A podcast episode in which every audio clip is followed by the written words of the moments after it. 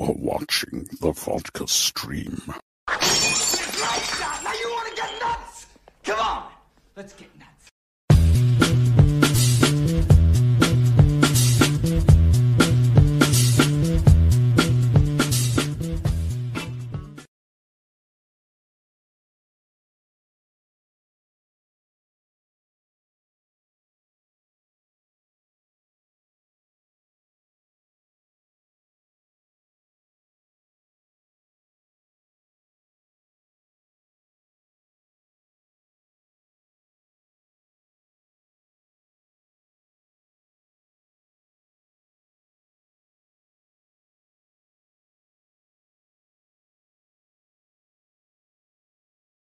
Boop. There we go. This time I was muted on here. Jeez. Yeah, muted again. Yeah, I was just joking. What's happening, guys? Now we're good. Ah, uh, yeah, that's right. Because every time I come back from uh, uh, an interview, I always have the thing uh, muted and stuff. So, but uh, what's happening, guys? How you guys doing? All right. There's everybody. How you doing? Who's out there? Ah, what's going on, Mister Bradley? How you doing? We got Nick here. Uh, I had to wait here, Steven. Yeah. I think a lot of people are kind of wondering uh, what Steven's take on it, of course. Um, what's going on, Jason? Hey, thank you for uh, uh, joining the page. I got the message. You just uh, became a patron. So thank you, sir. Appreciate it. Every little bit helps. Mister Will Morris, how you doing? Uh, mortal. um, I don't know if you saw what. Yeah, I saw the tweet that Louis Tan actually uh, retweeted and commented on. That was uh, – fairly interesting. What's going on, Lakazoo? How you doing? Lakazoo. Uh, I've done. How's it going? Happy Friday. Where are the numbers? What's going on, Sco? And we got Mister Worldwide here. Prestige Worldwide.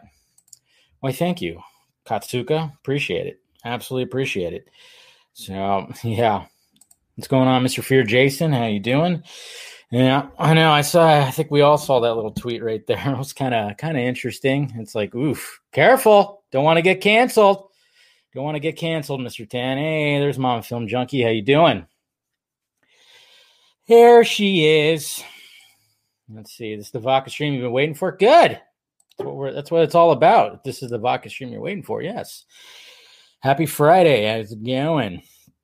How's everybody doing? Everybody's like slowly making. I tell you what, today has been weird when it comes to the live chat. It's been going slower than usual, and I haven't done anything. So, very interesting why that is happening. But so, yeah. Uh, genuinely cannot believe I made it. Hey, you're ready. Just uh, you know, ease up. You know, drink drink some water. A little bit of water in between, Jess. A little between the uh, the glasses of wine. Because I saw what you said. You said you usually don't make it. Because that wine will sneak up on you. I had some wine earlier, and it was delicious. Yes, it was. All right. So what's going on, Mister Powell? How you doing? Anyways, all right, guys. How's the new job? The new job's good, man. Like I said, uh, it's going pretty well. It's um, I like the fact that, I mean, I literally can wake up five minutes before I have to start and just, yay, here I am. Commute all the way from the bed to the computer. It's pretty great. It's pretty great. Happy Friday. Happy Friday, Stephanie. How you doing? All right. Yeah, but the new job's going very well. But, you know, it still has its struggles. Still has its, you know, this week was kind of, the thing that I was working on was kind of a struggle. So it kind of, uh, you know, made my mind go a little bit. So, I wish the cam was closer to you. Yeah. Uh, yeah. I should. I know, like, some people, everybody has the camera closer, but, you know, I figured I I, I had to be, like, some somewhat different or something like that, you know? Just got to, uh, you know, and the closer it gets to me, the uglier it gets. So that's that's what it really is. That's what it really is. How dare you say go Dodgers, Mom? Jeez. Come on now. I mean, at least the Giants tied the game. They're tied right now. Which I should still have on. I should have it on in the background. Oh, yeah, but cheers, guys. Uh, welcome to another Friday, of course, and, uh, you know, I'll bring my guests in here shortly. And I appreciate, of course, you guys clicking in as per usual. Make sure you hit that like, thumbs up. Make sure you hit that notification. Subscribe if you have not already. If you want to become a member, of course, hit the uh, member button. Hit the join button, I should say, and join Film Junkie. then, of course, you want to join the uh, the Patreon, the Patreon, I should say. Not the, you become a patron if you join the Patreon. You could do that as well. And then, of course, if you want to uh, head to the Film Junkie Closet, I got some uh, merchandise in there. I actually uh, been working on some shirts, some new designs. Oops, not that. That's Twitter. That's not what I wanted. Shared the wrong screen. No, but if uh, and I got to put the background in too. Let's see. I'm just all I'm just a mess right now. Here we go. That's what I was looking for. But yeah, if you want to uh, head into the closet, get yourself some merchandise. Like I said, I'm going to be uh, rearranging some things. Probably remove the ones that aren't really doing much. But I have a couple more designs. I got three short shirts that are uh, going to be headed in there. So expect those soon. Um, you know, just little things I was just you know, working on this past week and everything. So um, make sure you do that. And uh, yeah, those shirts, like I said, I always like anytime that I do a shirt design, I always like to get it sent to me first to make sure it looks good before I uh, send it out into the wild. So we'll do that anyways. But uh, yeah, so look forward to that. And of course, Uh, everybody's talking about Mortal Kombat, of course. Dave, the Giants took two of three from your Phillies. That's right. They're doing good. They're doing good. Just saying. It's pretty crazy. Like, I was worried about the Giants. Was worried. I was thinking, ah, it's just going to be another uh, uh, season building or another team building year because, you know, they still have a relatively new manager and all that stuff. But, you know, they're actually looking pretty damn good, I must say. They're actually looking good. I'm surprised. I, I've been meaning to, to look up the standings. I know they're behind the Dodgers still, but um, yeah, but they're uh, they're doing pretty good. I'm actually pretty proud of of uh, how they're playing baseball right now. As long as they stay healthy, it's those damn injuries. That's what happens. That's exactly what happens. But, uh, what are you, what are you saying, Jose? What are you saying? Thank you for the donation, sir. Yeah, I was gonna tweet it, but then I got lazy. Your shirt arrived the other day. Thanks again. uh, you should have, man. Come on. You should have. Should have tweeted the shirt, man. So because that's like that's like free advertising. That's why I sent it to you. Oh, man. Come on. Tweet the shirt. See what it looks like. Make sure it looks good. Let's make sure it looks good. Yeah. Boop. Oh, man. My guest uh, was backstage, and all of a sudden he uh, disappeared. So hopefully, uh, hopefully not having technical difficulties. So we'll see what happens with that. Yeah. Anyone see the I G N Snyder Cut video? I didn't see that. Is that was that was that released today? Released the Snyder Cut video? Yeah, tweet it tomorrow. There you go, buddy. I mean, that's why I sent it to you. Come on, come on now. All right, let me set my tweet up. Boop. Okay. They got him too. Okay. All right. So let's go ahead and bring my guest in.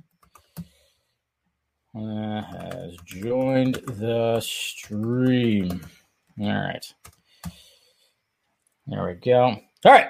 So uh, a lot of you are, of course, familiar with my guest.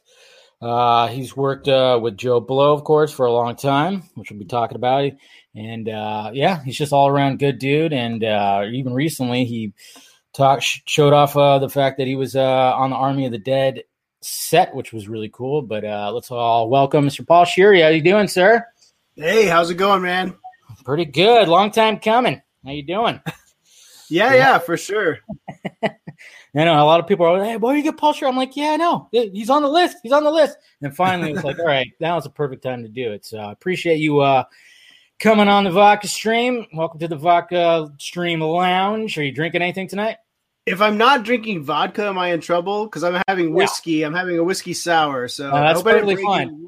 Protocol. I don't. I don't discriminate. You know, like there, there'll be some times where I'm not even drinking vodka. I'll be drinking bourbon. I'll be drinking wine or something like that. So any drinks. Right, cool. I mean, and I never. I am drinking. That, that's that all matters, that matters. So. That's all that matters. You know, as long as you're having a drink, that's good. I mean, even sometimes I'll be like, hey, even if you're drinking some, you know, water or Kool-Aid or something, that's fine. You know, I, I, it's whatever. You know, so but yeah, I don't discriminate on the drink. So uh, cheers. Thank you for uh, joining, sir. Cheers. You're here. All right, so um, you can find, of course, uh, you follow him at uh, Arctic Ninja Paul. Where'd that name originate from? Uh, so but I was a a paratrooper with the five oh first here in That's Alaska. Right.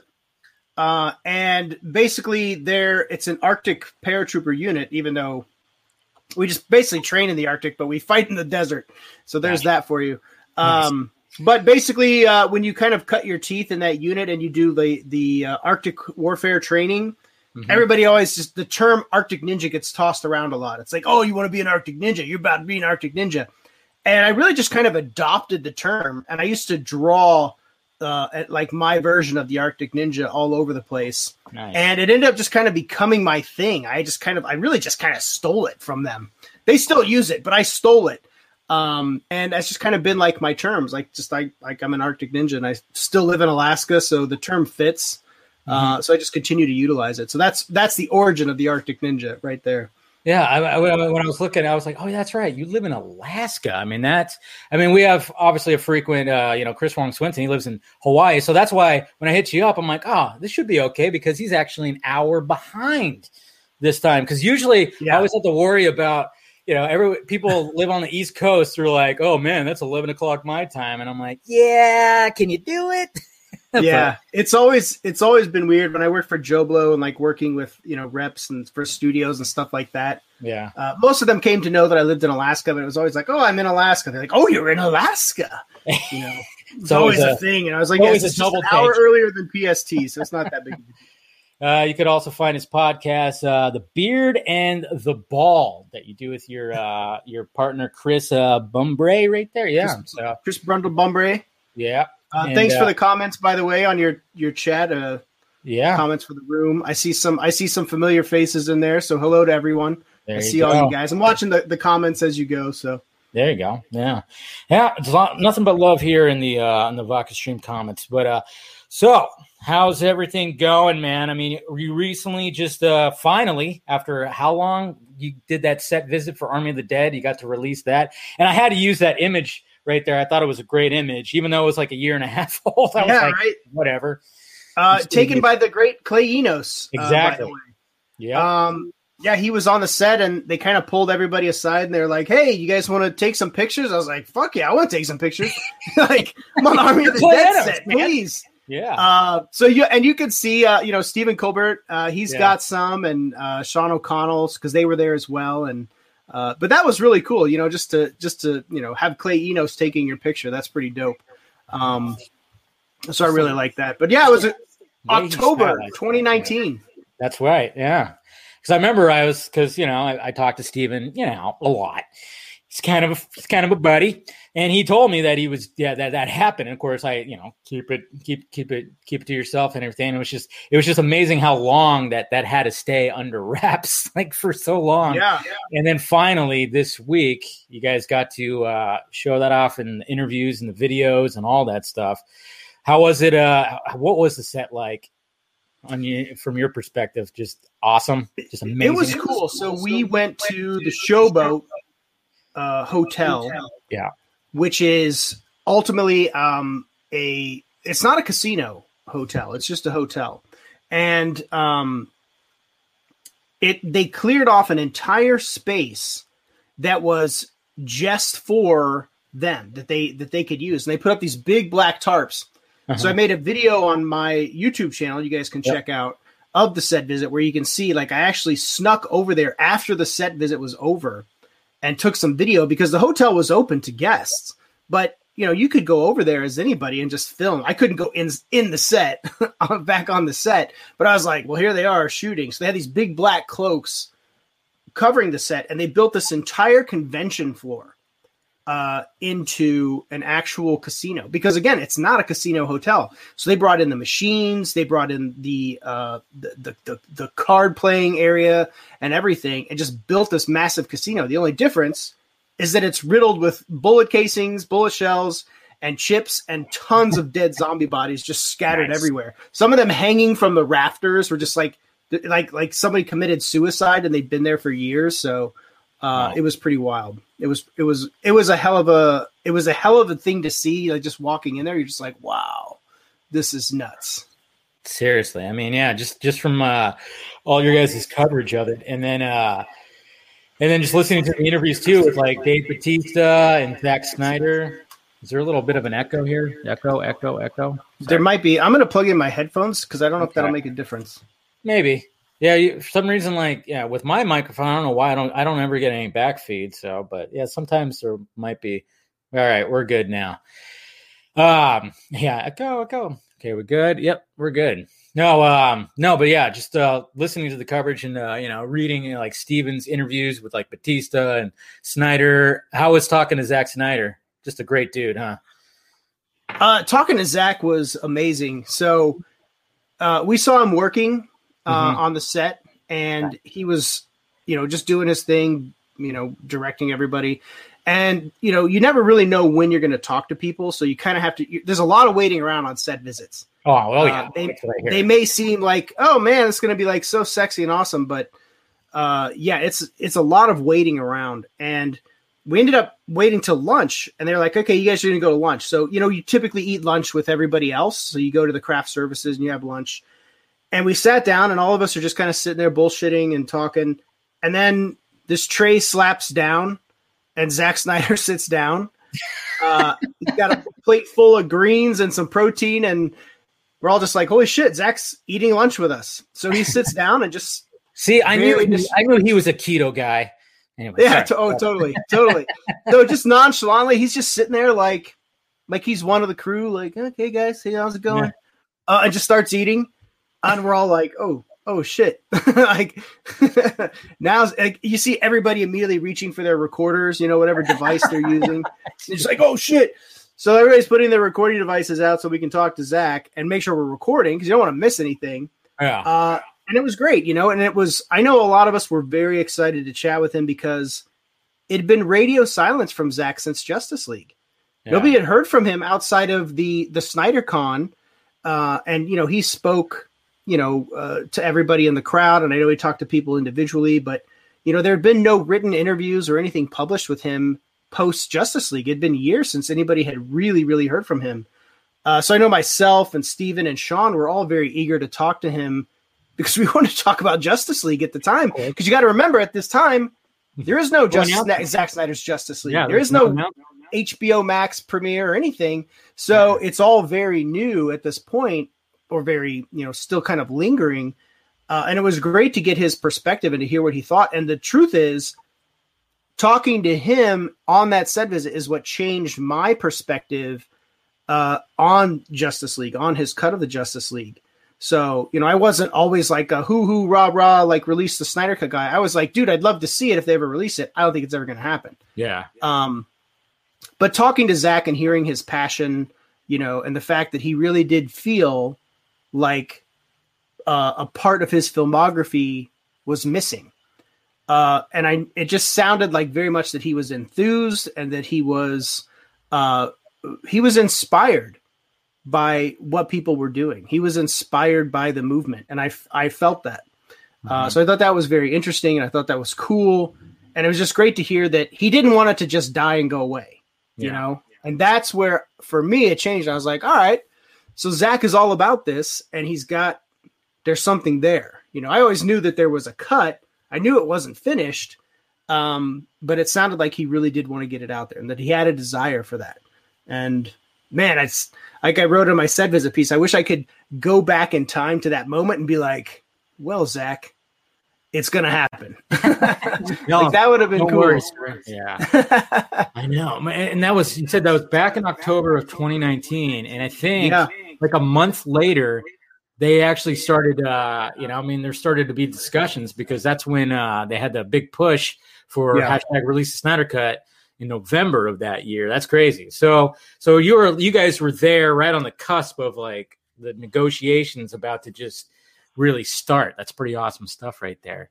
Yeah, and, yeah. And then, like, like I said, just I mean, that's how casual the guy is. I mean, just to sit down, very casual. Yeah, I mean, that's very down to earth. Yes, very.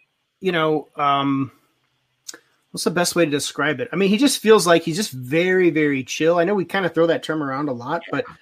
You know, he's soft-spoken in many ways, uh, but you can just feel that there's a lot going on in his head, you know, oh, and that, you know, he's, he does have, he's got a lot to say, but he's very tactful about what he says too. Like, and, and, you know, I just, I appreciated that. it was, you know, it was really just a tremendous experience being able to hear his perspective, to hear what he had felt. That was, for me, amazing. And I, I wanted to share it immediately. Like, I think oh, I transcribed sure. that interview like two nights later, because I was like, man, like, how soon can I get this out there?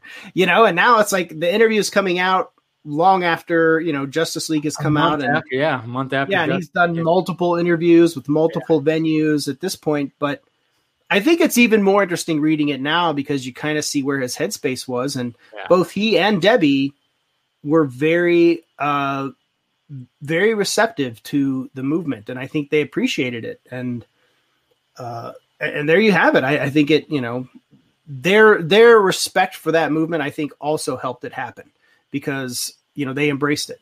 Yeah, one hundred percent. I mean, and it's almost like Zach kind of knew, like, okay, the, you know, I, I got a fan base here. They're doing great things. You know, let me just give them little nuggets of things and see what happens. And I think that's just kind of that's just what kind of just built it up over the last, you know, three years. It was just, hey, let me drop this. And then it just blows up, drop that, blows yeah. up, you know, blows up. And then it just eventually just led to the whole thing. And then now that it's out, then all of a sudden it's just, now we got Restore the Snyderverse. And it's just one point five million uh, tweets. And I mean, yeah. who would have thought that? I don't think he would have thought that either. He just thought, yeah, yeah, do it. And then there it happened. Well, it's like he said, you know, the movie itself is a bit of a social experiment. Yeah. Uh, And anything could happen at this point. I know, I know people are somewhat dissuaded by, you know, this this market call recently and a numbers release that oh, yeah. Justice League didn't, you know, like, you know, crush H B O subscriptions. I, I don't think that it's fair to even hold it to that scrutiny, because I don't think that was ever going to happen. To be honest with you, well, uh, especially a, for a movie that was, you know, already, you know, fairly old, and people just didn't understand what it was for. Yeah. For what it is, and for it happening, I think uh, is is well enough a, uh, a, a a movement in the right direction. Yeah, uh, and I think that's something that, you know, that's enough to go off of. And H B O Max subscriptions did go up. You know, it's attributed to a lot of things, but Zack Snyder's Justice League certainly didn't hurt that. It helped one way or another. It definitely did. It's. It, I mean, I, I even said it last night, because, you know, I was trying to make heads or tails of the uh, the numbers, which we always like to say, like in the Brian Regan voice. Um, it's like, uh, you know, like, you know, you see the numbers come out and you see, you know, one half of the fucking Twitter going, oh, yeah, look at these. They're abysmal. They're horrible, horrible, horrible. And then you see another half going, oh, these are actually pretty good if you compare them like this. And you look at this, there is growth right here. It's all sounding good. So I was trying to make heads or tails of it. And I decided, all right, I'm just going to do like a little audio talk thing and try to make heads or tails of it. And I mean, we're in such new territory when it comes to this stuff, you know, I think, because now with the pandemic and what H B O Max is doing with the simultaneous release, it's like, you can't just gauge it by how did it do at the box office? Let's go to Box Office Mojo right now and see what happened. You can't really do that. You just got to be, okay, I don't know how much money it made, but we got, and the fact that they haven't released like the actual full on numbers on like how how well it did, the spikes, everything like it, that's what's boggling to to all of well, us. Well, and they and they don't have to. They yeah. That's the thing. Um, you know, and the difference between streaming versus theatrical, they Netflix, H B O Max, they don't have to release anything. They, you know what? That's and, true, because sometimes they, when shows get canceled on Netflix, you're like, why? And yeah. they don't ever really tell you, and then just go, no, they're just canceled. Yeah. And the views could have been fine. It could be a budgetary issue. It could be like, well, we really just can't afford to make that show anymore. The juice ain't worth the squeeze. Yeah. And, you know, you, you really don't know. And streaming is so early. I think that's something that people forget in terms of looking at numbers, is that, you know, we're in the Wild West right now. Uh, this are, isn't man. something that's been around for decades. This is a very new uh, method of of delivering films and series. Mm-hmm. And we don't really have a firm grasp on how these numbers play out. Um, you know, certainly it's very indicative when you see something like, say, Stranger Things, yeah. right? That's a, now a flagship show for Netflix. Uh, but in terms of something like Zack Snyder's Justice League, listen, it was it was never, I don't think it was ever going to be something that was like going to, you know, truly just like bring the house down. But it was, it's definitely something that has made noise. And yeah. I think it will continue to make noise.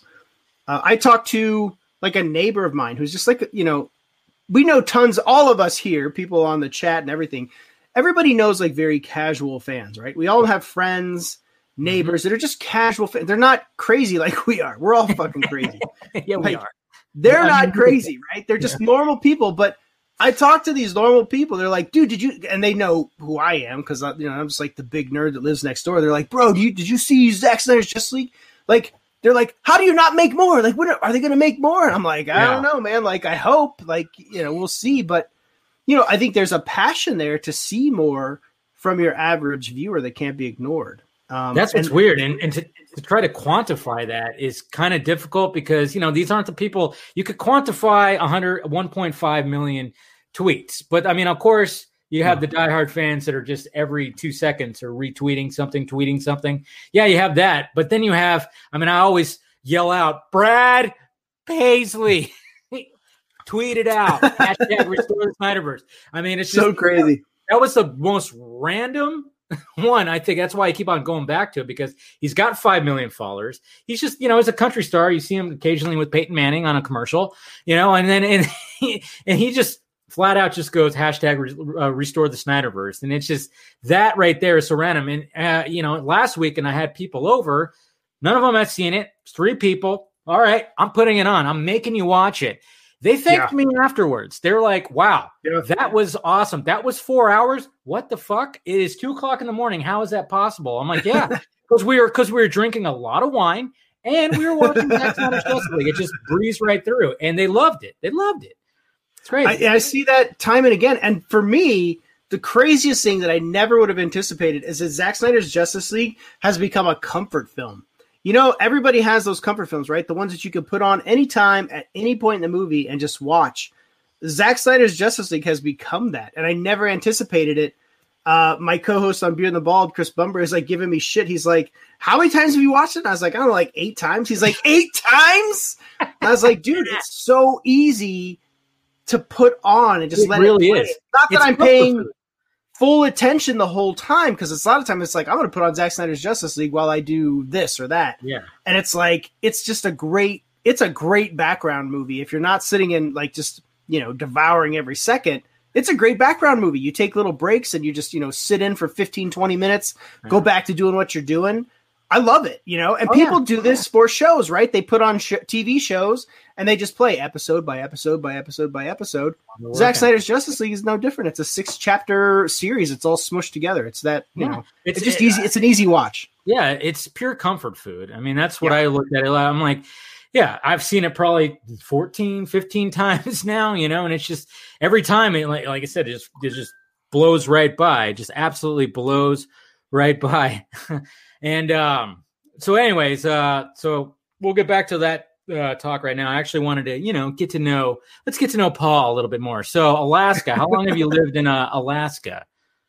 Uh, since two thousand two, I was stationed here, like I said, for the, uh, for the five oh first, which is a uh, parachute infantry regiment here in Alaska. Um, so I graduated basic training and I got, I just got stationed here. I'd actually chosen Uh, so back then when I had joined the Army, you can go on your Army account, your your personal account, and you could choose like what your preferences are for duty assignments. And I was like, man, Alaska? When am I ever going to go to Alaska? Like, I'm putting that shit as my first choice. Nice. And I was in airborne school, and I had graduated airborne school. I had no idea where I was going to go, like, mm-hmm. from there, because that would be my first duty assignment. And I got out there like... they they my my sergeant airborne's, they thought they were, like, punishing me. They're like, Shirey! Come here. You want to know where you're going? I was like, yeah, Roger that, Sergeant Airborne. And they're like, you're going to Alaska. And I was like, so happy. I was yeah. like, oh, Roger that, Sergeant Airborne. And they're like, oh, shit. But really, I was like, fuck yeah, this is awesome. uh, so that was it. That's uh, I came up here and um, I got out in twenty twelve. Yeah. Um, and, you know, they would pay for me to move back. And I'm originally I was I was from Chicago at the time, but I didn't want to move back to Chicago. So I just stayed here. I just, I didn't, um, it's not that I love Alaska per se. It just kind of became my home. And I was like, eh, I don't want to go back to Chicago. I'll stay here. So yeah, yeah, it makes sense. I mean, Chicago, I mean, get, does it, I mean, the, do you have to deal with the whole, like, isn't like the, the sun up that, that part of it when it comes to Alaska, the sun's like up all day or it's all the yeah, day. Yeah, you have, long? we have a longer, a longer daylight period as we get into the uh, uh, the summer solstice and the spring equinox. Uh, and as it goes throughout that whole cycle, uh, you know, you have – so basically in December, uh, about r- roughly December twenty-third, you have the uh, the winter solstice. And the winter solstice, you have twenty-four hours of darkness. And then from there, you gain five minutes of daylight per day until you mm-hmm. get to the summer solstice, which is roughly June twenty-third, twenty-fourth, where you get twenty-four hours of daylight. And then it goes right back to the darkness period. So that's the cycle that we have on an annual basis, since we're so high up on the northern hemisphere. And that's where uh, that's where the weather stuff comes. But, you know, right now it's fucking majestic. And I'm so happy that spring is here. The snow is finally melted, and yeah. Holy crap, I can I opened my grill back up. I made burgers on the grill tonight, and it was nice. Paradise, man. Like, I've been dying. I've just been dying. We basically get six months of straight winter, and it sucks ass. I yeah, yeah. I don't think I could do that. Being a California person, I mean, I've been California all my life. Yeah, I'm not – I don't do well with the cold. Not really at all. But that's uh, why I'm an Arctic Ninja, so I can deal there with it. There it is. That doesn't mean I like it. Yes. It doesn't mean I like it. I can just deal with it. And how long uh, how long did you work with uh, Joe Blow? I was with Joe Blow for eight years. Um, I left last year so that I could focus on my own projects. Uh, I'm working on a, a graphic novel called The War Scars right now, which is uh, has roots in my own military experience, um, but it's it's ultimately a fictional tale, and I'm very excited about that. And I should have uh, chapter one out this summer. Uh, so that was a huge thing. I was like, you know, I don't know when I'm going to have time to do this. And if I stay with Joe Blow full time, I'm never going to finish this book. Hmm. So I just kind of made that choice. Sometimes you got to make a leap, you know, um, a leap of faith, a leap of chance, whatever you want to call it. And I've just been, I've been doing that. And then COVID hit, uh, it, COVID hit right around the time I quit, and I ended up having to homeschool my kid. So oh, that's kind of become my part-time job too, but he's going to go back to regular school in the fall. Nice. But uh, yeah, I was with Joe Blow for eight years, and uh, it was a hell of a ride. I love Joe Blow. I love the site. I love the people that work there. I have no, there's no bad blood, no ill will. I wasn't forced out or anything like no. that. It was just a situation where I kind of rose as far as I could go. I was the editor in chief. There was no position I could go any higher, and I had kind of just exhausted that resource at that point. I was like, it's time for the next thing. So here I am now. Just, you know, I do things on my own. I still, I, I'm never going to not comment on film. Yeah. I was writing about film.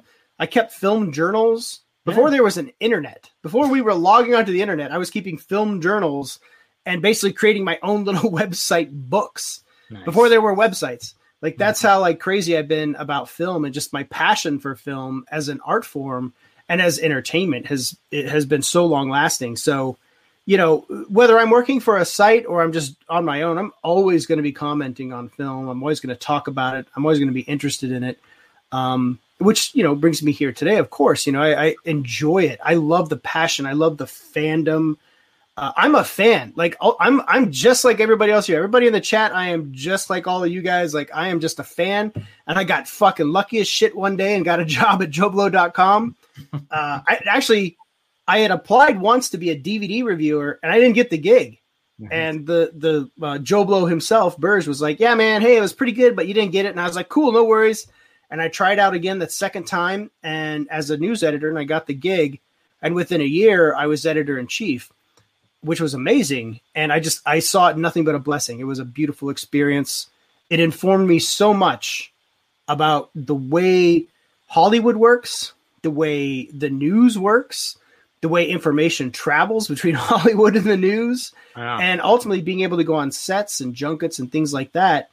Uh, it's, it's a dream come true for a nerd like me. Like, you know, it was amazing. Uh, right. And it's a, it's a, you know, something that I carry with me forever. So, I know. I mean, like, I mean, I, I was, I was right there with you. I remember when, uh, or like early on, and trying to download. Uh, it sounds like there's an echo again. Uh oh, I'm hearing like a little bit of an echo. Are you echoing? Are you hearing any echo, Paul? I don't hear any echo. Hmm. Anybody hear an echo? Hmm. Maybe there's just, I don't know. StreamYard's been kind of gl- weird and glitchy lately, so I don't know what the heck's been going on. Anyways, but uh, no, I'm, I'm right there with you because I remember, you know, when trailers came out and, you know, download, downloading them, you know, on my dial-up connection and playing them on the QuickTime player where it's just, you know, you're just like, yes, look at this. You got the new Batman, you know, or Batman and Robin. I remember, and then trying to, and then going into chat rooms and, and going into movie chat rooms and trying to find scripts yeah. or something like that and download oh, yeah. scripts. And I remember, I remember downloading a script called, uh, you know, for Terminator three Armageddon. And it was, it was ridiculous. It just, it, it didn't, I mean, at the, at the time it sounded cool. Like, oh, they're going to have a plasma Terminator. It's not going to be liquid metal. It's going be plasma, which, you know, they, I think they kind of that kind of ended up being true after a little bit with some of the uh the, the the recent sequels. But uh yeah, I used to do that stuff too. And I remember one of the first websites I went to was called upcoming movies dot com, where I'd always go there because they seemed to have a lick on everything. They had they had a lick on the movies for the next decade. Turns out they were full of shit, of course. But yeah, but it was just kind of like that was my kind of in, and then it just Then I started, then when everything started really moving, and then it was like coming soon dot net. It was starting to, yeah, you know, yeah. your Joe Blows, your Screen Rants, your, you know, and then it started really, and then when I dove into, you know, the the technology side of the internet, I was still kind of doing this whole thing. And yeah, I mean, it's just, it, it is kind of weird. Uh, I mean, like you said, you just, you, sometimes you could just land a job and just, that's, that's crazy. And then sometimes you just got to build it up on your own. I actually appreciate the fact that you were like, you know what, I'm going to walk away from this. Like you said, you exhausted all that. Let me just do my own thing. And yeah, I mean, that's what you got to do sometimes when, you know, yeah. you just got to keep moving forward. So well, you really do. And I think you got to make, you know, uh, you got to make the most of, of your time. And, you know, you want to make sure that you're getting, uh, that you're, you're advancing yourself. That's just who I am. I didn't, I never wanted to get comfortable in, in anything and just be like, oh, I'm just, I'll just do this. Uh, but, you know, in the end, it's like, you, you know, you want to challenge yourself and you want to see what you're capable of. And, you know, I just had other other ambitions in terms yeah. of, of other projects that I wanted to do.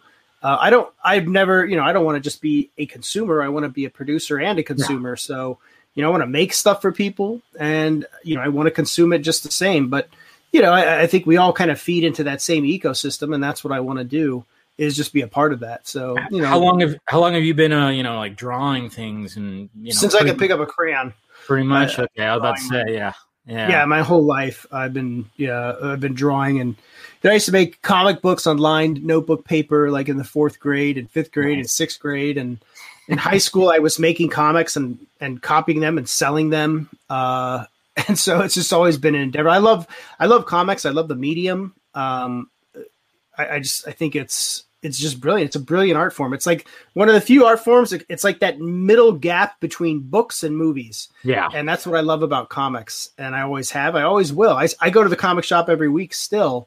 Um, and it's, uh, I don't know, maybe it's out of habit at this point. I don't know if I could, if I could ever just quit uh, at this point, but I just love comics. I think it's a, it's a tremendous medium. And, you know, obviously Hollywood has taken note. They, it's more of a cash cow for Hollywood at this point, but yeah. Uh, there's tremendous stories out there, many that still haven't been adapted. And, you know, if I can contribute one small piece to that, that would be amazing. That's, that would be it. That would be, and it's going to happen. Like it's, you know, uh, unless I'm struck by lightning and I die tomorrow, like it's going to happen. I'm, you know, well into the book. Uh, and I can't, I'm excited for people to see it. And I'm, you know, at the same time, I'm still excited to talk movies and to hear what people have to say and to share my little hot takes on what I see and what I feel and, and watch as the industry unfolds, which I've been watching like a hawk since before the internet existed. So, uh, you know, that, yeah. that's never going away. No, that's awesome. And I mean, I, I, I mean, and I like what you, what you said about how it, it is that medium between books and movies, because, you know, you know, a lot of people can maybe just go, oh, you're just reading a comic book, reading a comic. It's like, well, I mean, some of these stories are really good. I mean, I have a buddy of mine, one of my really good friends. He reads a lot of books. And then, you know, for a while, I just know him as like, he just has like a new book every week, every week. And then all of a sudden, one one night, he just busts out a box full of fucking comic books, Batman comic books, Spider-Man comic books. And I'm like, you motherfucker, you didn't tell me that you were this. He's like, yeah, I used to be an avid comic book collector. I'm like, see, I knew it. I had a feeling. I mean, I've known you for, I mean, this was like probably like five or six years into our friendship. And all of a sudden he's letting me know. And I'm like, and then he goes, that's why as a book reader, you always respected the fact that I was into comic books. Cause he would always be like, yeah, it's cool, man. Because, you know, I mean, it's essentially a book, you know, there's a story. And especially when you get actually like the, the full on graphic, graphic novel part of it, where it's actually like a thick book where, you know, and some of those pages are just absolutely gorgeous that yeah. are drawn. And yeah, I mean, you know, when it comes to, and I've, I, you know, I've said this before, uh, and, you know, some people go, how dare you, sir? And then, of course, they're like, off with his head. He's not a true Snyder fan. I'm like, hey, if the Snyderverse ends up continuing in graphic novel form, I would actually, if that's the only way we were going to get that, the rest of what Snyder wanted, I would actually be okay with that. If if H B O Max and, and Sarnoff is like, no, which it sounds like that's the case, even though, you know, we'll still remain optimistic, you know, you know, with everything. But I think if he were to continue, because, you know, Snyder is very much, I mean, he pieces all his, everybody, yeah. I mean, one of the comic everything's storyboarded. Yeah, yeah. Yes. I mean, just watching, especially Zack Snyder's just his Justice League, I saw a lot of reviews where people go like, yeah, you know what? I mean, you could literally just pause it and look, oh yeah, you could see that in a page. You could see that in a yeah. page. I mean, he very much does that. So, I mean, if that were to continue on there, if that was the only way we can get it, I would be like, okay, that's cool. Yeah. But and I, I wouldn't some- call that even a worst case scenario. I'd call that no. a cool case scenario.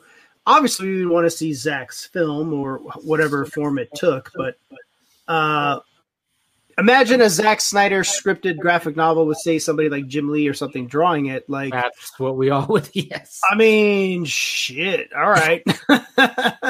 Well, I mean, you're not gonna make I mean, the movie. Yeah, I'll take it.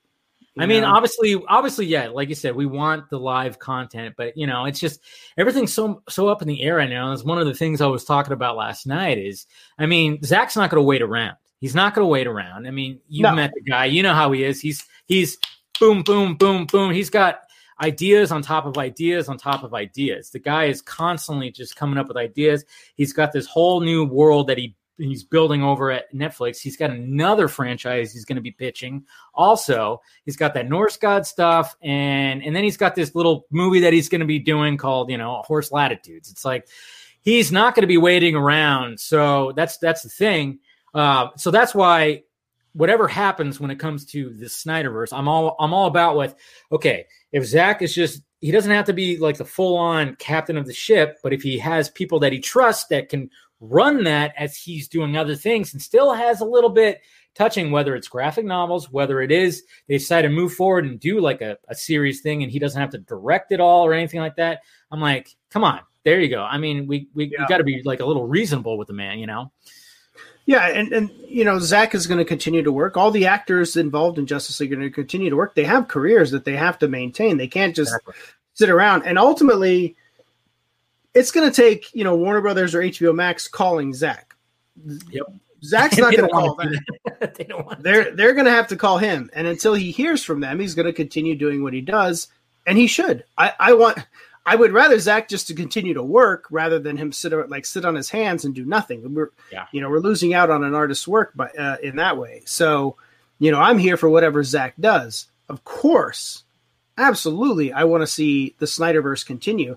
I've wanted to see more of the Snyderverse since I first saw the trailer for Batman v Superman, and I knew that a Robin was dead and that we had this historical aspect of the D C universe established. Yeah. We were no longer starting at ground zero. I personally loved that. I was like, mm-hmm. fuck, thank God. Now we can just get into these stories, you know? I don't have to, like, start. I don't got to watch another damn Batman origin story. Like, thank you. Um, so, but you know, it, that's a tougher sell for studios. Yeah. You know what else? It's a tougher studio for the comics industry. They're rebooting their comics every, sometimes every year, sometimes every three to four years with new number ones, with some kind of reboot, revamp, whatever. The days of letting these, uh, tales last for over hundreds of issues are over because now it's a marketing thing. Now it's like, how do we get new readers into a comic shop to buy a number one? Everybody wants a number one. Um, and I feel like, you know, that kind of thing kind of tr- uh, makes its way over into the comics, uh, comic movie universe, not just at D C, but also at Marvel. You know, today they're talking about, oh, we're going to make a Captain America four. This is no different than the comics. They revamped Captain America and made Sam Wilson Captain America. It lasted like, what, thirty issues or something, maybe less. Uh, and then Steve Rogers was back uh, wielding the shield.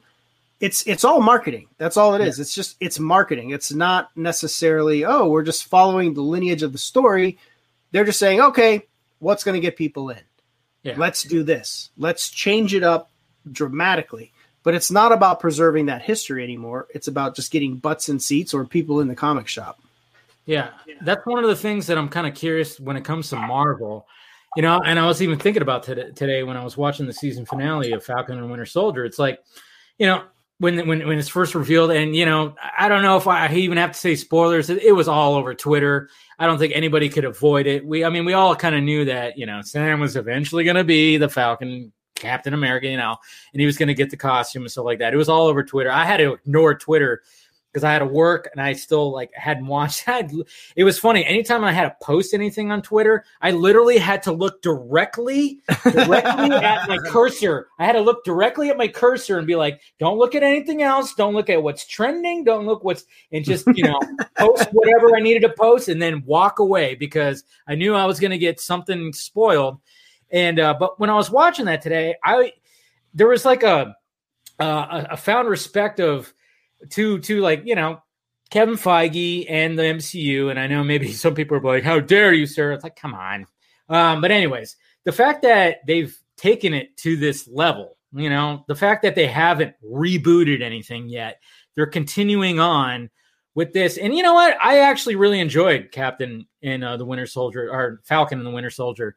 Um, I was not expecting to, because for some reason I think I was just kind of, oh yeah, that's coming out now, because it was supposed to come out before WandaVision, didn't happen, and then WandaVision came out. That was really intriguing, kind of, you know, with that whole Ralph Boner thing, kind of really just put a boner on the whole thing with me a little bit, just a little bit, not like fully. It was still a good series, but I was kind of going, okay, well, what is Falcon and the Winter Soldier going to give me? And you know what? To be honest, I mean, even though like the the season finale, uh, there was a little things so I was kind of like, eh, maybe, maybe I, I mean, I don't like that necessarily, but overall, I actually did. What I really appreciate is how they've continued to move forward with like certain characters. They're not going, okay, we got to reboot Steve Rogers again, see what happens. Let's get somebody else in there. They're not like really quick to do that. That's what I'm actually liking when you're talking about. Well, that like, makes one of us. Okay. Yeah, I, I pretty much hated Falcon and the Winter Soldier, oh, and shit. I am a huge. Huge Winter Soldier fan. I've been a, a huge fan since the comics when he was introduced. Uh, mm-hmm. um, I actually literally have the his introduction C G C comic graded in front of me. Nice. Uh, I, I'm, I'm a huge fan of the Winter Soldier. I thought he was a great character uh, in the comics, and I was like, no way we'll ever see this in the films. And then they, you know, it happened. I was like, holy shit! And then the Russos knocked it out of the park. I was like, damn. Uh, I, I just I did not care for the Falcon and the Winter Soldier. I felt like. Uh, they just did not capitalize on the characters. The the show was pretty much about anything and everything but the Falcon and the Winter Soldier uh, for me. So, you know, and so Spencer Perry from uh, from Comic Book made a comment. He was like, so pretty much like all the Marvel shows are just like, you know, you introduce it and then at the end they get a new costume and that's pretty much all it is. It's like the it's it's the uh, the series that shows how they get their new costume in between movies. And um you know, Falcon and Winter Soldiers did not come together to me. I felt it was very poorly paced. Uh, the action to me was just not not up to snuff. Uh, and it just didn't feel like a superhero movie. It felt like more like a message series, which is fine, mm-hmm. but that's not how they marketed it, if that's what they wanted to do. Yeah. Uh, and it just it did not come across to me as like a genuine comic series. And I ended up liking John Walker better than the, the two people the show is about. Uh, just for me, you know, like, you know, growing up reading about U S Agent and John Walker in the comics, I was like, man, yeah. that's fucking cool. Um, but uh, yeah, I didn't, uh, did not care about, I did not care for Falcon and the Winter Soldier. It didn't work for me pretty much on any level. Wow. Uh, wow. Yeah. Just didn't, didn't happen. And what's funny is I was very excited for this show as a huge Winter you know, Soldier fan. But Winter Soldier's like, I was basically a thug in the, sh- in the show. Like he's basically like second tier. Like they introduced his big, like this story thing for him, this background thing. Uh, and then you never hear about it again for like four yeah, they episodes. Kind of walked away from his little list thing. Kind of. Yeah, and then they get at the end, they're like, oh, here, oh, he finished his Here's- list, and he told this dude that he killed his kid. That's it. The end. We're good. We're that good. Was, I, see, that was one of my issues with the season finale. They brushed past that way too quickly, and I was like, yeah, you know, I still haven't given my review out, but uh, yeah, like I said, when it comes to the season finale, I was kind of, there's certain things where I was kind of, eh, there's things I liked, but then there were certain things that was particularly like how they just kind of, bam, hey, guess what, list, and hey, I sorry about your son, you know. Then yeah, it was just kind of like, okay, you kind of built this it, up. It was fairly anticlimactic too. I mean, it was a little bit. It was, you know, I just feel like like if, you, if you're if your main character has a wingsuit by the end of the movie, they're going to end it with a big speech, just like Wonder Woman eighty-four. So it's like, I guess that's the, I guess that's the the the new the new hotness is. You know, put on your wingsuit and give a speech, and that was it. So it just, it didn't work for me. I was like, eh, you know, there's no there was no cool battle. Uh, they tried to get us to sympathize with villains that were terrorists. I was like, you know, and then Sam's like, hey, don't call them terrorists. They're misunderstood. And I'm like, they're killing people, and you killed like twenty, ten terrorists at the beginning in the first episode. So why don't you just shut up and sit down? Uh, just didn't make sense to me. It was like it was nonsense, you know, and it was very contradictory. So.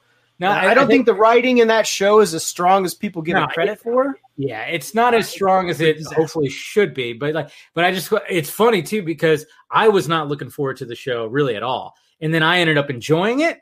You were looking forward to it, and you didn't enjoy it. So that's just well, and it was like, and with WandaVision, I was that's this is the opposite. I was like, oh yeah. God, I guess I'll watch this stupid ass show, and then I ended up loving WandaVision. I was like, whoa, this is like way unexpected. Yeah, uh, and I ended up loving that, and then just hating Falcon and the Winter Soldier. So there we have it.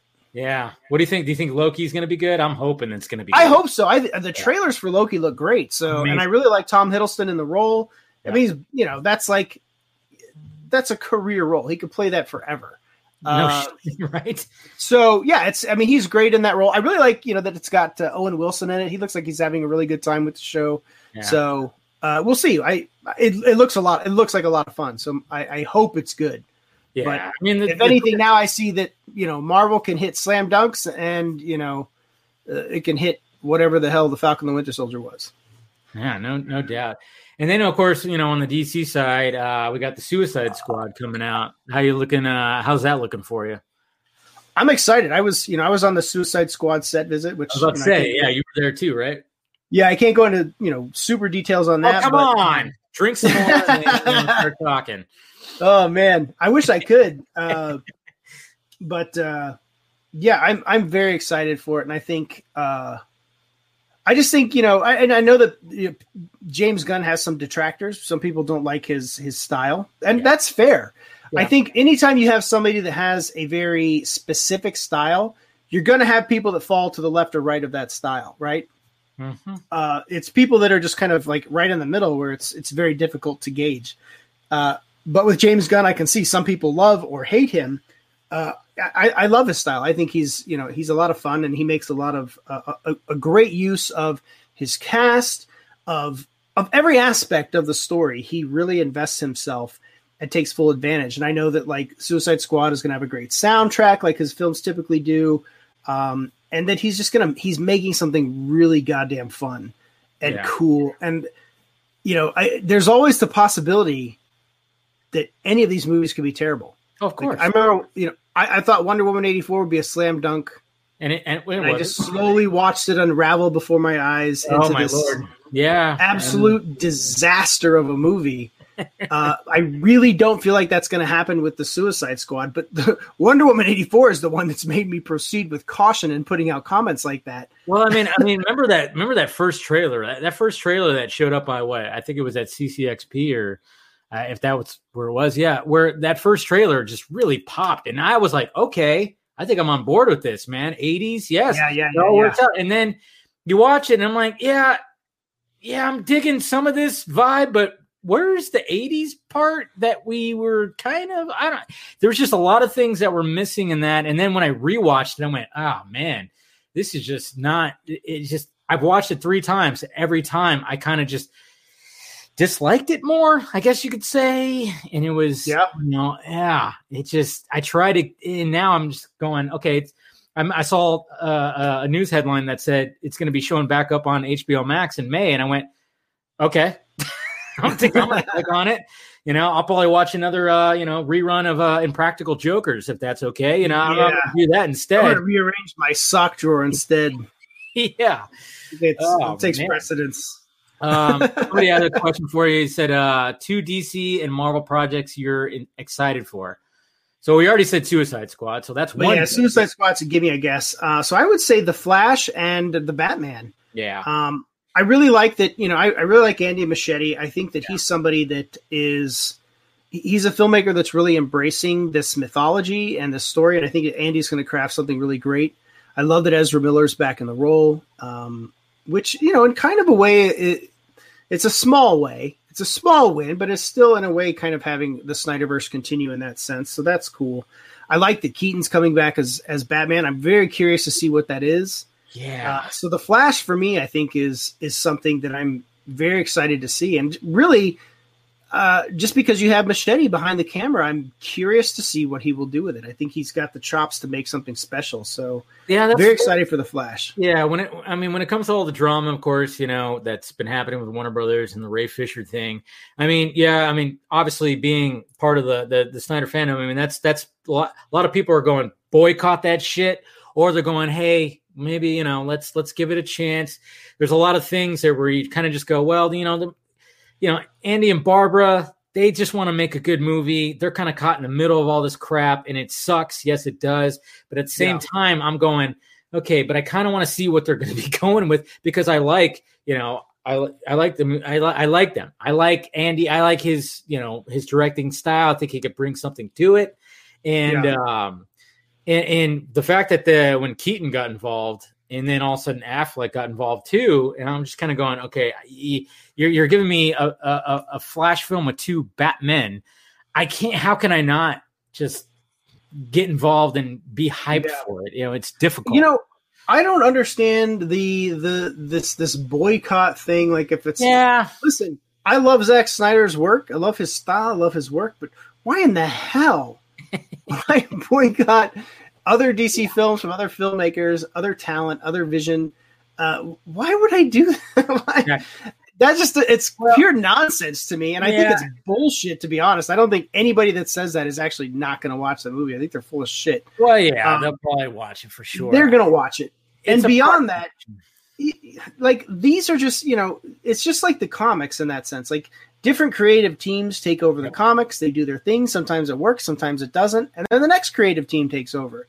So as much as I love Zach, he doesn't own or have, you know, the, the artistic rights to every one of these characters. I want to see other visions. Yeah, I want so to see other people tackle these characters and see so what they he. have to do. That's the thing is, uh, so does he. He said that many times. Yeah, like, hey, of course he does. I was setting this, I was setting this up for other filmmakers. Yeah. You well, know, I mean, and Zach doesn't have time to direct all no. these movies. Come on. He's one man, dude. And that guy is, yeah. you know, he's been pulled in a lot of goddamn directions in the last decade. Like, give the man a break here. Um, so, yeah, The Flash, and I think Matt Reeves' Batman, I'm very excited to see what that's going to be. I love oh, Matt yeah. Reeves as a filmmaker. I think he's you know, I think he's amazing. And I think he falls in the same league as Andy Muschietti in terms of a filmmaker that's making something uh, purely by vision and by passion. You know, this isn't somebody like, okay, listen, I watched Mortal Kombat today. I, I hated it. I know some people liked it. That's cool. I don't I don't begrudge you that. I I, I hated it. And, and it was like, it's very much a product of kind of, you know, paint by numbers filmmaking. Yeah. And it's not somebody, it wasn't a visionary that was making. Even my my twelve-year-old son is watching Mortal Kombat with me. He's like, dude, could you imagine if Zack Snyder directed this? Oh, I was like, yes. I was like, it'd be I a whole, I'd, I'd be like, it wouldn't even have a hint of what we're watching right now. No. Like, something totally different. I thought about that today. I, I put it on. I put the beginning on because I was like, you know what? Uh, I have some time. Let me put it on. And, you know, I, I dig the opening scene. I dig it. But then when it gets to the coal, the coal scenes, and I'm like, uh, dude, it takes like an hour before yeah. you get to anything. Spoilers. Yeah, I just started uh, going. Uh, actually, spoilers for you. So, you know, you have enough snacks and bathroom breaks because you're going to need them uh, up to that first hour. Uh, And then, you know, again, there's, you know, there's a few cool fatality things, but you can oh, just yeah. go watch a, a fatality compilation on YouTube and get the same, you know, uh, pleasure out of that than watching this hour and forty-five minute movie that, you know, frankly, just just didn't come together. It's it's kind of a mess. And, you know, it, it's, again, love what you love. If you like it, cool. Like, don't take, you know, yeah. you could just still no, need to no, fuck no. I mean, there's always going to be different but, opinions. I mean, I, I I didn't hate it. I still enjoy it. Like, I enjoyed most of the fights, not all of them. I uh, enjoyed some of the, you know, back and forth banter. I enjoyed, you know, a little bit of, you know, Kano got a little too much at some points. Uh, but overall, I still, you know, kind of enjoyed his character. But there are certain aspects to the plot where, you know, we won't get into too many spoilers, where I was kind of going, you can't hey. spoil the plot. Yeah. Go ahead and try. uh, no, it's just the way that the whole powers thing and the, the birthmark thing, I was not really on board with yeah. how that was all rolling out. I'm, I'm more of a classic, like Mortal Kombat. I, I played, you know, the, the trilogy, the first trilogy, like crazy. And I didn't really get into, you know, played four a little bit. And then I really didn't get into like the later games. So there's even yeah. some characters I was going, who the fuck is that? Let me look this up. Oh, he showed up in seven. I didn't play seven. Sorry. Yeah, I, I played as a I, you know as a kid. I was playing on the Sega Genesis, and Liu yes. Kang was my guy. I was like whooping ass with Liu Kang, but um, he was a such yeah, a side you know, character, such a side character in this movie. That's what was yeah. Like, what the hell happened? Like, it's no Robin Show for the ninety-five version. That's for damn oh, sure. Um, fuck. You know, and then you know, I, I really, I actually quite liked Kung Lao, but we all, you know, uh, that that didn't work out too well. Uh, but ultimately, you know, it's just it's just one of those movies that it's cool that you get to see a movie like this at home. I'm actually grateful that I didn't buy tickets to go see this because, you know, this is an instance where H B O Max kind of saved my ass. And I was like, God, I'm glad I didn't make this, you know, seventy dollars trip out to watch this movie because that would have been a disappointing trip, you know? And I was like, it was nice to be able to watch that at home and be disappointed at home and just carry on with my life rather than be like walking out, be like, oh my God, all the stuff I could have done with this money. I could have bought toilet paper and toothpaste and maybe some dinner, but it, it, just one of those things. But, you know, you, I think we'll see that's kind of the, the rub of uh, streaming, I guess, or, or yeah, I guess yeah. maybe the benefit of, of streaming in that sense. Yeah. What did you think of Godzilla versus. Kong? You know, I loved it. I had a lot of fun with it. I thought, you know, yeah. the very obvious criticisms I think are fair. Uh, mm-hmm. The characters are just toss away. But in exactly. the end, I came to watch Godzilla versus. Kong to watch Godzilla versus. Kong. And I that's got you, I mean, that's Godzilla one of the things, versus. Kong. That's one of the things you really get with that movie is it. Uh, it's just it mainly focuses on them, which, yeah, you can appreciate. And then when it tries to do the human part, you kind of just go, Uh, I, I don't even know what the fuck's going on with them. You got this one guy who's a con- podcaster who's, you know, and then sh- they show, uh, yeah, there's a lot of things. Like when I think about that movie, I just think about, oh yeah, Kong almost died. He pretty much was going to die, got revamped, yeah. and they kicked ass against, uh, you know, Mecha Godzilla. And it was cool. These visual effects and the score were top notch. one hundred percent. Yeah. I, I, it's know. a fun, listen, it's a fun summer yeah. movie. Uh, I, I tend to gauge a lot of things by my kids. So I have a twelve-year-old son. He's a gamer. He's all into this crazy shit that like most kids his age are. Yeah. And when I see, I really do watch his reactions. He's kind of like b- my barometer for stuff. That's good. And he yeah. loved Godzilla versus. Kong. It's one of the few movies he's watched multiple times on H B O Max. And um, you know, like today after Mortal Kombat was over, he was like, you know, like looked at me and he's like, you know, he's like, that was bad. When a twelve-year-old boy that's a gamer says Mortal Kombat is bad, that's a problem for the studio. Um, yeah, God, man, I tell you what. And I, I took I took him to with me to go see Shazam and Aquaman when I was invited by Warner Brothers back in the day. Nice. And he came with me and got to see these movies. And, you know, you know, here's a twelve-year-old, or well, he wasn't twelve at the time, but, you know, nine or ten coming out of Aquaman and talking to James Wan. And James Wan flocked to my kid. He was like, awesome. There's a kid here. He's like, I want to talk to the kid. And Dash was like, I loved it. And he did. You know, my son, his, his name is Dash. He's like, I loved it. He's like, it was awesome. Uh, and he did, you know, and, and it was the same thing with Shazam too. Like, uh, I think that kids, like this next generation of fans, you know, you got to listen to them. They're us. They're us, you know, ten, twenty years ago, however old you are. Uh, yeah. And they are going to be Uh, ultimately the guiding force in terms of what entertainment we get. You can't ignore them. You can't. Yeah. I mean, like, yeah, I mean, even, you know, uh, Garza, who comes on here all the time, you know, he has his daughter that he always likes to wait and watch films with to gauge her reaction, and is always talking about that too. I mean, and yeah. I think she's like twelve, thirteen. She's like somewhere around there. And, you know, I mean, yeah, you, kids are smart. I mean, she really – he even says like, oh, yeah, she wa- she'll put on Batman versus Superman when she's doing her homework just to have it on in the background. And it's like, yeah. wow, Batman versus Superman. I mean, okay, you wouldn't think that. But, yeah, I mean, yeah. sometimes you really got to gauge that. And, uh, and that's pretty – the fact that you're – said like, oh yeah, this it's it's it's the it's the Cole it's the Cole storyline that just totally just turns it to B. It, it falls That's, flat. And like, listen, yeah. Louis Tan, great looking guy. Yeah, uh, you know, looks like a superhero. Like he's got the look. He does not have the acting chops. That's yeah. just the bottom line. That's what I um, noticed when I watched like the first like half hour. I was like, man, he just the acting just ain't there, man. It's just yeah. not. Um, yeah. and.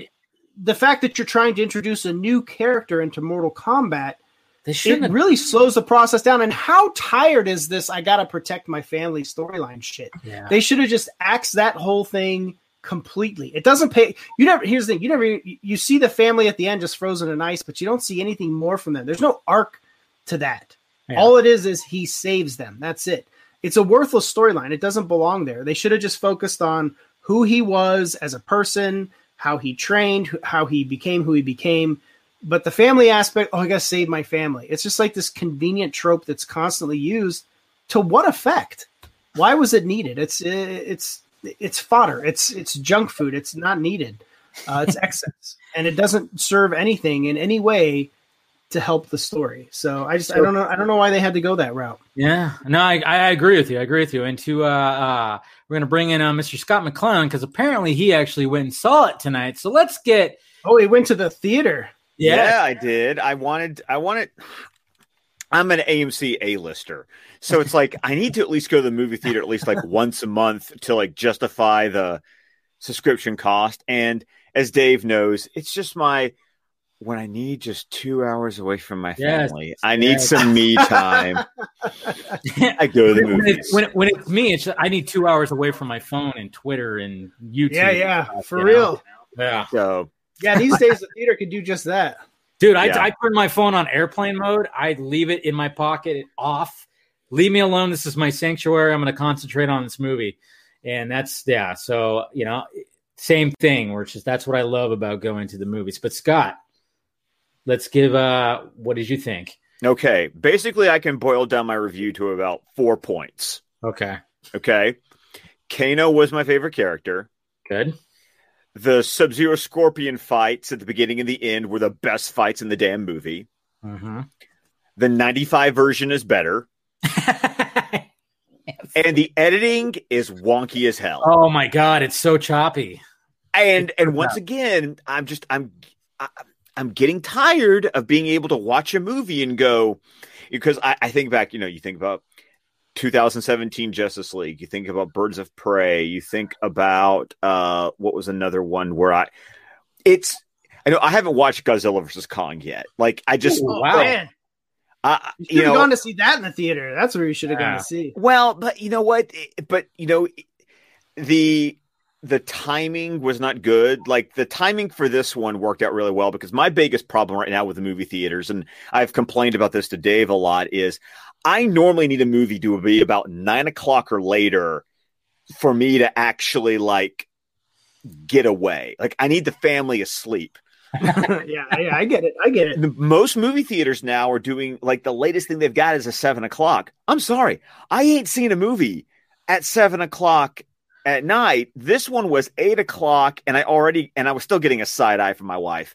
So, so it was just one of those situations where I'll, uh, you know, I don't know how many days I've got left to catch Godzilla versus Kong on H B O Max, but I, I kind of want to see Mortal Kombat more only because Godzilla versus Kong is kind of a new thing. Like I love the two thousand fourteen version uh, film. Oh yeah, that, that's the best. Th- that movie was Thanks. great. From like as far yeah. as the MonsterVerse is concerned, the two thousand fourteen Godzilla is still. That's what he, that, that was the one that one you actually me. cared about human characters. I, in my opinion, is like the other. Two, well, maybe even. Well, I mean, Kong Skull Island was it was a fun movie too, but when it comes to like caring about human characters, the two thousand fourteen version I thought really was like. You know, even though when they killed off Bryan Cranston, it was kind of like, that was quick. What the fuck? That was kind of jarring, but I almost respected it because I was like, I didn't expect that to happen. Mm-hmm. But uh, yeah, that, that, that for me is still the best one in the whole. So I'm I'm going to get to, I mean, that one I'm going to get to, but for me, Mortal Kombat was, you know, I was thirteen when the first movie came out, like, mm. because it was a P G thirteen movie, I my, my parents could actually, like, draw me off at the door, and I could, like, go see the movie, and I played, I had the Super Nintendo, so I played Mortal Kombat and Mortal Kombat two. I never got to own the games. I always had to, like, Brand borrow them or go yeah, to a friend's yeah. house. Like, I, I, did, I didn't get to actually, like, have those games. So, you know, I, this one meant more nostalgically for me to go see, and there was just the middle, the middle of that movie. Just, I just, oh, just, I mean, yeah. like I said, I'm looking at like some weird A D R going, there's probably like another scene in there that they just oh, like, dude, like washed over yeah. with some A D R and some really choppy, they're, they're, like I could just feel that they're just like chunks of that movie missing.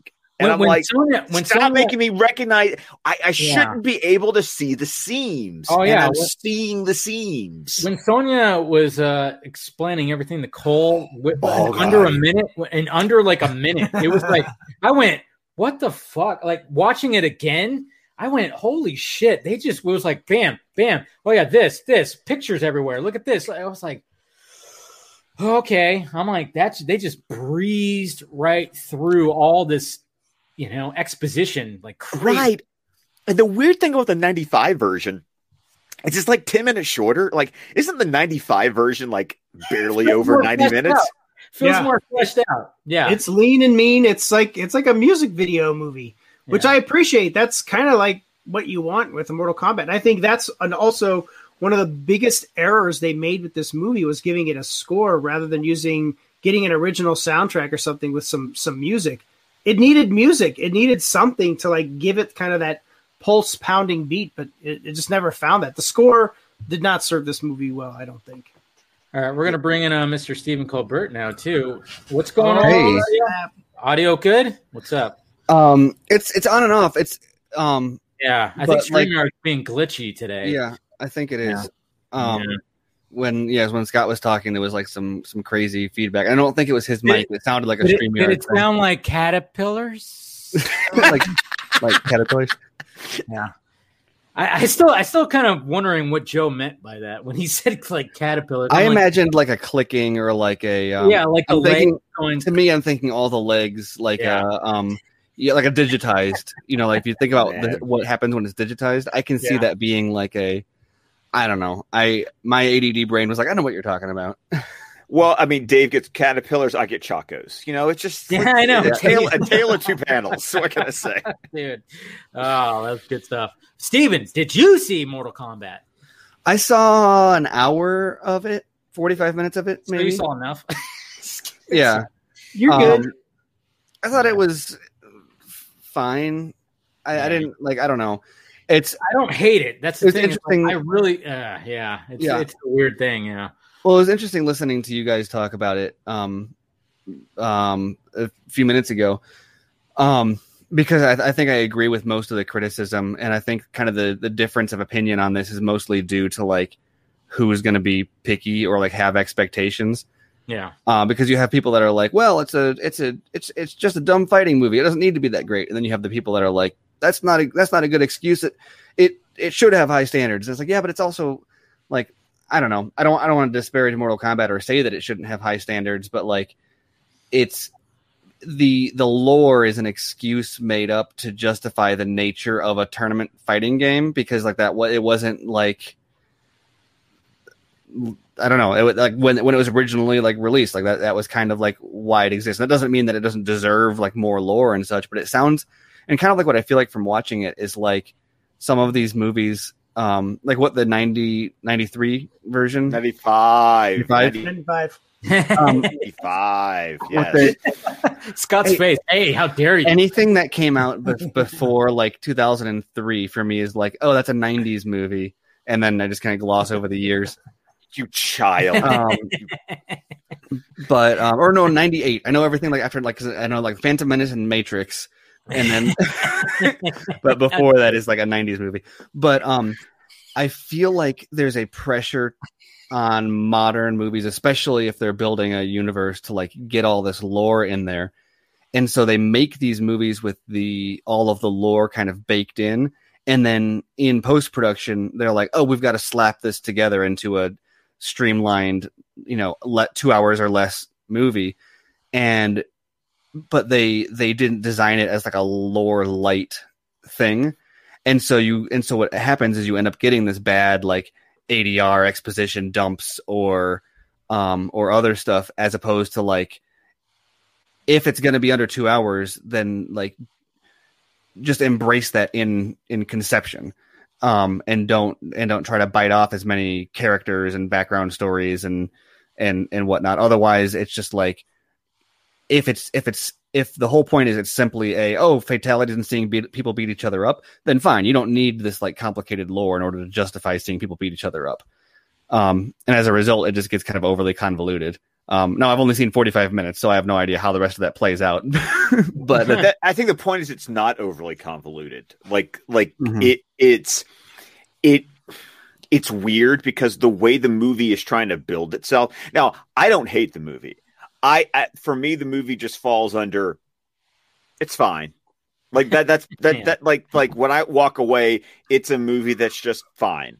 And I also am okay with movies just being fine.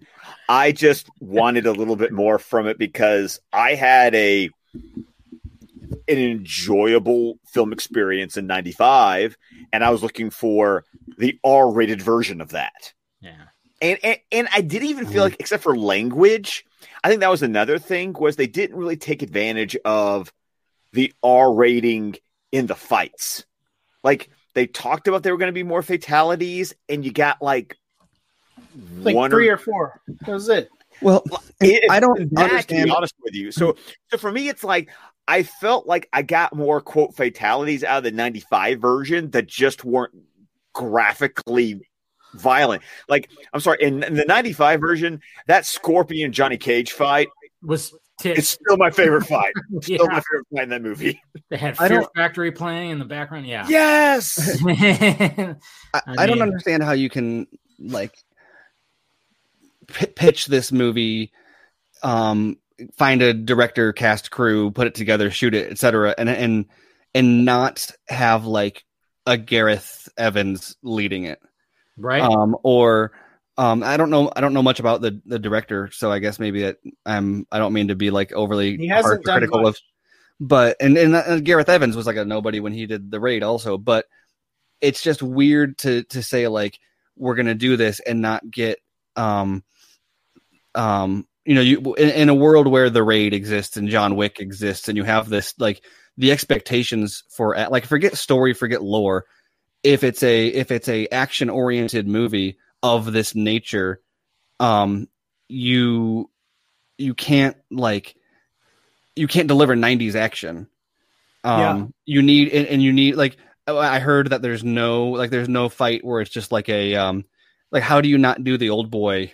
Um, tracking shot from the side. Yeah. Fight. Oh, no. There, I mean, anytime there's a fight, I mean, the longest cut is like zero point eight seconds. I don't know. Like, it's, how do you not like, like literally there should be, there should be like multiple times where there is an extended sequence where the background is basically one of the backgrounds from the games.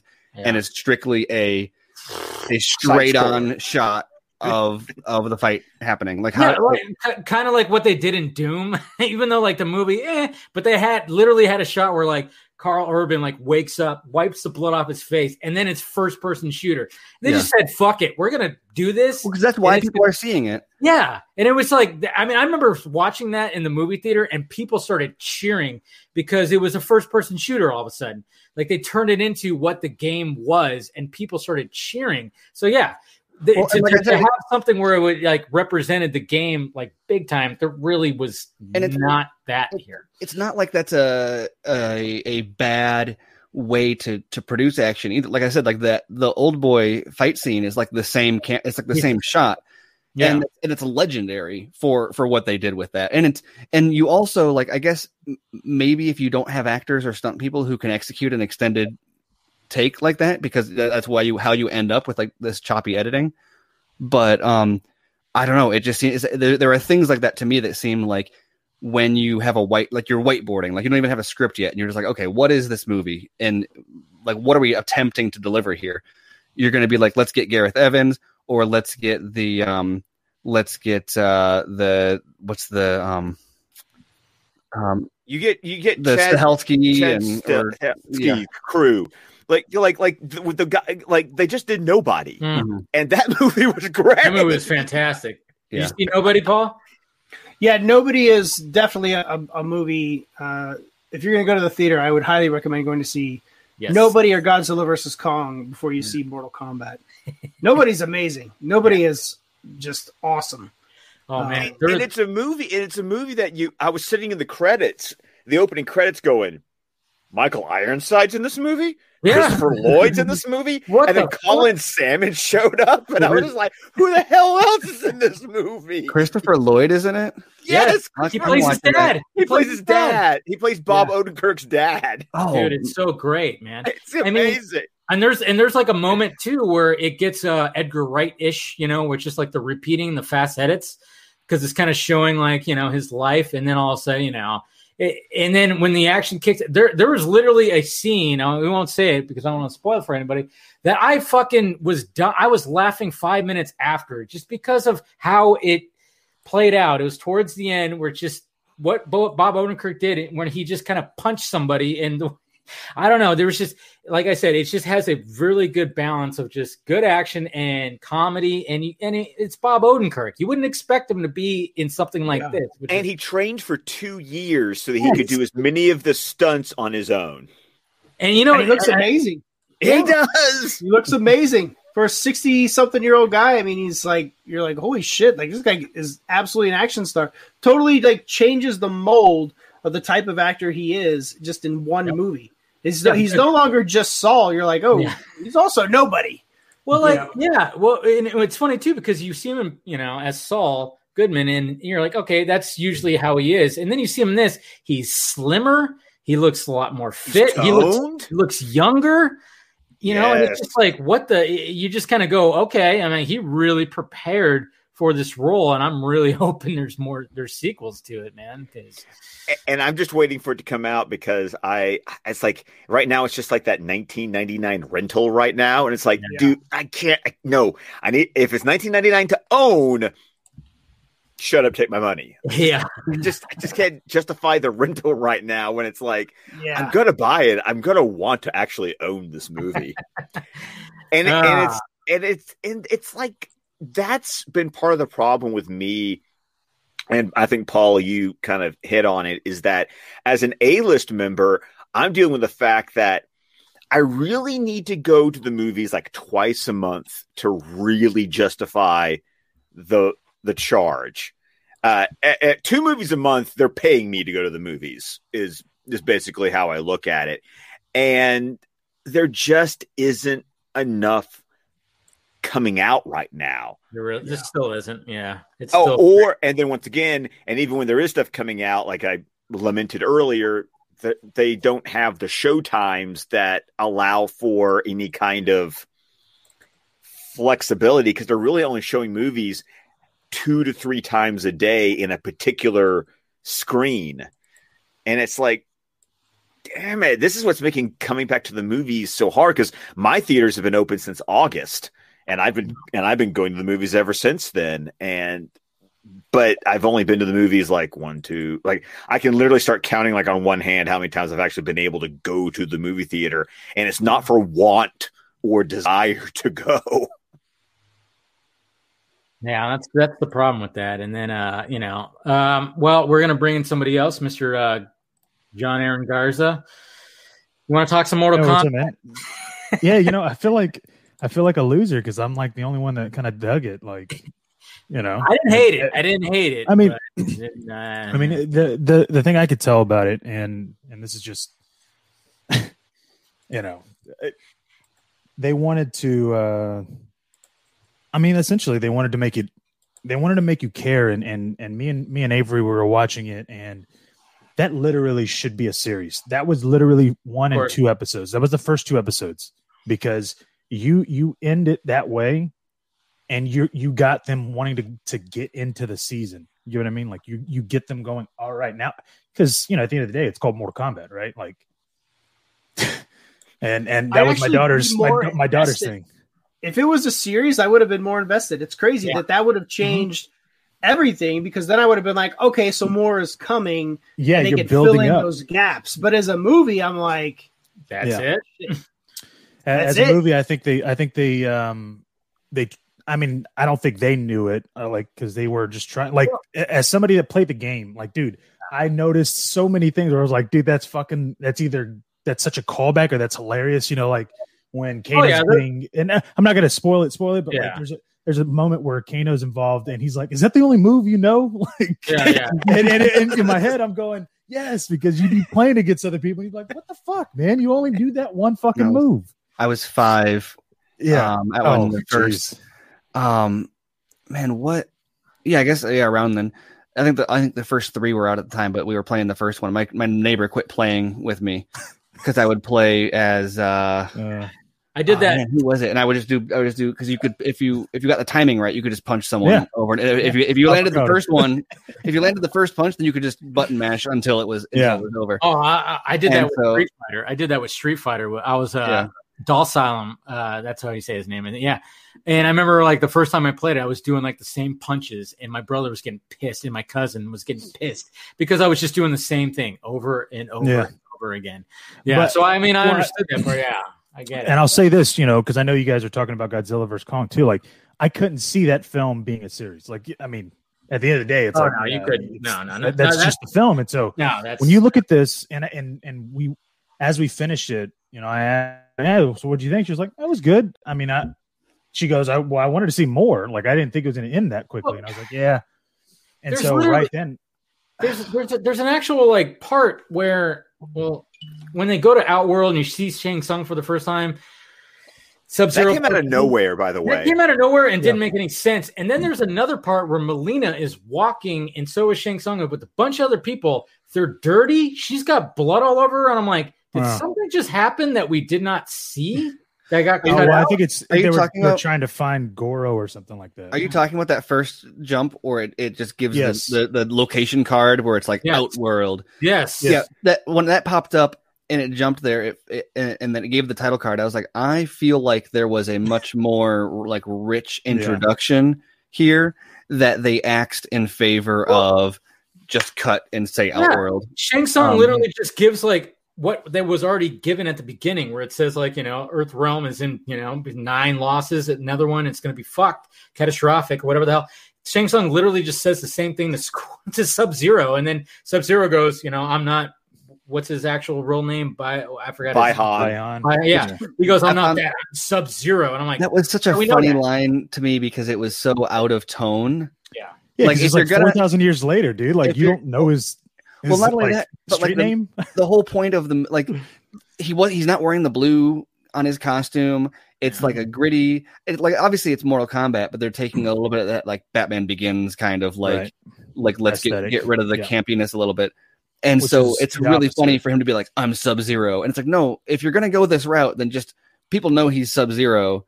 Yeah, you don't like, need to say it. Like you don't need to, unless you're gonna be like, I'm Sub-Zero, needle drop. Like, yeah, like they did that a lot throughout. No syndrome starts playing right there. Yeah. They're always they they constantly like made like little nods and jabs. Like it's like yeah, they broke absolutely. character for a second. They're like, oh, we got it, we got to work this in. Like you know, yep. flawless victory. Flawless victory. It's kind of like it's so out of left field uh, from the tone that they had set for the film. So you're just kind of like, why did yes. they even? Put that in there. Like I get the well, fan service, it, could, but it doesn't make sense tell, in the overall yeah. context. It's literally fan service because I oh, could, yeah. I can like way. even with there's a there's a scene in there where you know there's people fighting and you have Shang Tsung, Shang Tsung in the background, you know, like watching. Like I'm like yes, that's exactly like what happened in the game. Like it gave it it gave its meaning. But here's this is the and and yes, obviously I'm a I'm a big Snyder fan, so. Like the reason why it felt off putting is because they didn't do what Zach does. So it was. Yeah. Like and I and I know Paul, you were saying like yeah, your son was like man, if Zach would have done it, like the reason why it felt that way is because Zach would have taken it and gone well, what makes them what makes these characters these characters, right? And, and then yeah. he would have broken it down, and you probably wouldn't even heard the names, and the way the fighting would have been, it would have been so intricate that you would have, it just would have felt organic. But if they did any of those liners or those like callbacks, and he would have Zach, gone all the way in. Zach would have just been, been like, every single fight would have been a one take. Yes, fight. Absolutely. Like, Because no, he and he would have shown it probably from like the side angle too. Because that's, that's something I, that I think that's, would. That's what I was talking about. I mean, is I heard they didn't do that yeah. even once. No, like how, um, because that's yeah, and not to I, I I get a little bit tired of the like, man, if Zack Snyder did this movie, because it's it's a tired like I don't know, it's yeah. easy, and it's it's stereotypical for Snyder fans too, where it's like yeah, yeah, I try to avoid. Which is that, weird. Like my listen, my twelve year old kid is not like he's not a Snyderphile per se. Like he loves Zack Snyder's Justice League. That. But he just looked at me, and he's just now yeah. kind of starting get to get to know directors, and he like, you know, he's starting to learn. And he was like, "Dude, he's like, what if Zack Snyder made this movie?" Yeah, you know, well, he, he's like, he's starting to see like make these connections where it's like it's very obvious on a filmmaking level. Yep. This is not at the same level. It's something that he watched, which recently, which was Justice League. He's like that. Like, there's just a huge gap stylistically, well, and that's one of my biggest problems with Mortal Kombat. It doesn't really have a style. At, no, at all, yeah, like it. No, you know, or no something, or, or just take any of the directors who worked on Netflix Daredevil. Like, give me, give me one of those one shots. Jesus Christ! Yeah, seriously, yeah. I mean, I mean, a Steven Knight yes. Mortal Kombat would be great. I, I mean, I He's just only, think about, I just think about like the hallway fight, or oh my God, man. or the sequ- or that what nine minute sequence in season three that you're just like. Wow, one person messes this up, and you are so screwed yeah. right now. But the, but that's a thing is that I like fight choreography where I get to watch mm-hmm. the What's fight, yeah. and, and, and I want choreography. Like I said, that's why the Scorpion Sub-Zero fights, because they're mm-hmm. the most sustained yeah. fights you get that are showing off. Okay, these actors actually. No, have no. martial arts training. Yeah. Like, it doesn't look like you're trying to cut them to look like they have martial arts yeah. training. No, they actually have training, and it shows because you do stay on them for, you know, point however many more seconds than anybody else in this movie. Mm-hmm. I think, but you know, again, it's so common no. for people to jump to the like, what if Zack Snyder did this? Is partially just because Snyder fans, you know, want him to do everything, but also yeah. because he's so. Um, you don't say that about other directors as much because what is it like? What it means to be a Snyder film is so different from what it means to be like right. anything else. Like, there's a bunch of other, and this is not necessarily to shade anybody else, but tons of directors who were like great directors who could all make the same movie. There's there's tons of directors who could have made a great, better version of this movie. Where so when someone mm-hmm. says, "What if Zack Snyder did this?" they don't necessarily even mean. What if Zack Snyder literally is standing behind the camera? They just mean, what if somebody before they made the Emulated, movie yeah. would sit somebody down and say, than "Why?" The person that made it exactly. But what if? But what if somebody would actually sit down and say, first of all, why are we making this movie? Right. All right. Second of all, why are these characters in it? Like because because mm-hmm. the from what I've seen and from from the criticisms that I'm seeing, it seems to very much lack that because you're saying, okay, why are we making this movie? Okay, well. It's a it's it's a fighting game, and you know it's it's people are really into that aspect, and so the, the fights have to be have to be good, and also maybe maybe lean into that stylistically a little bit as well, you know, and, and do all these things, and it feels very much they like they were like, okay, let's make a a, a a generic movie that adopts the Mortal Kombat lore, because yeah. um, like the idea of having like a heavily edited fight sequence in a Mortal Kombat movie is just so antithetical to like the goal. Setting out should be to to have as few cuts as possible in, in any fight simply because it's Mortal Kombat. Like, not even just as saying like there's it's better action if it's like because you can do good action with edits. Um, but but why would you not Listen, set out to? I, I, I, like I'm I, again, I'm not I'm not the director. I can't tell. I can't I can't be like, you know, he doesn't know what he's doing. I'm just saying that I could look at it and go, well, I would have chosen different things, and I know what I would have done. But there's a, there's a there's a moment. Where these two characters fighting, they're on one of the levels that you're like, oh man, are they going to do what I think they're going to do? And no, it's the, it's the it's the bridge, right? Yes, and I'm yes, like, I know exactly I what you're talking about. I haven't, yes. even, I haven't even seen the scene, but you yeah, and I'm like, that, and I'm like, okay, it's got to be the if, yeah, if there's a you're going, where you're going to be like, because you fall, see, right? Like, is there a pit? Is there a pit? Yeah, they show you the pit and everything, and I'm like, oh dude, here we go. let's let's roll, man. Like, I'm excited. Like, how what's going to happen? And nah, I'm like, well, what the fuck did you even go there for then? God damn it, man. You could have literally fought in the street with that kind of fight. Um, but I think, again, it's it's amazing because it's not like it's it's weird to think of because like it's not like the director did a shitty job because, again, if this was a series and those were the first two episodes we got, dude, I'm all for season three or episode three. I'm like, I'm, I'm like, yes, give it to me. Cause I I'm interested to see where these go. Um, I also think they could have easily given us more, um, character development with, with, uh, Liu Kang. Like, dude. Well, I mean, I mean that's one of the things that, you know, me and Paul were talking about was like the fact that he was such a side character and we're kind of mm-hmm. going, why, you know, I mean, he essentially has always been like the main, well, I mean, I, I at least classically when it comes to, you know, right. the original games. Or with the two movies. Like central. Yeah. yeah, yeah. And it's just like, you know, he was such a side character in this. And it was just, he was telling Cole what he needs to do and this, all this, and blah, blah, blah. Yeah. And it just, you know, I mean, I think the whole Cole character just, that just kind of just, I don't know. It just kind of ruined. Well, like, it just, it, it, it kind of pissed me off because I was like, it, it was going, it felt like it was going to be like, again, without spoiling it, I was thinking, okay, when, when they started talking about who they were going to be fighting and all that, and and they they talked about Sub-Zero, I was like, I know who, I know where that's going to go. And even then, it was like barely went there, and I was like, what?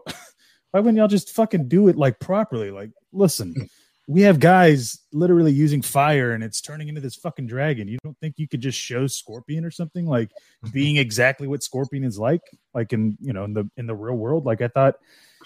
I thought it, it tried to play it safe on the on the realistic as, aspect, but then again, you have a fucking, you know, a guy wearing a hat with the blades on it. Like, dude, you know, like you you don't have to, you didn't have to be so realistic, but then like forget that you're like making a fucking video game, you know, movie. Like, uh, again, it just, uh, there's certain things and certain aspects that I wish it would have taken, but at the end of the day, um, just like Paul said, like, dude, I'm glad I was able to watch this at, on H B O Max. Like, you know, it lessens the blow of disappointment yeah. for me. I'm like, well, listen, I didn't hate Mortal Kombat. Hate's a strong word. Uh, yeah, I was, just, yeah. I was more disappointed than anything else. I just kind of walked from like, you know, it, it, it just really didn't live up to what it could have been. Somebody in the chat mm-hmm. mentioned, you know, someone like the Wachowskis directing. Like, oh, yeah, I yeah. think that's oh, what yeah. it needed. You need somebody that can can make a visionary take. Even, I mean, it sounds crazy to even say it, but Paul W S. Anderson in nineteen ninety-five, at that time in that place, you know, was what? a visionary take. He understood.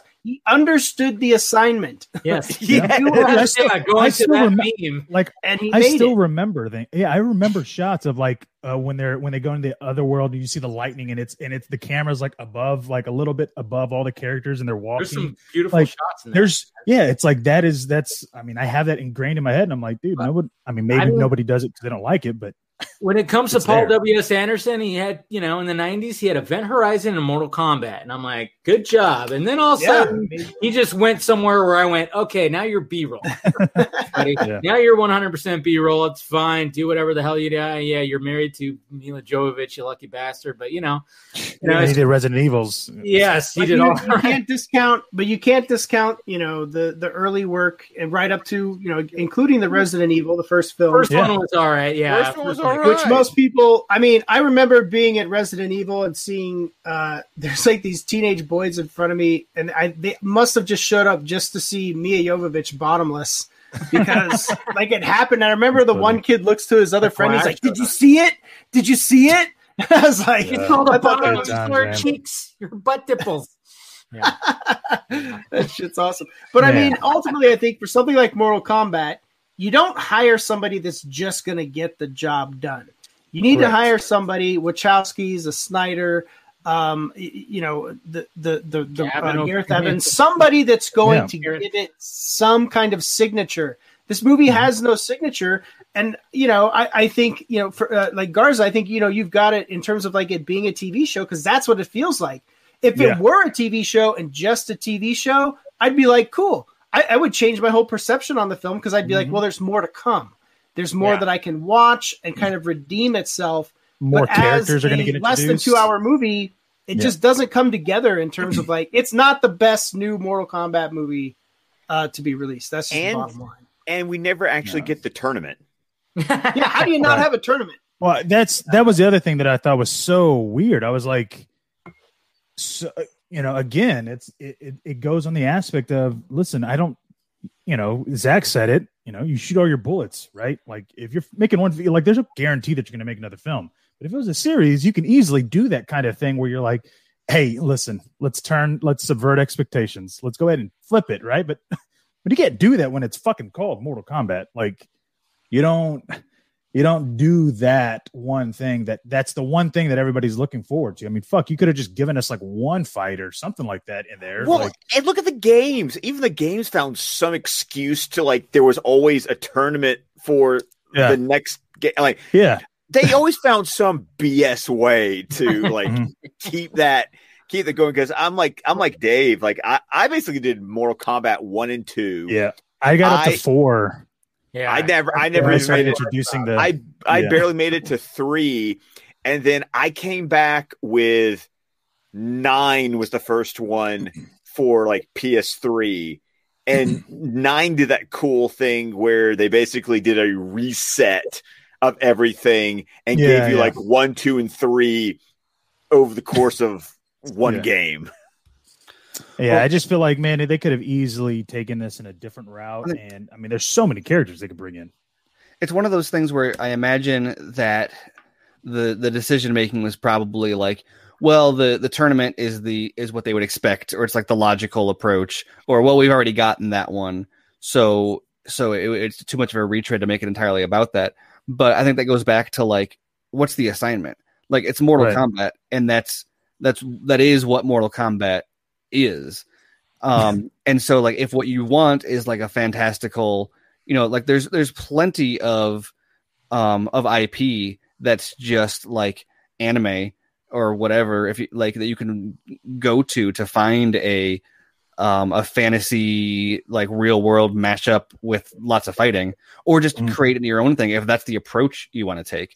But like if you're doing Mortal Kombat, like there there are certain things that you you know would, would be expected to, to do with it, or at least like end with a cliffhanger for like the or I don't I guess I don't I don't know and I don't want to spoil like, like no, in I mean, they, Mortal Kombat where do. Shao Kahn just goes yeah get your souls yeah, and they all go ha yeah. But you know what? You got to earn that cliffhanger. You got to earn that cliffhanger. You can't just toss it because, yeah. I mean, in my opinion, they just yeah. kind of tossed it in there. But you got to no, earn that cliffhanger, man. You got to earn it. You can't like dangle. It's you know, I I think back to like the Iron Fist season two thing where they show Iron Fist with the two guns and everything, and you're like, Jesus, wh- why didn't you do that in season two? They're never going to yeah. be a season three now, and that would have been the best part of the whole thing. And well, it's like I, you got to earn that- it. That goes back to um, what's really interesting about um, Iron Man one is is such a great movie in so many ways, but I think that it kind of poisoned a number of discourses and like mindsets about how franchises are built. Mm. Um, because on one hand, have a Nick Fury, yeah. It well, on one hand, it, it was it didn't. It did exist because like they knew they wanted to like they, you know, the whole phase one was kind of mapped out to an extent.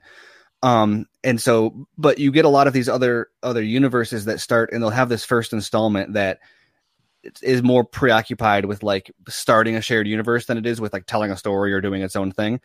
Um, but cause like what Iron Man gets praised for is like, okay, well, it's the solo movie. So it establishes the one character, but also it establishes all these things. But like so much, so many of the things that are in Iron Man one that end up getting picked up on in later movies are like retroactive continuity yeah. stuff where it's not like it'd be an Easter egg there. And then later on they're like, like, for example, Shang-Chi's coming out and they're like, oh, it's the ten rings. We're finally paying that off. And it's like, they didn't seed that in. That wasn't part of the yeah. plan. I mean, I'm sure maybe yeah. they thought that it was hypothetically down the road, you know, but it's not like they were setting up Shang-Chi or at least this iteration of it or whatever, when they did that.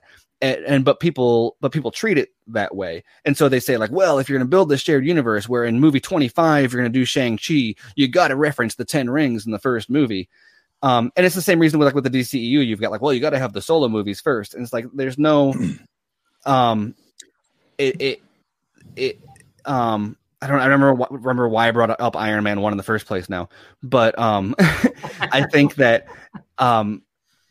I almost get tired of people saying this, but um, but I, I am going to say it, is that you just got to make a good movie. Um, no, but oh, is that what they, it is? This, no, they could have, like, as opposed they to could like, have gone. They easily could have gone as, as a Justice League route. Like, dude, you introduce Shao Kahn, like just floating around, like like he's like the one that's kind of communicating with Shang Tsung, right? Like on a on a different level. Like it's the, the whole reason why Shang Tsung's even doing what the fuck he's doing is because Shao Kahn's like, fucking you, I need to take over this this Earth realm. Like, hurry the fuck up! I've been waiting. It's been nine, you know, tournaments. Let's get the last one. Hurry the fuck up! You you have this badass warrior, Sub-Zero. Fucking do it! Hurry up, man! I'm not. I'm willing to look the other way, and I will make sure that you get accommodated for it. Right? I mean, like, imagine having Shao Kahn, and then finally, and I'm not saying Shang Tsung does anything, but like, you know, at the end, you have Sh- uh, Shao Kahn basically get involved. I mean, that's a lot better than what they did with the, the ending, I feel like, or they but, could have but, done. But once again, the Outworld stuff s- seemed so shoehorned in that you right. just, you get the sense that there I think I think that's the frustrating part, is you get the sense there was more there. Oh, imagine and then it just got with, left on the cutting room yes. floor. Imagine like, if it opened with one of those nine other tournaments. Yep.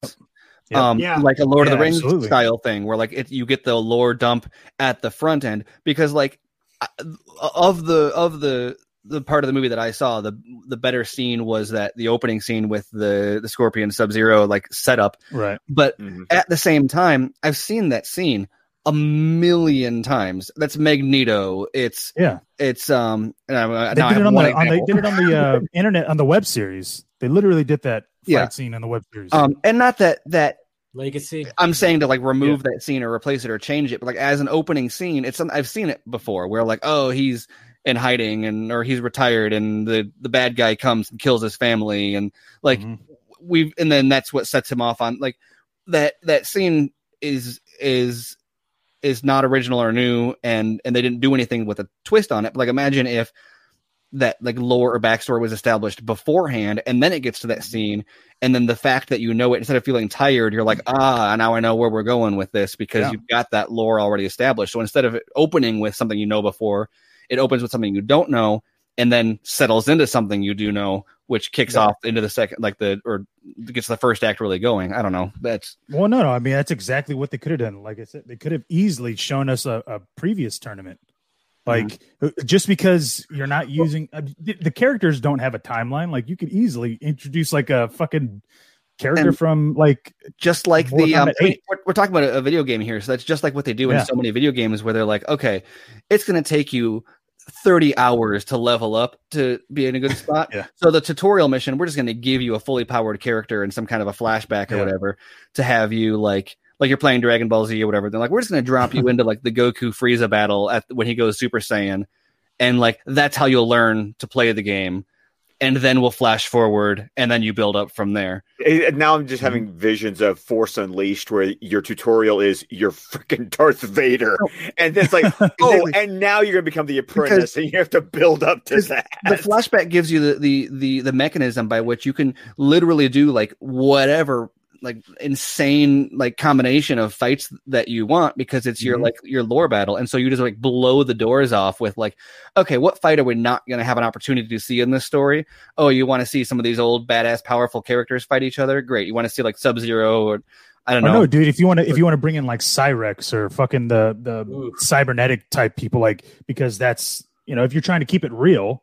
Right. If you're going to do a history lesson, you could literally bring in Reptile or Smoke or somebody like people yeah. that don't exist anymore. You know what I mean? Like those tournaments are gone. So they're dead. So they're not in the real world now. You know what I mean? Like you could you could have that lore and and treat it realistically. Being like, and, yeah, and, this is, this and, and, and it's in an environment where you're allowed to do that without suffering mm-hmm. the like, well, they never did anything with that character, or without the yep. like, oh, well, we never had an opportunity to build to that. Because you're literally just like, oh, here's a fully formed world. Here's all this fucked up shit. Now let's cut to the story that you're going to tell yeah. that, that's inspired by that. Like, yep. How yeah, how dude. badass though in the nineteen, in the ninety-five version when you know when Reptile was like a presence throughout and he was yeah. an actual reptile, and then all of a sudden he like gets into that statue, and then he yes. turns into the ninja reptile, and it goes Reptile, and then he just kicks fucking Liu Kang through a wall, and they have this yeah. crazy batshit crazy fight. That was so awesome right there. I mean, it's well, speaking of like, the the the I, the style, Wait, like you, you said, you, you said remember it, how the ninety-five version of the movie. What? Yeah. No, that okay. that was in a game for a second. Yeah, no, no, yeah. No, no, I was movie, gonna say, didn't they didn't they do it in Annihilation too? I don't know. I can't guys, remember. I gotta bounce out, so I want to say peace. Oh, Thanks okay. for having me on. Oh, no problem, man. I really appreciate it. Great talking to all you guys. Uh, so I really yeah. appreciate it. And, uh, no problem, man. Thanks for uh, joining. Like you said, you could, uh, get him at Arctic uh, Ninja uh, Paul right there. So uh, appreciate it, it, man. Yeah, all buddy. Right, cheers, boys. I appreciate it. Take it How easy, doing, man. Bye. Take care. Man, I kind of. I'll be do, honest. I'll, I'll be honest with you, Garza. I've I still to this day have never seen Annihilation. Oh, it's bad. Oh man, it's fucking so good, dude. Like it's so good, it's bad. It's so bad. Yeah, no, dude. It's uh, Dave. You don't like it? Annihilation, or like you're talking oh, about Mortal oh, Kombat. Oh, I'm sorry. You're talking about Annihilation from. Yeah. Yeah. No, no, no, no, no, no, no. I saw oh, okay. wrong Annihilation. I like, no, no, I don't. Well, that's that's how far my. Yeah, I was like, uh, what? No. Annihilation? No, no, no. Okay, not cool. Not that Annihilation. That no, Annihilation I saw that, I saw that fantastic. Annihilation in theaters. That was well, amazing. It's on, well, it's on, um, yeah, so did I. Uh, it's on um, H B O Max now. You just put it on. What? Oh, Mortal Kombat. Mortal Kombat Annihilation. Oh, yeah. Mortal Kombat, yeah. Uh, well, I've got the um, I Best Buy had a steel book with Mortal Kombat ninety-five and Annihilation. It was only fourteen ninety-nine to get both on wow. Blu-ray and a steel book. I was like, dude, I pay fourteen ninety-nine just for the ninety-five version. Yeah, exactly. I'm getting Annihilation for free. Well, no, it's it's all right. Like, well, and again, um, I don't know. I think I think Steve is the one that showed it to me, but that's a that's a print cut. That's a like, print. They didn't even, yes, they didn't even fucking finish. They're like, nah, we're good. Um, but you know, at the end well, of the yeah, day. That- I think if you really look at like even even I mean, who knows? They might have had some history lesson type, you know, fight scenes. Well, because like I said, there, there's literally a scene where it's like M- M- Melina's walking up to Shang Tsung. They're walking. Shang Tsung's dirty. She's got yeah. blood on her face and dirty. But like, where were they at? Like, what the yeah, fuck? Like, why, they they, why are they walking around the middle of Outworld? Yeah. Yes, yeah. To like I mean, a big girl statue. I'm like, he going, literally okay, wait. Teleport like with smoke. It's like. Why are you walking? You just fucking teleport, dude. Like, come on. You know, I just. I don't know. There's like something missing there. I'm going, something happened, I think. And what do we, what, what happened right here? And I think what was, I mean, I guess I, I already said this when I originally made the point, but it, it's just so weird to cut straight to there and just give the title card like mm-hmm. Outworld when it's clear. It's, it's so. It's not like you're like New York City. Like this is a totally it's a, yeah, different exactly. dimension, right? And so you feel like there should be some sort of like thematic or like plot driven like introduction to it. Well, that's because even because it doesn't look different than obviously yeah. being on Earth. It looks like, like it could be a uh, secret location and yeah, exactly. Yeah. Like like when you see Raiden's temple, it's like mm-hmm. that kind of looks like Outworld because it's all mm-hmm. New South Wales, Australia. Yeah. I mean, I mean, again, though, I like the I like the film. Like, I, I, like as a as a fan, as a as a gaming fan, like that, I played it. Like, dude, I I laughed at so many parts because I was like, yes, dude, like they fucking they get me. Like as a fan, I was like, yes, I, I like the callback, but again, it's that that that tonal shift that would be like, I mean, if you're gonna go there, like go all the way in, dude. Like I want to see I want to see Shang Tsung just sitting there, you know, clapping or something like get like. Give me that shit, but you can't you can't have both ways. I, I don't feel like, and, and they well, tried to. And I think the spirit of like the nature of fatalities is not simply just like give me gore, but the, the yeah. once again, fun, like what's the assignment? Like Mortal Kombat, the reason that like the the fatalities exist in the game at all, or like the, the whole nature of the first game with like it was it wasn't mocap, but I mean kind of like no, the but first, it was like, so great, was, yeah. It was yeah. like yeah, it was like first time, dude. Which is hilarious yes. to say that. Um, because like I was just playing it today on my um, Super Nintendo emulator, and it it, it looks bad. But I yeah. mean, by comparison, but, but at the still, time, but you still see humans there, like it's yeah. not. Um, yeah. and so it's so weird. But the whole the whole the whole point is like pushing boundaries, and and this didn't feel like it really pushed boundaries. Like it checked boxes for like mm-hmm. here's a fatality, here's it, blood. It checked boxes for but, me, yes. But there was absolutely. Never any moments where.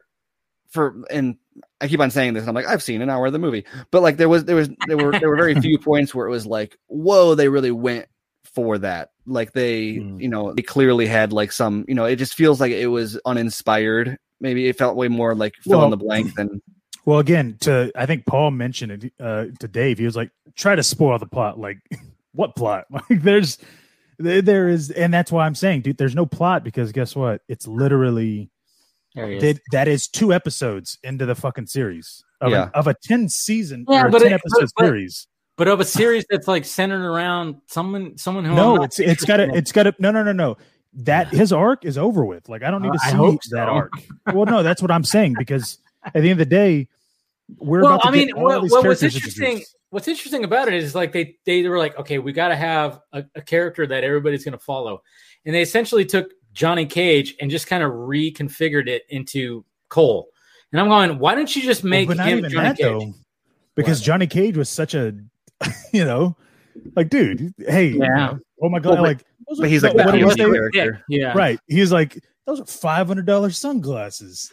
Well, my my question, and once again, I don't know if this is going to be a spoiler answer or not, but the decision to me feels very much like, okay, we need a P O V character, um, but we don't want to spoil, like, we want to save Johnny Cage to do something different with him later, but to have both of them in this movie would be a bit much. So let's get this out of the way here, and then we'll bring in like a proper Johnny Cage later. Well, or no, I, I mean, at the, optics wise. No, I, at the end of the day, I feel like they didn't even need his character. Like you didn't, we didn't need. I didn't need a point of view character because you don't even with the point of view character. You're like, well, I don't. It's it. It doesn't fulfill what it's supposed to. Like I was thinking, okay, well, if that's if that's what you're going for, and I'm I'm not going to spoil it, but I'm going to say, listen, if there's a line and you're going all the way here, straight down, and it connects, then that should be the line that I'm going to be seeing in this film. But it's like, no, no, no. You know, he's just he's he's not that character. It's almost like Sonya could have also played that yeah, role because easily. her her arc. I mean, she's a character that they needed to have done more with in the movie. Absolutely. And she actually has like an arc, an, an arc that mm-hmm. it's underdeveloped, but yeah. the but the bones are there. And you totally yep. could have made her the, you know, instead of creating Cole, and you didn't want to bring in someone like Johnny Cage, and you for some reason want to make Liu Kang the the the side it's character. Side piece. He's a side yeah. piece, man. So, Sonya Sonya would have served that role, she and I th- and yeah. I think would have been more effective. Yeah. Well, I, I will say I do I did like the aspect. If you're gonna keep like again, if you're gonna keep it grounded and go, listen, you're you're not just gonna have powers, you know. But if you if you tap into your inner Akane or whatever they called it. Like then spoiler. you could potentially. Well, no, no, it's not really a spoiler. Yeah, it's just like I listen, know, but it, you... that was a part of the story that I was not real. I was like, right? No, I heard, I figured that. But I mean, yeah, I liked it because it was a okay. Well, how do you get these metahumans? Essentially, like how do you get them? Like you, yeah. nobody's just walking around and then twenty at, at thirty years old, they're like, you know what? I'm going to defend Earth with these powers that I have. It's like. I what get the that. Fuck? What were you doing in your eighteen years? Like, it's, like, it's like, okay, okay, it's like, okay, capitalize more on that. Get rid of the birthmark shit, then. All right. Well, you right, know, no, no, like, but that's dude. my that's my point though. Yeah. So imagine seeing like character arcs of, of characters like that, like you know, of Johnny Cage or something like that. You know, getting like figuring out who he is. He's like, well, fuck Hollywood. You know. Um, well, I, I think, think you that- know what I mean. Going back to uh, what we were talking about with the, you know the fatalities and everything, I think one of the challenges. That anytime they try to attempt doing a Mortal Kombat is the fact that, you know, when you're playing the game, I mean, unless you were playing Liu Kang a la first Mortal Kombat where he, all he did was like this weird scissor kick. And uppercut. He had the fireball. He had a fireball. No, yeah, he leg. did. But I'm talking about fatality wise. When it came to fatalities, oh, Liu Kang yeah. didn't really have fatality unless you were on the fucking bridge and he knocked you into the yeah. pit. That's all that, that's all, yeah. that's the only people that he Yeah, because he didn't get, he didn't get the animality till three, I think. Yeah, and he well no, he didn't get the dragon until the second one. He got that's when Oh, was it the second one? Oh, okay. Yeah. Yeah. But it's just like, okay, so now you got all these characters, do you want to kill every single one of them because if they fight each other, there's going to have to be a fatality or something at, Absolutely. at some point. That's that's the challenge that you have to do, but at the same time going back to when you're talking about like, you know, a, a Daredevil situation where you just have literally just Shang Tsung's goons maybe just attacking somebody and you get a Liu Kang where he um it just does a one shot in a hallway, but not, maybe not exactly like that, but something where it's a one shot where Liu Kang is literally kicking ass. He does a flying kick. He does a bicycle kick. He throws some fireballs. And then all of a sudden he just busts out the dragon and just wipes out everybody. Yeah. I mean, go that route. Yeah. Go that route. Like show gonna, show why he has literally been training and in that temple yes. and, and doing things with Raiden. Like, here's the other thing is um, I'm not going to spoil it, but I'm just going to say that at the end of the day, if, if if you're fighting a boss character or that we know are boss characters, like make it known that it's a boss fight or, or something. Like don't. By the way, on, we I haven't love, even gone to the.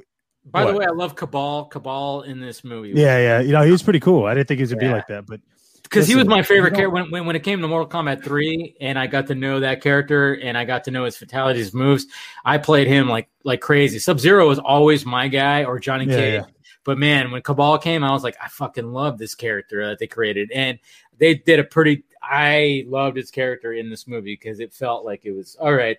They really fit it, but well, he felt like a character. Well, I'm just saying, yeah, he I'm felt like a character, that, right? Yeah, yeah. I'm just going to say I'm going to start a hashtag for Goro, okay? That's all I'm saying. Like, yeah, because at the end of the day, like, come on, man. Like, uh, yeah. They f- I don't yeah, even know what he's doing. Um, that was that was the worst part, I think, for me, like, in general.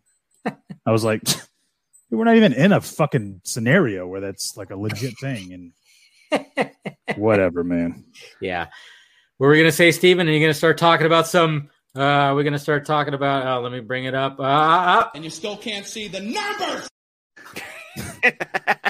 No, oh. actually, I was going to say it's too bad Paul left um, because I was looking forward to talking about Army of the Dead with him. Yeah, yeah. We were too busy talking about the two boat. Too not to, I know that's a, I know it's a sharp change of subject. We don't have to change subject right now, but um, we're going in circles a little bit, I think, about Mortal Kombat. We can keep on. keep on going with that, but I do want to make sure we talk about Army of the Dead a little bit. Yeah, of course. Well, I, even the numbers too.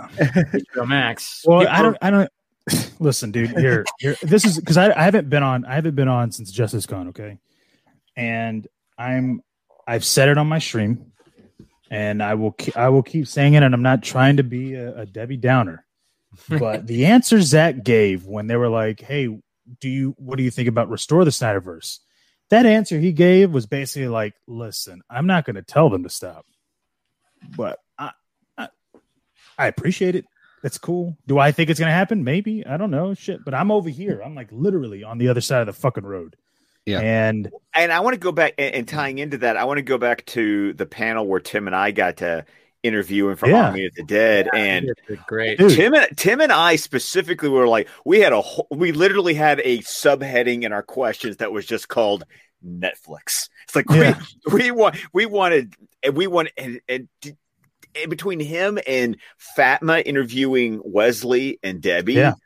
I mean, there's a love that, affair right there with Netflix that I am I'm all for right now. Well, you look at how, how his mannerisms, his body language, right? When he was talking about Justice League, it was, I mean, for if, if you could see somebody's aura, it was very black. It was very dark. It was very, you know, Justice League was a, a, a fucking a workout, basically. Like, dude, he was still getting fucked around. You know what I mean? Like, he couldn't do his, he couldn't do his Green Lantern. He couldn't do his shit. And then all of a sudden, the next day, he gets to talk about Army, and he's like, it's like a fucking bright white light behind him, dude.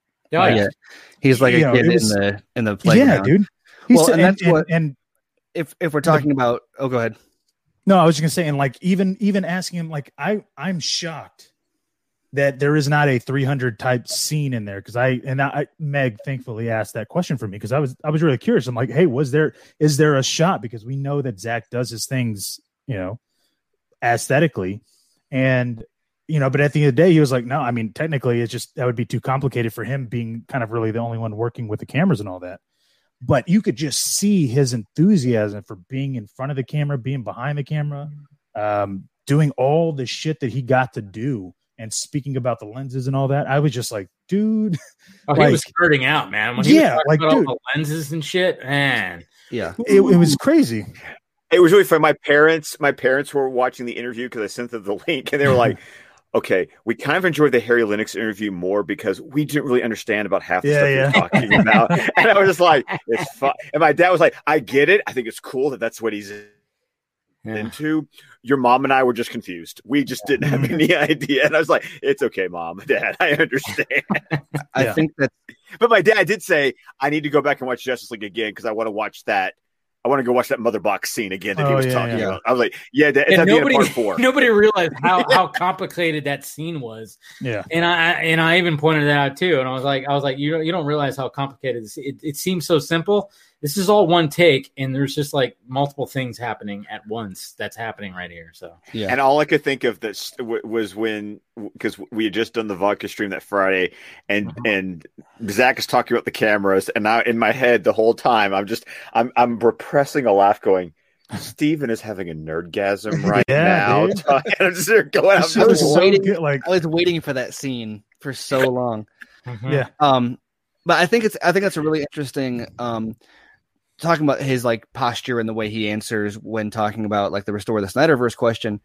Um, because yeah. I, I had to sit for a year and a half or a little longer yeah. on, um, because I, the question that I asked him on, on set was, um, obviously, and it was unfortunate we didn't get to publish it until after Justice League was out, right. but people, like Paul said, the question, people didn't like one of the big, um, oppositions to it was saying like he's moved on or it's time to move on or look and so and so I asked him, I gave him an opportunity to say um um is there a point at which you want people to focus more on what you're making next than what you made in the past? And um and it's not relevant as much now because it was about the Snyder Cut, but I think it applies to the Snyderverse in in principle, which was like, look, I'm I'm it is what it is, and I'm gonna make I'm going to keep on making stuff. And I would hope that everyone follows me. You know, I, I, I'm assuming it's not mutually exclusive. Like people that like Justice League right. aren't going to say, no, I don't care about Army of the Dead. I assume that they're going to follow me over there.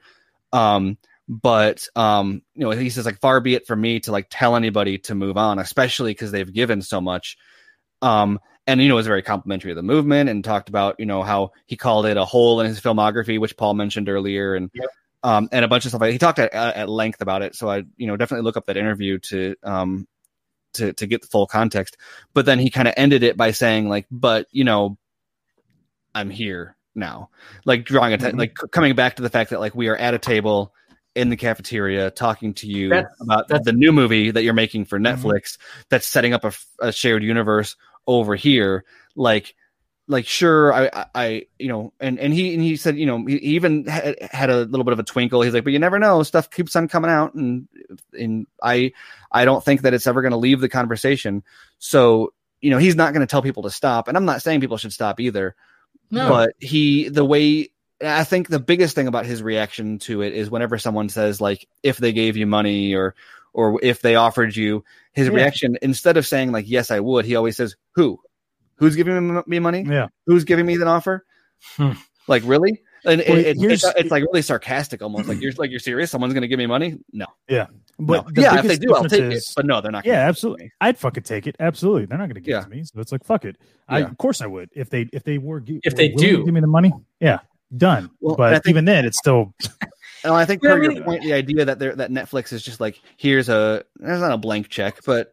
Basically, here's a blank check. Here's enthusiasm. Here's freedom. Well, this is this is the difference. Like, make whatever you want, Zach. Take a camera and go off in the desert and make a yeah. fucking zombie movie. And he's like, awesome. No. And then if Warner Brothers were to be like, okay, here, we'll we'll let you make these movies, but under one, yeah. no, no, no, no, no, no, no. Even then, right at that, that moment, shit. It's like, but here's yeah. the difference, right? You have like Warner Brothers. Like, imagine if Warner Brothers was using the Netflix mindset, right? Before Zack Snyder's Justice League even came out, they should have been like. We're going to announce the sequel. We're going to announce a spinoff, uh, maybe even do an animated series. I mean, right? I mean, why wouldn't you? Like, capitalize yeah. on this because you you know what it's going to be. Like, you yeah. know people are wanting it, right?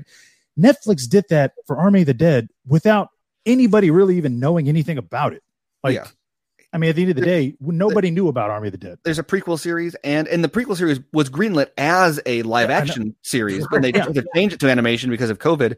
Um But there's a, there's a prequel movie and a prequel series, and it's already and, shot. And and the, and the movie the movie yeah. is coming out, and like it, especially based on what like Batista said, there's no way that it, it sounds like it, it ends with a either a, a massive setup or a cliffhanger or something that's going to have people excited oh, yeah. about the future of this Definitely. universe. So I've got to imagine there's already a sequel. They haven't announced it because in some ways. You, yeah, because if you announce the sequel, then you know that everybody lives, right? I mean, or or, or it ties into. I, I swear it's going to tie into the area the, the Area fifty-one yes. thing. Oh, yeah, yeah. Got to tie into that. Yeah, I'm all about. And, and we know, and we know that they're working on this female protagonist that's going to be up in space. Like, dude, what if it's you know yeah, Dave Bautista's daughter?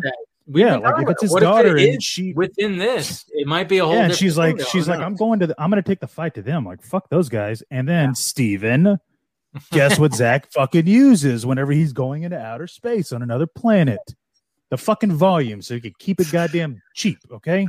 Motherfucker. For, for certain scenes, sure.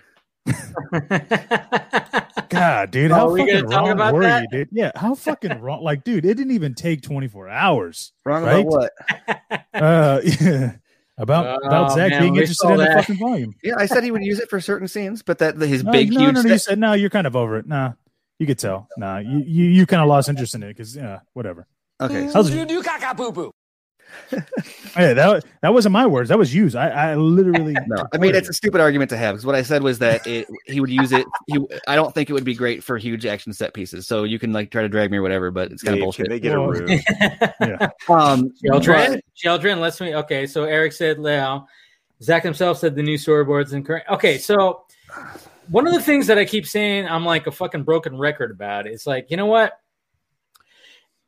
If somehow like Warner Brothers and Anne with a plan goes, okay, yeah, or even Kyler finally goes, hey, yes, we want to do this thing. It's like, I keep on saying, it's like, yeah, they can, he's got it all mapped out. Does he need to be full on hands on? Does he need to be like the full on art, like everything? Like he needs to be the director, part of the writing process? No. Let him, like, I mean, he's doing a lot of things, but it's like, you know, and, and, and you know, and I hate that I, I'm dropping this too, because it's just like, I've asked him that. I'm like, what would, how would you feel if somebody, like, if they still continue your story, but other people were still, like, mainly involved? He goes, that would be cool.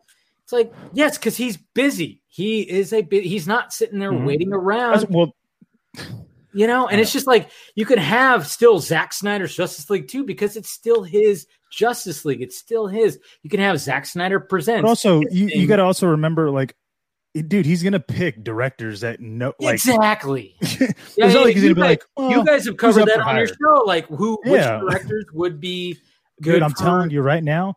Yeah, you know, I know he's got two films and he's doing Metal Gear Solid, but literally fought Roberts, yeah. dude. He is. If you could sit there and go, dude, he could. He not only could emulate, but he could have his own style in the Snyderverse. Watch Kong, you know, Skull Island. Would totally be like, all absolutely. for that too. Absolutely, and and he's already worked with Larry Fong, dude. Imagine Larry oh Fong God. coming in and, oh. and Fabian Wagner working with somebody else. Like, dude, you know, at the end of the day, you could have those stories. Now, granted, you easily could theoretically, but Warner Brothers, for some fucking reason, is like, nah.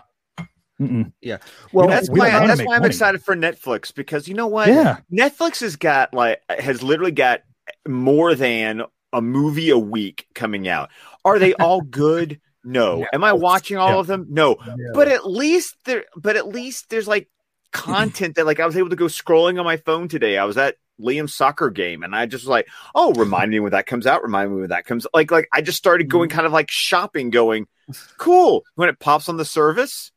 I'll watch that. Like, I'm finally going to get to watch the Amy Adams Woman in the Window I've been waiting for like five years to watch because twentieth Century Fox and Disney and all those shenanigans. And and, uh-huh. and there's that movie Monster coming out that's like, oh, I know the book that's based on. Like, at least Netflix is giving me content regularly, yeah. and I don't even have to like all of it. Yeah. But but then I'm also getting like, I, I still love the fact that I mentioned Love, Death, and Robots on that yes, freaking and, panel, and, and the, the next day... day there's a trailer, and I'm like, I spoke oh, wow. that into existence. Steven, Steven Netflix was listening. Yeah. yeah, yeah. You kind of wonder, like, right, Steven? Like you said, what if he's kind of maybe involved in that? I thought it was weird because, well, because he does that thing where, like, like as you we've whenever he's making a tease, he always like pauses, um, and that's very like exactly what he did when he answered the question. Uh, Dice is in the comments now. He's going to give me shit about this again. He's like, um, go right ahead, Dice. What he would say is, go I'm going right. full Garza. Um, but hey, well, at least I'm always right though, so I don't know. I could, but, you know. But he goes, um, but he, he's like, he's like, yeah, and that was great, right? Wrong! And then he go, and he he's, he like hesitates, and then he's like, and season two is on the way too, and that's going to be even better.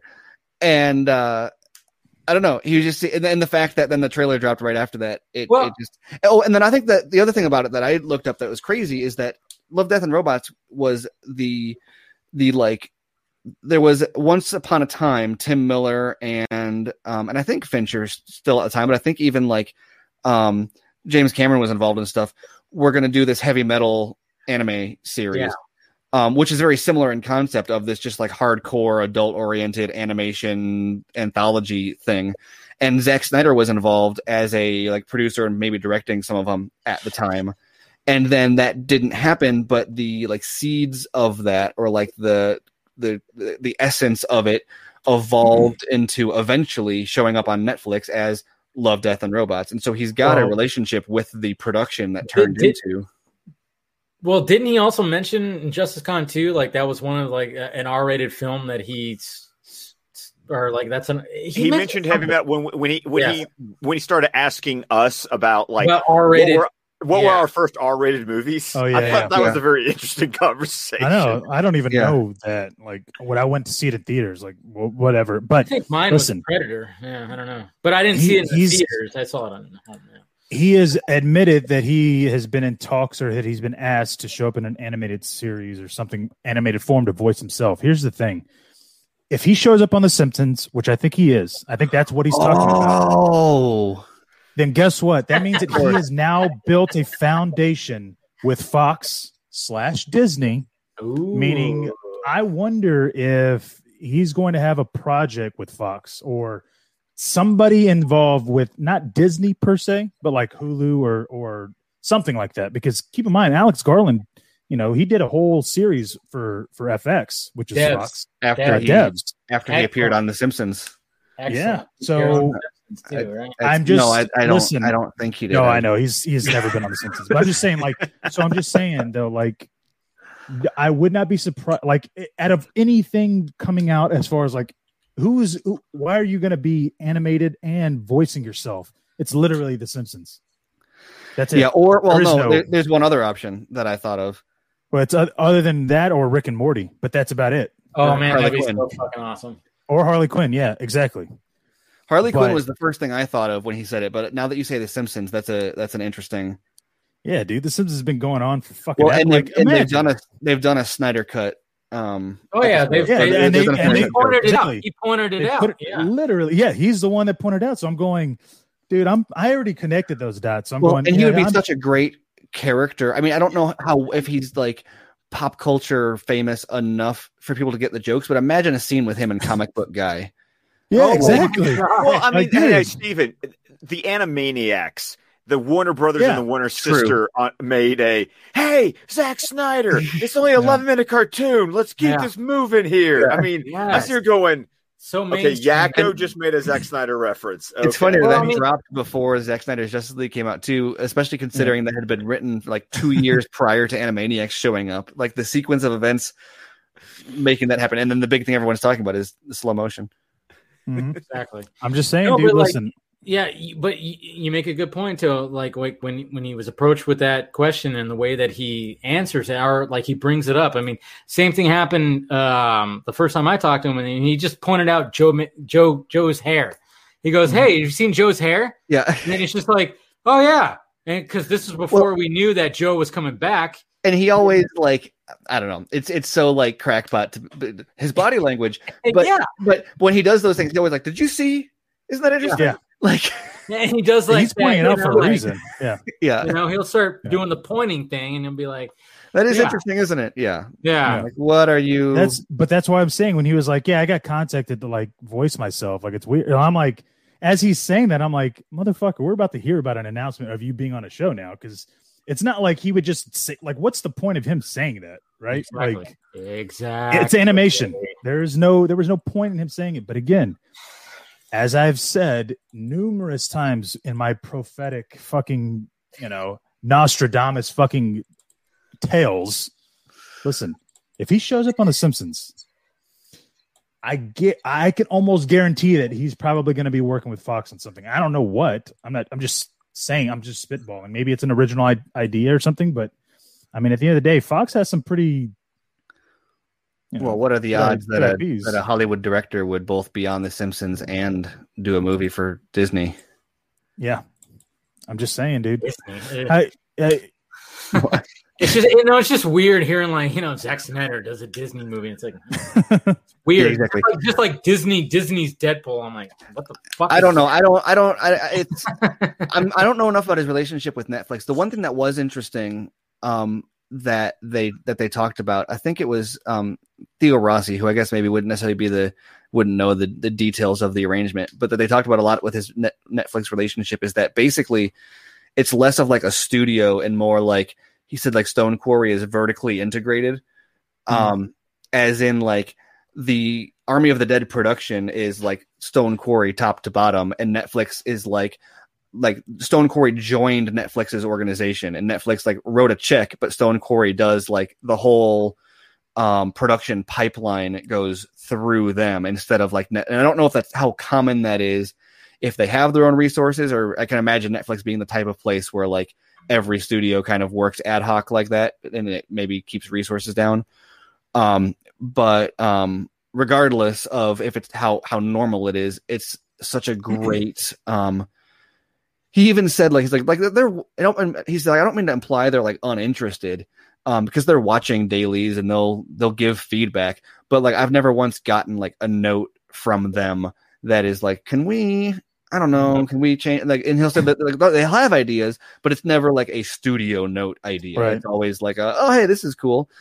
Um, and but otherwise, they're like, if he says no, I'm going to do it my way, they're like, okay, cool. I just just thought that'd be be cool. Hey, what if, uh, what if, what if Zach's uh, female um, sci-fi adventure is actually an, an alien prequel that has, uh, you know. What's her name? I forgot well, her actual name, but Na- Naomi Rapace. No, no, no. Like, oh, uh, yeah, I know what you're talking about. Yeah. I know, yeah. Yeah. Prometheus. I don't know. Yeah, I guess Prometheus. Maybe this isn't right. the right mindset because he is working on a, a Arthurian thing. Yeah. Um, I kind of feel like he, especially with anything Disney related, is going to try to stay away from um, I P that he doesn't own. Um, right. Well, but then again, it's Fox, though. You know what I mean? Nice. And if Ridley Scott's, if Ridley Scott's, I mean, Blade Runner is one of his favorite films, right? I mean, what if it was a Ridley Scott produced, Zack Snyder directed film? Like, or well, not film, even, but series. Somebody even in the comments said Zack Snyder's Aliens. Like, how? Yeah, like, dude. Jesus Christ. That'd be, I mean, I mean Ridley Scott is working on the, I, w- I don't think that's going to be the same as the, because even if he did work on that, because that's supposed to be a T V sh- show, yeah, right? Or Hulu, series. Or, yeah. Yeah. So I feel like maybe. That'd be awesome if he directed episodes of that, but they were kind of like off in like total speculation territory. But I think that his uh, female protagonist is an original, completely oh, original, original idea. idea. Yeah, yeah. yeah. Dice just said, "What if it's Blade Runner three?" Right. Well, the only other thing I could think of that would be like major would be like a, a Planet of the Apes type Zack Snyder film or series. Like, and then he corrected which, himself: Blade Runners, plural. Yeah, like alien, Blade alien. Runners. Blade yeah. Runners with the uh, with the three as the S. No, yeah. Oh no no no! no I fucking hate kidding. when they when when they do I know. titles. God, no, damn not, not the S, the the E. It's, oh yeah, sorry, sorry. The three Blade Runner, Blade Runner, and then you have the, the E. As the oh man, Ugh, I um, hate that so bad. Yeah. Sorry, but no, I think what I'm really curious about with um, with Army is that you've got, first of all, the future of the franchise is really interesting because everything so far is prequels. Um, the, but also that you've got, you've got an anime series coming out that tells the story of like the zombie war that happens before the movie happens, mm-hmm. um, in like the Nevada desert. And then you've got Army of Thieves, which is the Math, um, Matthias Schweifer. Schweighöfer. By the way, the fact that the, the back, the, the fact that the safe designer. Safe. His name is yeah. Wagner, and each of the saves is named after a opera in the Ring cycle. Mm. I was nerding out. I, I, would, I, don't, I saw I, you internally going, "Oh my god!" Well, no. Yeah, as yeah. soon as you said that, as soon as you said that, you're like, "Oh, then that's the reason why it's named the Gutnacht or whatever it was called." Go, don't, was like, yeah, yeah. And I was like, "Oh, um, I see what's happening." But there. Oh, when uh, was it Debbie? I think or Wes? I think Debbie said that um, Army of Thieves is basically a romantic comedy heist. Yeah, so I was like, I was like, finally, like, think of a. That was kind of what the D C E U under Zach was g- going to be. Um, but like finally we've got a shared universe where this these this is not a zombie, it's not even a zombie shared universe because Army of No, Thieves, it's just it's just Army, a world. The, the the zombie outbreak is contained in Nevada mm-hmm. slash Vegas. So even if this is happening at the same time or after, Germany, like it's not like zombies got to, to Germany or wherever the heist is happening. Um, and so it might be like a um um mute. I think it was, yeah, mute where they had like the moon oh, yeah, Easter yeah. eggs yes. on the T V. Yes. Um. So maybe you'll get yeah, a situation like that where like yeah. where like on the T V in the background they're reporting on like the yeah. the, the pandemic yeah, in right. Nevada yeah. or whatever. Um. But otherwise, it's not a it's not a zombie movie. It's not a like it's not even necessarily an action movie. It's a it's a romantic comedy heist. And so I'm wondering, does we've got three totally different properties and three different mediums like that? You got mm-hmm. animation series. Um, so like, what does that mean for how the universe, how the franchise continues? Especially, I feel like the thing that he, to him that he's embracing the most isn't like the zombies, and it's not even. I think that like the alpha zombies aren't even actually zombies. Um, I think that the the shamblers are zombies, but I think the the alphas are something else. That right. the I think the infection um is like a, a symbiote type of situation. Symbiote, where yeah. where like. The it it enhances them, and so they're like undead, or they're not dead. They're like enhanced, and then but they're also taken over. The like they don't have that, control. The people but... that don't survive the the conversion process are the ones that become shamblers, and mm-hmm. they are they are dead, but they are animated because of whatever the, the virus. virus. Is, whoever yeah. survives mm-hmm. because they get a more pure transmission. Um, I I feel like are the ones that end up being the um being the alpha zombies, which. Which I think means that, like, going forward, you're going to ditch the undead shambler zombie kind of concept entirely, and you're going to move into like a straight up sci-fi super soldier, um, something. You could do totally different genres, especially because what Zach talks about whenever he, it's like, why, why another zombie movie? What he talks about isn't like, oh, zombies are cool. He talks about, I wanted to pick a genre that's like ripe for subversion, and you've got zombie genre and the heist genre are both like people know those tropes, mm-hmm. and I want to take those tropes and I really want to. Um, he's been using the phrase "have fun" without making fun. Well, and lot, he talks and about the tropes of the tropes of the like, yeah, know, the tropes of the tropes of the tropisms, and and and I also look at the movies that he references. Like he talks about the um, the inspirations from Planet of the Apes. Aliens, The Thing, Escape from New York, Escape from New York, mm. and you know, and I watched Escape from New York and The Thing leading up to the panel, and it, and it's, it, but when you mention those, when you specifically mention those movies, it, it's it's fun to look at them and go, okay, there's the obvious connection there. Where's the unobvious connection that I'm not going to get until I actually watch watch this movie? Yeah. yeah. Well, dude, and then you got Dave Bautista going, I'm just, I I can't believe how it ends. And I'm like, what the fuck, but, dude? Like, ending. I know, he's all, yeah. I watched it five times, and he goes, I can't like, get enough of, like, the ending. I mean, the hearing him talk about it, I'm like, holy shit. Well, he dude. talked I'm, about a surprise, like, character appearance, which to me, I immediately yeah. look at, like, the animated series, and I think, like, okay, Christian Slater, Joe Manganiello, yeah. Harry Lennox. Um, Maybe. Like who shows up, or but like also like who else was on set? Like who? What actors were on yeah, set were that there. we know of? That like Momoa. St- what did Momoa stop by for? Why was Momoa in Nevada for a yeah, day? Yeah, but even if he, but even if he stopped, like that's not a big, like dude, no, Jason Momoa, right? But I if mean, you're, but it, but if you're gonna have a Nick Fury type, like you're gonna whatever happens at the end, and they they defeat the zombies, or they become zombies, or they whatever, yeah. or they team up with the zombies. Um, or the, the alphas or whatever, however that storyline kind of plays out, um, the aliens invade and they and they side with the zombies, or they, it turns out that the government is evil and the zombies are good, so they whatever. And then some dude shows up and and is like, I don't know who's gonna like. I, I I need you to join the zombie initiative. I mean, I don't mean to totally rip off the, the M C U, but I mean, it's, like, if you're gonna have a surprise character appearance at the end, that is the nature of what you're talking about here. Is like, let's take your first steps into the larger world. Um, and so I'm really curious about who that is. So I've so like I said, I look at the animated series about like who, what actors are in that. Obviously, the assumption is like maybe they die, but also that could be setting up characters that appear at the end of Army.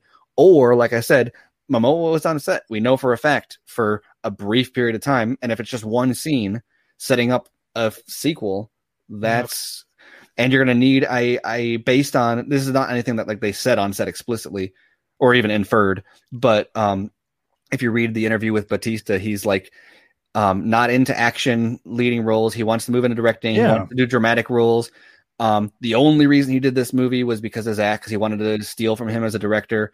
Um, and, uh, um, and also he was talking about like doing T V, and he said, um, he said something like, oh yeah, there's this T V show that, that I want to do, but it's a six month commitment and I'm fifty. And so I'm kind of counting like, that's a big, you know, if I'm trying to do these things with my career, I got to really be careful at what I pick. And I'm like, there's no way.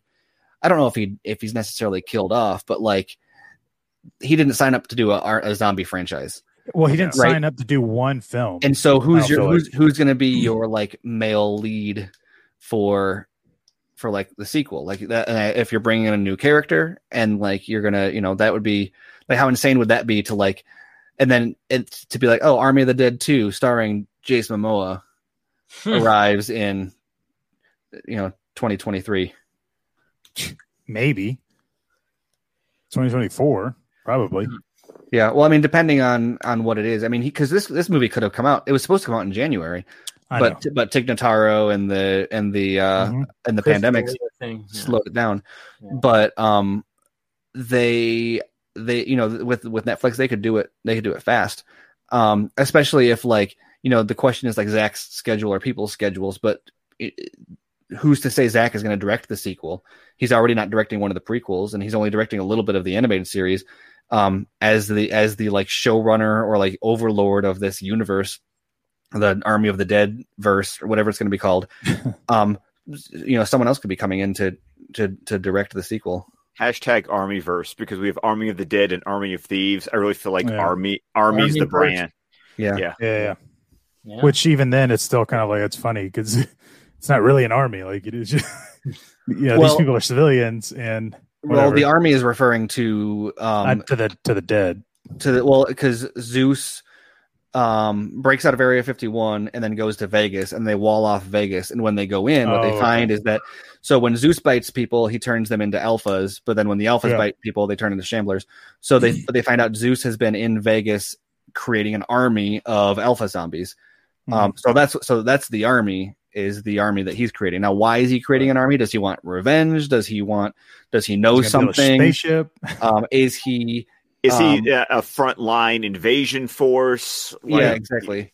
Well, you know, is this, is this irredeemable, but in a zombie version? Like, well, and they talk a lot about how they want people to have sympathy for the zombies and how mm-hmm. they, um, Team and how Zeus. the in, yeah. in in in in a zombie movie. I mean, this is unequivocally it's been stated by multiple times by multiple people in productions that in zombie movies. Um, the humans are the bad guys. And yeah, so it's yeah. kind of hard to see a scenario where, like, I'm not going to say the zombies are necessarily the good guys, but there's not a scenario where, like, the movie gets to the end, unless it's going to be, like, a dark ending where it's like, oh, and the humans win on behalf of the U S government. like, like, the, like the government, there was something going on in Area fifty-one. The government is going to nuke Vegas. Um, like, There, there is shady stuff going on, and the government knows something that people don't know. Um, Zach teased that, like, maybe the robot zombies that are in Vegas are mm-hmm. um, awesome. are put there by the government to monitor something, or maybe they're from sci-fi. Um, but regardless of exactly why they're there, um, it's clear that the government is like knows something about what's going on and doesn't want people to find out about it. Um, yeah. And so. Um, that's really fascinating to think about for this movie, but also really fascinating to think about, like, what does this mean for whatever comes next in the in the timeline? Yeah, and oh, but also how that, do you continue? Remember that Henry Lennox is the Secretary of Defense, so oh yeah. God, it's so good. You know, we have a Martian running, you know, the Defense Department. There it is. But then we also got to remember too is like we're gonna get a Zack Snyder style opening montage. Yeah, of Watchmen, oh. fucking out of the of the outbreak. That's yes. what I cannot fucking wait for. Yeah. Well, with them I holding really up their pictures them... of their civilian yeah, line. Yeah. Like, like oh you my get their... God, man. Yes. Ugh. I really, well, and you look at and you can see some of those shots too, I think. I, Dice yeah. is mad. I remember both mad, but because uh, we did our whole, we talked for like two and a half hours the other night instead of recording a, a Justice League by the Minute episode. God damn it, dude. I've been um, literally waiting. I'm like, and, oh, um, man. Well, we're going to do that, and we ended up talking about this stuff for, for two and a half hours, and then the call ended, and my, my Skype recorder was busted, so we lost all of it. Oh, but wow. There's a bunch of shots where, like, if you go back into the into the trailer, look at like the shot of the um of the El- zombie Elvis with the yeah. Eiffel Tower falling. That is yeah, like yeah. I, I don't say a hundred percent, but it is it is. I'm betting that is the Molotov cocktail scene at the uh, from like the Watchmen.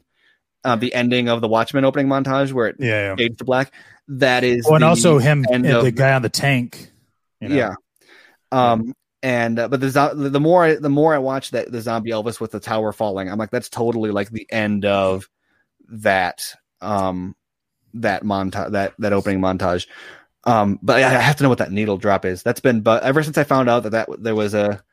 They did an opening montage like that. I've been like, "What is this?" And I've even looking yeah, on. Oh, you mean for the song? What's yeah. the song choice? Yeah, yeah. You gotta wonder. Well, I'm I also kind of curious: is it going to be like a clean one, or is uh, Hulkenborg going to do like? Yeah. I've been wondering. That was a question that was in my list, but the conversation just never Got flowed there. that way. Because I mean, you've had the Lucky Day, Judy Garland in the in the teaser. Right. You had yeah. the Gambler in the trailer. And, you know, and, and Tom did that great Littlest Conversation Elvis Presley remix. So I'm like, mm-hmm. do we get some Littlest cool vague? That would be awesome. I guess maybe not that exact same one. Although that is a great, right, that would be a cool song to use for the needle drop, though, especially because it's Tom. Yeah. Well, maybe an updated wow. version, obviously. Oh, of course, of course. Yeah. yeah. Right. Well, but, but, but there's a but lot still, of Elvis. But there's, but it's Vegas. It's gotta yeah. be. It's gotta be Elvis, right? Well, you know, you you you can I get mean, Elvis, you could get Sinatra or yeah, Martin. Easily, or, dude. If it's not Sinatra, if it's not Sinatra, it my way, way, come on, yeah, absolutely, that way, yes. Like, come on, like you could just imagine that fucking just, you know, you have the the the like opening piano, like just like it sounds like a slow motion type. Oh, jeez, I just dun, remembered dun. Richard what? Cheese did something for this movie. Yeah. He did something oh, for the movie too. Yeah. So, um, because and, and the only, the only reason we know that is because he said something about it on Twitter. Yeah. He was like, "I'm going to do this movie or something," but, but I don't even think he said Army. He, he just said something about recording something for yeah. Zack Snyder, and then he referenced Dawn of the Dead. I'm like, okay, so what is he yeah. doing in here? Well, because he's because he's got a song in because he's got the um, the sickness song. Yeah. In yeah, Dawn yeah. of the Dead, which I love. I almost like that version more than the uh, the Disturbed the original version. version? Yeah, yeah. yeah. I mean, I'm just saying that, but even then, though, like having Frank Sinatra's like My Way, the original version, like is still like, yeah, you know, on, just props. normal, like, yeah, uh, just uh, seeing uh, it kind of progress. Do you like, have imagine enough, you're? Do you have enough well, footage to make a, a Sinatra trailer? I mean, I probably could, right? But you know, at the end of the look day, at that, that? look at that, Ocean's Eleven. It's got the original. Oh yeah, the original. Oh, okay, the original, the original Ocean's Eleven. Yes, yeah, because I mean. You know, you would pay so ho- it would pay homage to that, but also like the lyrics, like doing it your way, right? I mean, that could tie to yeah. Zeus, that could tie to all the characters that are like doing it their own way, right? They're not following anything else. But also, there's a line in there that that I can relate to. That's also like, you know, I bit off more than I could chew. Yes, yeah. You know, hey, look, I'm I'm gonna still I'm gonna still go for it. Like, but then again, you know, we could also be talking out of our ass. It could not even be there. But I'm just saying, you know. That'd be dope. I'm, I'm surprised that. that you're not putting money down on, on My Way, and, and I know it's because I don't because I'm I'm because the thought is so fresh that yeah. I can't be so confident to tweet a GIF okay. out yet. Well, we'll give it a we'll give it a few days. give me like, yeah, like give me next real emotion, and you're gonna be like like come find me yeah. and kill me if I'm wrong because. Right. That's how that's a, that's the extreme I go to. I'm like no, nah, oh. fucking I'm not. all I gotta say, Dave, is the next time you get Tom back on, these are the questions. Like these we need, are the questions. These are the questions. And hopefully, hopefully, we can get him back on before Army, because I mean, he even said that he wanted to come back. So. Well, and yeah. I want to know. Like, I know Netflix does do physical releases of the soundtracks, because, like, I've got the Enola Holmes soundtrack, but it's like now I'm okay. I got my Justice League vinyl pre-ordered. Mm-hmm. I'm good on that. Okay, so. Army, when's Army coming out? I'm ready. I'm ready for. Oh, I need another fix. And and and I'll just say this too. Like I put, um, uh, you know the the scene of the League when Batman's in his in his you know Batmobile, and and you have the hero shot, and then they go through the building. Mm-hmm. So I saw this video on on on YouTube, or it was YouTube or Twitter. I can't remember. Anyways, I saw it, and they had put some of the B V S soundtrack on it, and I was like, I'm curious. Like I wanted to put it on there, and I put like the the the Batman Warehouse track, and listen, dude, it did not have the same feeling. It it felt so out of place, and I'm like, dude, but it felt like like all the all the points were hitting right with the music and on the beats. Like I, I could line up a certain, like when the hero shot is, I could line up a part.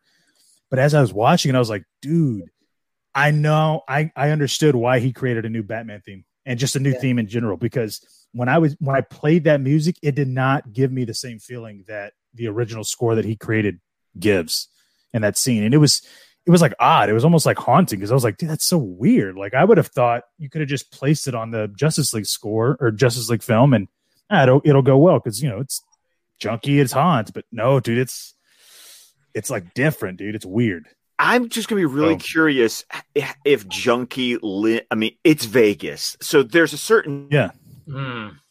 sound that you just, yeah. You know, you you it, it'd be a trope, but mm-hmm. but it but there's certain Vegas sounds that you can play with. I mean, even Debbie talked about, we have a zombie tiger because yeah. who doesn't think of Siegfried and Roy?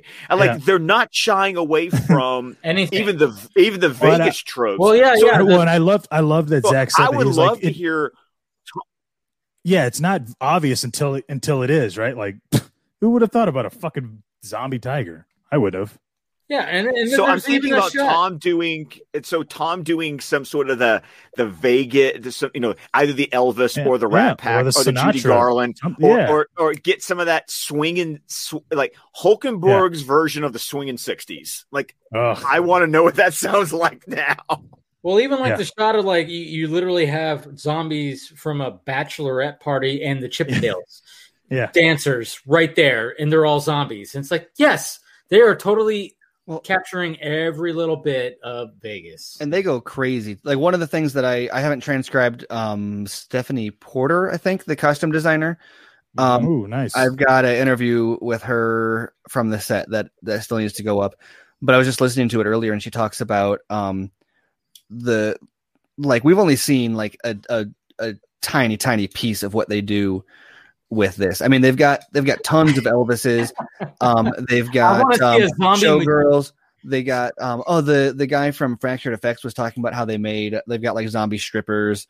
Um, they've got um, they made a big. I wanna deal see, about. I want to see a zombie, you know, magician just like still yeah. like going. Oh, uh, angel. If you watch the trailer, there's a spot where there's these like pillars, and they're coming up on top of this little hill, and there's zombies coming up, and what, there's one like one coming from the side, but then if you look over on the other side, there's one like climbing over a rock, and it's got like the the green transparent visor on. He's oh, like dressed shit, like a poker, blown, like, poker dealer. Yeah. yeah, yeah. Um, but um, they made the they made the costume designer made a big deal about um, um, not not even just like the Vegas trappings, Reverse but um. Loops. Nice. But they've got, um, they said they've got like a lot of Midwestern tourists, is what they described it. And I was like, excuse me.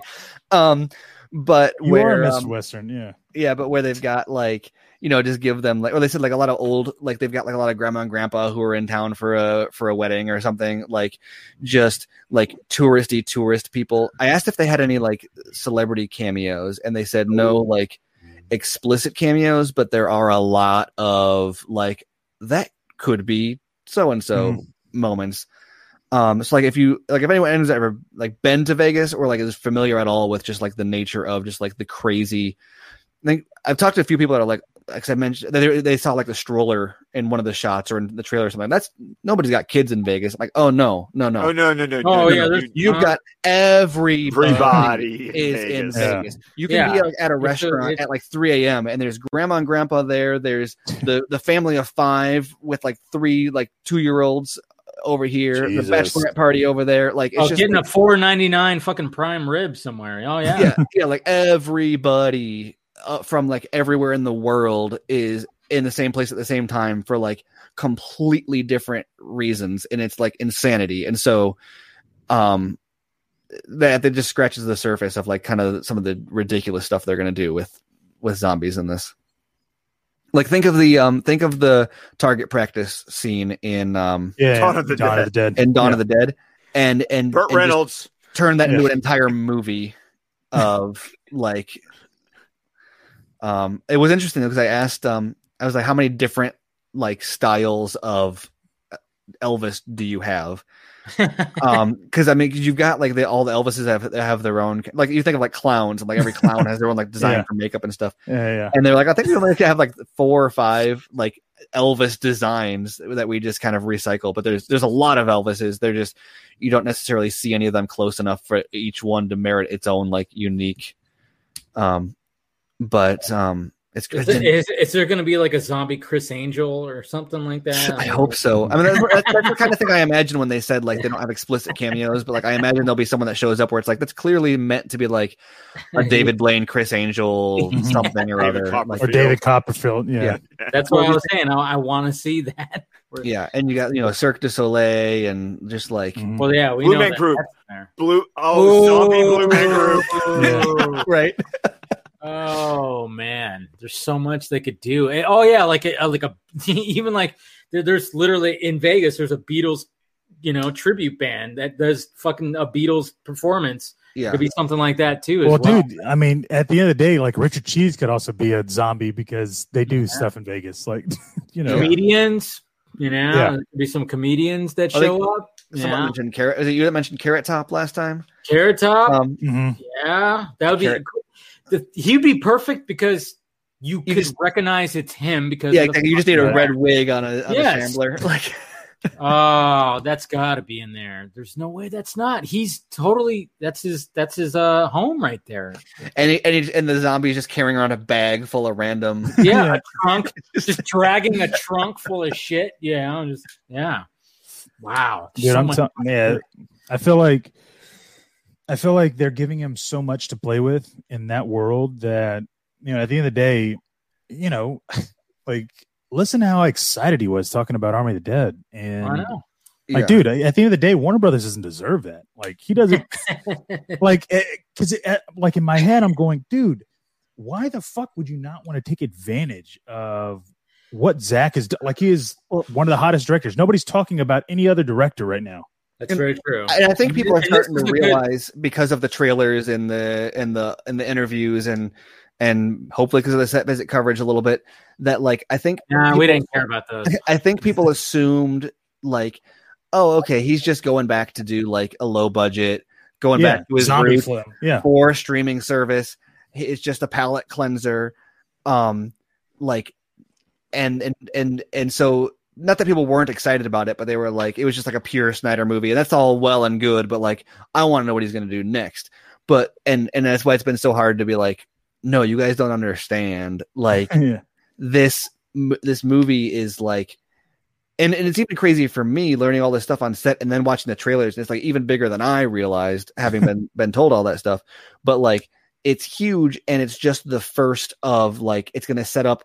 Because he, he says – he doesn't say this explicitly, but he, he said in a few interviews um, and, like, one of the ones on set where, like – I think what I asked him was why um, – it was either the question of, like, why – is this a sequel or, like, why is this the like the next movie that oh, you're doing? Oh, why is it not a sequel or something um, like that? To, and, yeah. and and what he said was, um, like, well, it was never – he told me it was never a sequel to Dawn of the Dead, like, even in no. its original inception.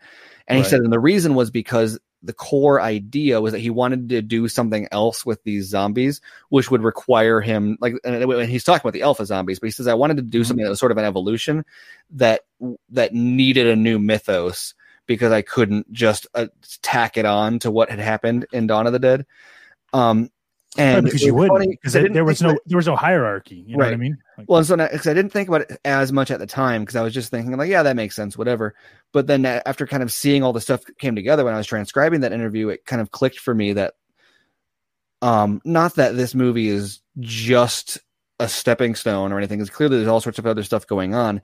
But what he's talking about in that answer is getting to a point where these this this army of the dead or whatever that he was building exists.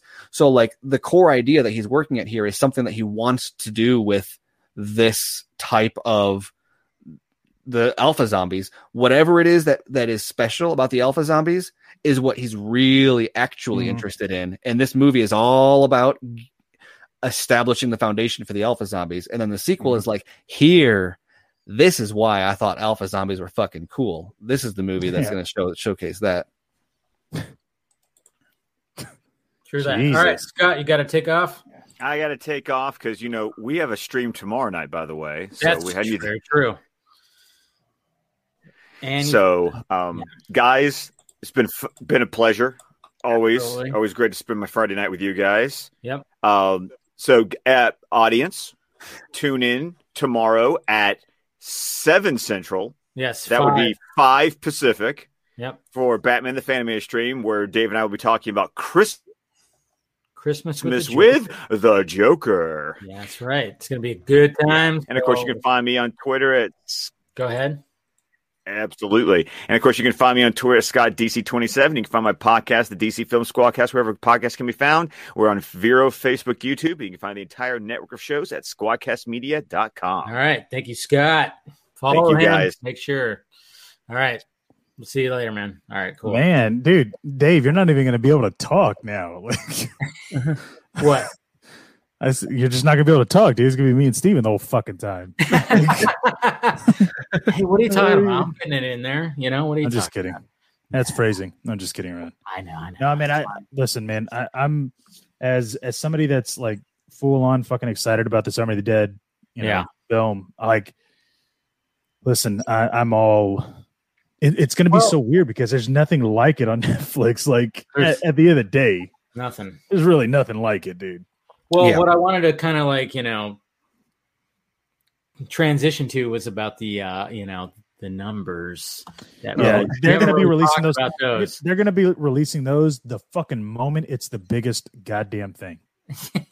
I promise you. Well, I think something that has been a little bit lost in the conversation about the numbers, um Paul actually mentioned it earlier, um is that um they like for, they don't have to release anything.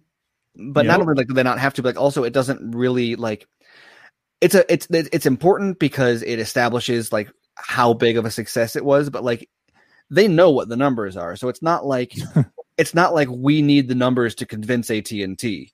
Like the numbers right. are purely a P R thing. So the reason they're withholding them is because they don't want it to be used um to empower people to to say to ask for more. But they know already.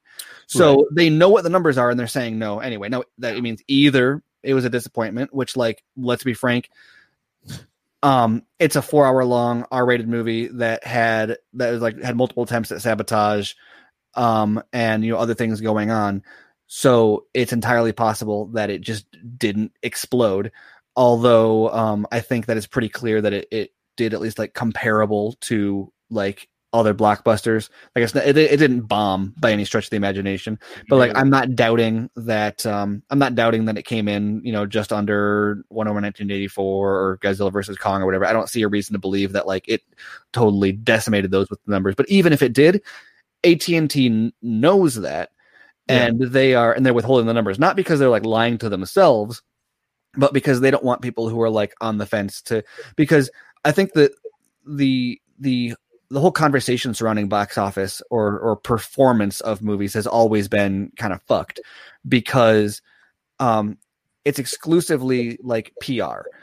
Now with theatrical, you can't hide that because it, it is gathered data that is outside of your like ecosystem. Theaters know how much they collected. They report the numbers. Mm-hmm. Box office is like a publicly known figure. So Um, so studios' reaction to box office is always like to spin it or to to con- to contextualize it.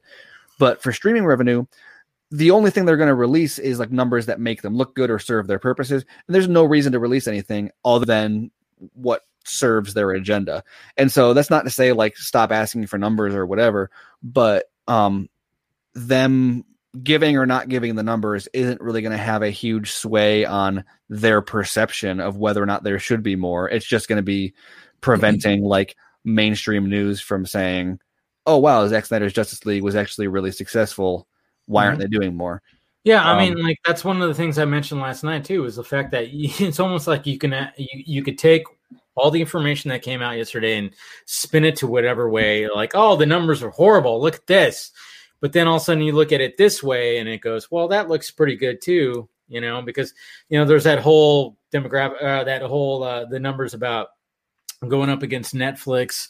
Yeah, Netflix got like four million global, but domestically with Canada, it was way less than what H B O Max got. And I'm like, yeah, that's you, you got to look at it like that. I guess you could say you got to break it down. Well, like that, so, but the other thing too is that, you know, they announced the Snyder Cut coming up on H B O Max literally seven days before launch. Right? I joined up on launch. Yeah. Well, I, yeah. You can't tell. They can't tell me as a customer that I joined specifically for the Snyder Cut. Exactly.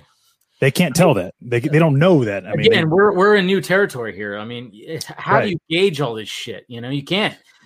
Box exactly. Office, and how very do you... easily. Box office very easily. Look at the numbers. Go to box but office. Even, but even then, though, it's like you know, yeah. again, but, and and I liked what what Paul said too. Is like, well, dude, they still you know Netflix still cancels shows. Yeah, without giving that. a reason, without even revealing numbers. Like, yeah, yeah. Some people right. are like, "Why'd you cancel that? I love that show. Everybody talks." Yeah, about everybody's it. everybody's talking about it. Why'd you cancel? Why'd you cancel? And it's like, well. But it could be any any number of reasons, like right. a shit ton of reasons of why. Well, and then when we talk about like the idea of like restoring the Snyderverse and that it would take like the stars aligning for it to happen, and like the stars aligned for the Snyder Cut, so that's not to say that it can't or won't happen or is less likely exactly. to happen or, or whatever. Saying, yeah. But but like for example, A T and T saying, you know what, let's look into this is the first step of a yeah. hundred steps. So like first, well, even hey, then though, what is, what is the Snyder, what is the Snyder, what does restore the Snyderverse mean? Yeah. What is that it? What, like, well, what is it? Well, so, you know, yeah, so like, let's say A T and T says like, let's do this. And Zach says, okay, cool. And they're like, but we're not going to do whatever. Then yeah, he's going to say, yeah. fuck it, I'm out. Yeah. yeah. So like, so they've got to say, let's do this. Then they've got to agree to terms with him. And then they've got to convince all the cast and crew, or not necessarily the yep. crew, but all the cast the to crew, come back. The cast. The yep. cast. And, That's and the hard like, part. And so I think that the fact that he's not like saying like only I can direct it, you know, frees mm-hmm. that up quite a bit. But um, yes, it, still, it is it is a, a lot. So yeah, much. Exactly. Well, and especially like being so excited about Army of the Dead, mm-hmm. like this, it would be a huge. It'd be so cool to see the Snyderverse restored. I want to see the story done. It'd be a huge win mm-hmm. for Zach against the studio. Like it, there, there's so many things about that that would be cool, but also like. That's going to be another five years of his life minimum. Maybe. Assuming, yeah, maybe. Like, like, at, like that is assuming it gets like greenlit tomorrow and he gets to working on it right away and all the mm-hmm. actors drop their entire schedule and sign up. I mean, we're probably talking like seven years, uh, maybe six years, whatever. Maybe. Before before this is all done. Meanwhile, before we get one one piece of it. Not meanwhile, even like, like, he could just go balls to the walls with stuff that just doesn't have Batman in it. Mm-hmm. And like I could see There's that next year, that, yeah. right? Like I could see, I could see some like I could, I could see Army of the Dead, and I could see like some fucking insane Zack Snyder projects in twenty twenty-two and twenty twenty-three, um, and twenty twenty-four and twenty twenty-five. You know, yeah, and in perpetuity, or he could change. I could wait Warner Brothers again, years, yeah. and and, and we see a damn we, thing. We're gonna finish that, and so it's a I don't know, it's a it's. If if if I'm I'm fully supportive of it, and I hope that you know I, it would be awesome for them to come around. But like it's, I we are in a place where like the Snyder Cut was a huge win, and and he is now like you know I think it's vindication in a lot of ways. Yeah. Um, and now he's he's got an opportunity to make all the stuff that he hasn't had a chance to make in, in recent years, and um, in a way that other studios wouldn't have ever let him do it. And you can't. I can't only not be um, unenthused for that.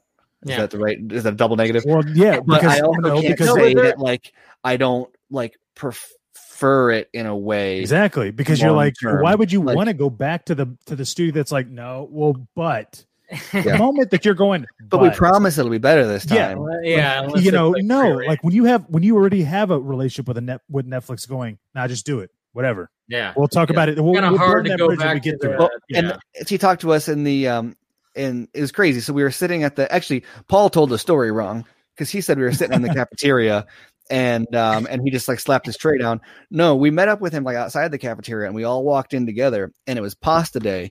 And Zach is like starts singing when we walk in. He's like, "That's a spicy meatball." I'm like, "What are you oh that's awesome doing and yeah, then he like goes up, like makes the round and then he comes and he sits down um and then uh, and we do the interview and then he um he says uh someone said something he started talking about um about Netflix, like the relationship with Netflix, like yeah we just had a meeting with them and I was like started telling them about this project and they were like wait what it's zombies in Vegas but it's a heist and some of the zombies are fast and smart and like and just like when it's like and then Deb jumps in and she's like when can you can we shoot next week and he's and like so but the way that they were even talking about just like how insanely like yeah like they, they told Netflix like hey look we've got this project we've been thinking about doing and Netflix was like please and and the fact that like like it's like for example fans today are like oh yeah we've been campaigning for Restore the Snyderverse and and Zack Snyder's Justice League did huge and they won't do it and yet Captain America four gets announced the day after Falcon and Winter Soldier, which underperformed compared to Zack Snyder's Justice League. And it's like, that's a, that's a one hundred percent valid point. And you're totally right. So why not go to the studio that's saying, please make more for us. Right. Please make whatever you want. Make a, make a Greek mythology show, make a, a prequel anime about the zombie war, make Army of the Dead, make like, make whatever you want, however you want. Just, pl- just make it for us. Yeah. So you can do that, or you can go to the place that we got to beg them to make the Batman movies. Yeah, like, we got to beg them to, to literally tell us about the numbers. Yeah. Like, it's not even about, like, sequels. It's like, well, how did it perform? Like, you if still you guys can't see the numbers. Yeah, like, dude, they're not even giving us the fucking numbers. You think they're going to allow Zach to just, like, it, it, like unchained, like, yeah, make your own movie? Like, no, dude. Fuck Warner Brothers, man. I've never seen a studio be so fucking incompetent of, of running a business. Well, but they Dave, what were you gonna remember, say remember, they passed up on Army of the Dead. You know? I know they did. Yeah. Absolutely. Crazy. Crazy. Yeah. Well, you were you were going to say some, Dave, and you, you I know. Were, I totally forgot what it was now. We're talking about the, the, the visit, uh, but also being free, Zach doing his own thing, uh, the cast and crew. Well, I mean, I know like years. One of the hardest parts would be, you know, bringing the cast back. I mean, like you said, like Steven said, they all got, they're already like, you know, a lot of them. Dude, gal's pregnant. Yes, she's she, pregnant. She's and not to mention, yeah. she's a movie star now. She's not yeah. missing one of her fingertips. Yes. You guys see that? Yeah. What? No, I didn't. What uh, the fuck? On Kimmel, she said she she was day drinking, cut off one of her fingertips while she was chopping wow. cabbage. Holy shit. I mean, she showed her finger. It looks like she, all right. So that, that, that just tells me but, that gal would be perfect for the vodka stream. She likes to you know, yeah. drinks. No, she, well, she said she had to quit day drinking because of that. Uh, well, but, I mean, it's, this is not day drinking. So. Um, but yeah, I mean, it's even if everybody was on board. Like even if even if W B said let's do it and Zach said cool let's do it and the cast said let's do it, unless they're all just gonna jettison their schedules, mm-hmm. you know, like like Affleck especially, you know, we talk a lot about how his schedule is packed. So and this is not to say it's like out of the realm of poss- possibility. It's just like you've got two two options. Um, and to say it simplistically, on one hand, you've got a studio that doesn't want to support you, that doesn't want to enable you, that doesn't want to do what you want, that doesn't want to do make what your fans want to do, yeah. that doesn't um, want to even work with you again. And it's a nightmare to work with. Yeah. Um, that it, and, you know it's going to take longer to, to do this stuff. Um, and then and then that doesn't and, look and, like and a cast who's and a cast who's all booked up, um, and out of contract and. Um, and so new contracts would be more expensive to to renegotiate, and um, and and then you've also got like the stupid like forget the studio. Then you've just got the stupid like Batman hot takes, and Superman hot takes mm-hmm. from the from the not my you know, Superman, not my Batman from, from social media, whatever. And then on the other hand, you've got like original projects with a um, movies, T V shows, um, sequels, prequels, shared universes, um, freedom, like, and, and a studio begging you to make stuff for them. Like, he wasn't even signed with them yet. And he was like, oh, I've got this Army of the Dead project. And they're like, when can you make it? Can you shoot this summer? Like, it's, it's, it's, it's night and day doesn't even describe the oh, difference. No. Like, how can you not be like, yes, do that. one hundred percent go do that. Look at all the Stone Quarry stuff. I mean, not like we're not going to get more Stone Quarry stuff in general, like from other directors. Um, if he goes and does more Justice League, um, but I don't know. It's so weird to have this conversation because obviously people are going to be like, "How dare you guys like give up on the oh, cause?" No, but it's not. It's not even that. It's not. It's not even giving up. It's like, dude, well, what would you do? You want to see him happy, or do you want to see him fucking not happy? Yeah. I don't know. It's weird to me. Like, I'm not. I'm not a selfish person. I would never tell somebody to do something that they don't want to do. Yeah. Like, you know what I mean? Like, at the end of the day, like Zach said it all in in, in JusticeCon. Basically, is listen. I mean, he doesn't want to tell people to, to stop campaigning because, dude, I mean, that he's not going to do that. I don't know, man, but it's all, I mean. Well, one of the things that he said, like I said, in the interview on on set about the Snyder Cut specifically, part of the reason he said he's not going to like tell people to move on is because he wants to respect the fact that a lot of people have given up a lot of time, mm-hmm. of effort, of energy. money, um, yeah. et cetera, for this. And so he, he's aware of how, how much people care about it. And so he's not. He he's not going to tell them. Oh, I know what I was going to say. Okay, go ahead. Uh, there you go. See, back go. Yeah, it, it came back to me. It came back to me. But I mean, first off, talking to uh, Nicholas, thank you for the donation. Uh, yeah. Um, when uh, talking about like you know uh, the reason why they were cut short, I mean, who knows? I mean, it's hard to like grasp. I don't know what you guys think about that. I mean, when it comes to Godzilla versus Kong, I can under, almost understand why they cut it to just, hey, let's just have the two Titans fight, and that's it. I can understand that. Mortal Kombat, different thing. I don't know. Yeah, I don't know. Maybe they just like I said, Mortal, the, Mortal Kombat should have been a series, man. Yeah, they, they saw they the assembly cut and went, no, it's not working.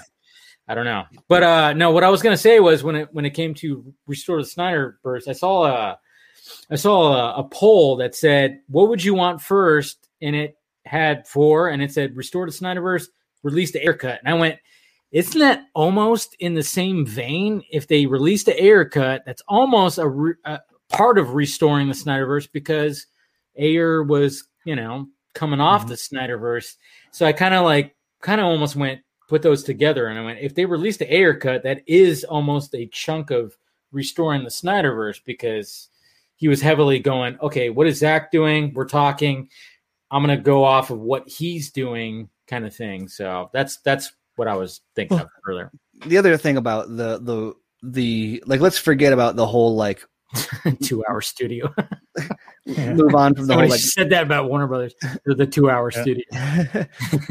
um, the, the, um, there's a, there's a joke there. I'll figure it out. But um, the, uh, mo- let's move on from the whole, like, forget about it, Netflix is way better thing, and and say like, okay, so let's let's just say we're going to commit to the the Restore the Snyderverse idea, and people are going to keep on fighting for that.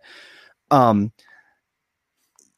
the there's such a like you've got the air cut, which I would agree, I think is part of restoring the Snyderverse, but like also you get all whenever this stuff comes up, you've got um really purely speaking to me as far as Zach is concerned, um. To me, Restore the Snyderverse means Justice League two and three. Yeah, yeah, yeah. Um, the Batman. I'm just saying it was like Affleck, a chunk of it. Yeah, yeah. yeah. The Batman from Affleck would be a perk, and I th- I feel like Suicide Squad would be like just a logical, obvious addition. A freebie. That'd be um, like a freebie. But like it's every single poster I see is like all these like um yeah. other. You, you got the Batman on there. You got Air Cut, and then and almost every single one of them is like and Man of Steel two.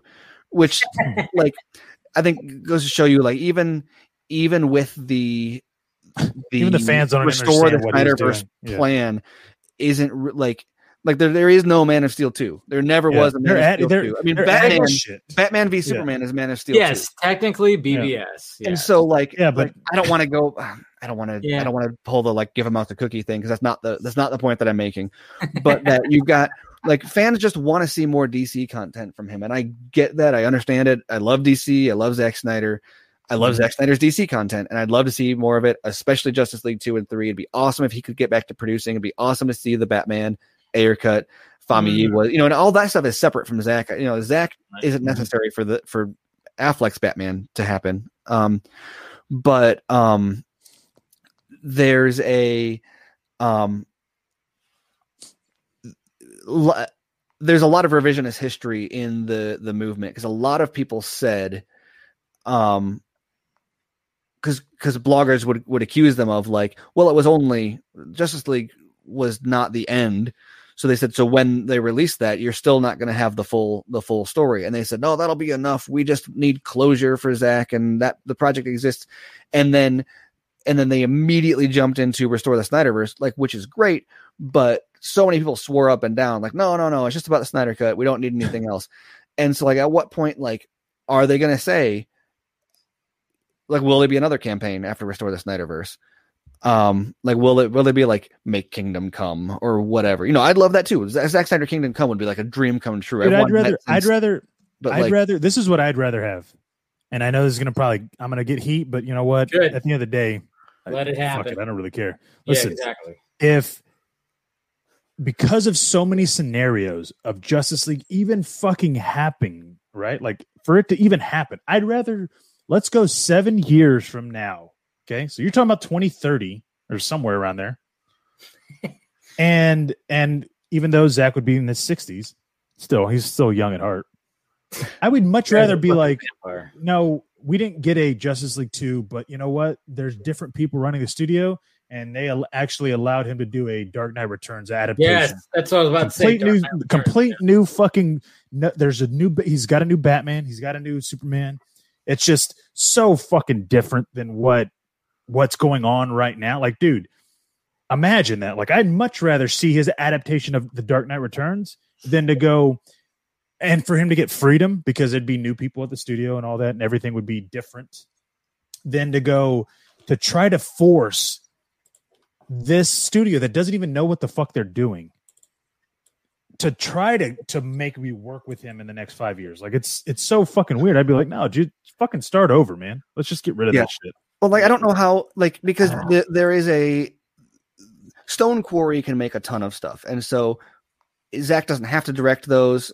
Uh, Justice League two and three, they can still happen under under him or with his plan. And mm-hmm. we'll also get other stories, you know, like three hundred Rise of the Empire is, it's not three hundred, but it's good. Um, and so, so it's not totally mutually exclusive, but f- for every movie Zack directs, that's another movie that he's not directing. Well, and yeah. so like I would I I would love love love love to see Justice League two and three, but also, like, if he directs Justice League two and three, then what are we seeing? Like, what are we not getting to see mm-hmm. because of that? And you look at, like, think about back up until, you know, six months ago. When was the last time you heard of, like, a new Zack Snyder project? Mm-hmm. Uh, I mean, Army of the Dead was, like, in production, but think about all the interviews and the stuff we have. He's like, oh yeah, I'm, I've been talking about, like, we've got this female protagonist sci-fi um, mm. franchise. I don't think it's just a single movie. It sounds like a series. No, no, he's pitching a franchise to yeah. Netflix. To yeah. Netflix. Exactly. Yeah. And then you've got you got all of the Army of the Dead stuff, and then you've got um, King Arthur. You've, you've got the whatever the King Arthur thing is going to be, mm. and maybe um, that's going to be with Fox. I don't know. And I you've mean, got the knows? Greek the Greek mythology. Who, who the fuck show. owns that? I don't know. Um, anyway, the point is, like, there's all there's all this Snyder stuff that that's coming out, and it's so exciting to, like, most Snyder fans don't even know what it means, because so many people, um, I don't want to say, like, jumped on the bandwagon, but, like, he just didn't have that kind of visibility before the D C stuff. Mm-hmm. Like when like be, just because it, it gave him so much attention, the Snyder Cut obviously, like, really galvanized all these people around him. But the nature of being of of having more, like, potential Snyder projects having been mentioned in the last six months than existed yeah. period up to this point. I mean, we've got we've got Sucker Punch is the only original movie. I know. I was going to say, imagine him talking, like, about Sucker Punch now. Yeah, like, dude, it would right. be looked at so fucking differently. Yeah, like, dude, period. And so, and so the idea of, like, you know, and he makes, yeah, I love his adaptations, but man, the idea of him just cutting loose and making a ton of stuff, that's, that, that, I can't not want to see that exactly. that yeah. in the future. Um, you know, and another thing I wanted to bring up too, like when I'm talking about re- Restore to Snyderverse, uh, going to Joe, uh, talking about Deathstroke. I mean, uh, on JusticeCon when I was talking to him, um, he I mean he talked about how he was referencing Chris Nolan and he was referencing uh, Tom Hardy's Bane when it came to his mm-hmm. Deathstroke. I mean, one of the things I took from that was the fact that, well, you know, what if people don't really exactly like that? I mean, he's he's trying to like go like bare bones. It's going to be like this, you know, this espionage thriller kind of thing. And Slade doesn't even have like super abilities. It's very much grounded. And, you know, his take on that, I mean, would, you know, comparing it to Tom Hardy's Bane, like he referenced that. I'm just kind of wondering, like, would people have like been, well, does that really fit? I mean, do you think people would have really just are like, are, are people going to be okay with that? I mean, as much as we want that, like a lot of people are saying, you know, Deathstroke, H B O Max. I'm just kind of wondering, like, you know, when we actually, if, if we were actually to get that in, when it correlates to Restore the Snyderverse, I mean, are people going to be like, well, I wouldn't think like the one, the Deathstroke that's taken on back like twenty years into it is going to be like that. Well, well, and that's what I asked is, him. As um, I said, there's like three different Deathstroke things that people are talking about. There's yeah. the Nightmare Deathstroke in Justice League Two. There's yeah. there's the that Affleck movie where you, where Deathstroke fights Batman, and there's the prequel series. Um, which one of those would be like your priority? And he didn't even hesitate. Hesitate, not Deathstroke at all. Series H B O Max, and so. That I don't want to say that's like contradictory or antithetical to the to the, the Snyderverse in any way, but um, it's not a it's it's a it could help push it forward in the sense that like it expands one of those characters. But I think something about the the numbers and like the the trending with one point five million tweets and all of that. I think something that's really key about kind of where this kind of effort stands right now, com- as opposed to um, like where we were with like the Snyder Cut.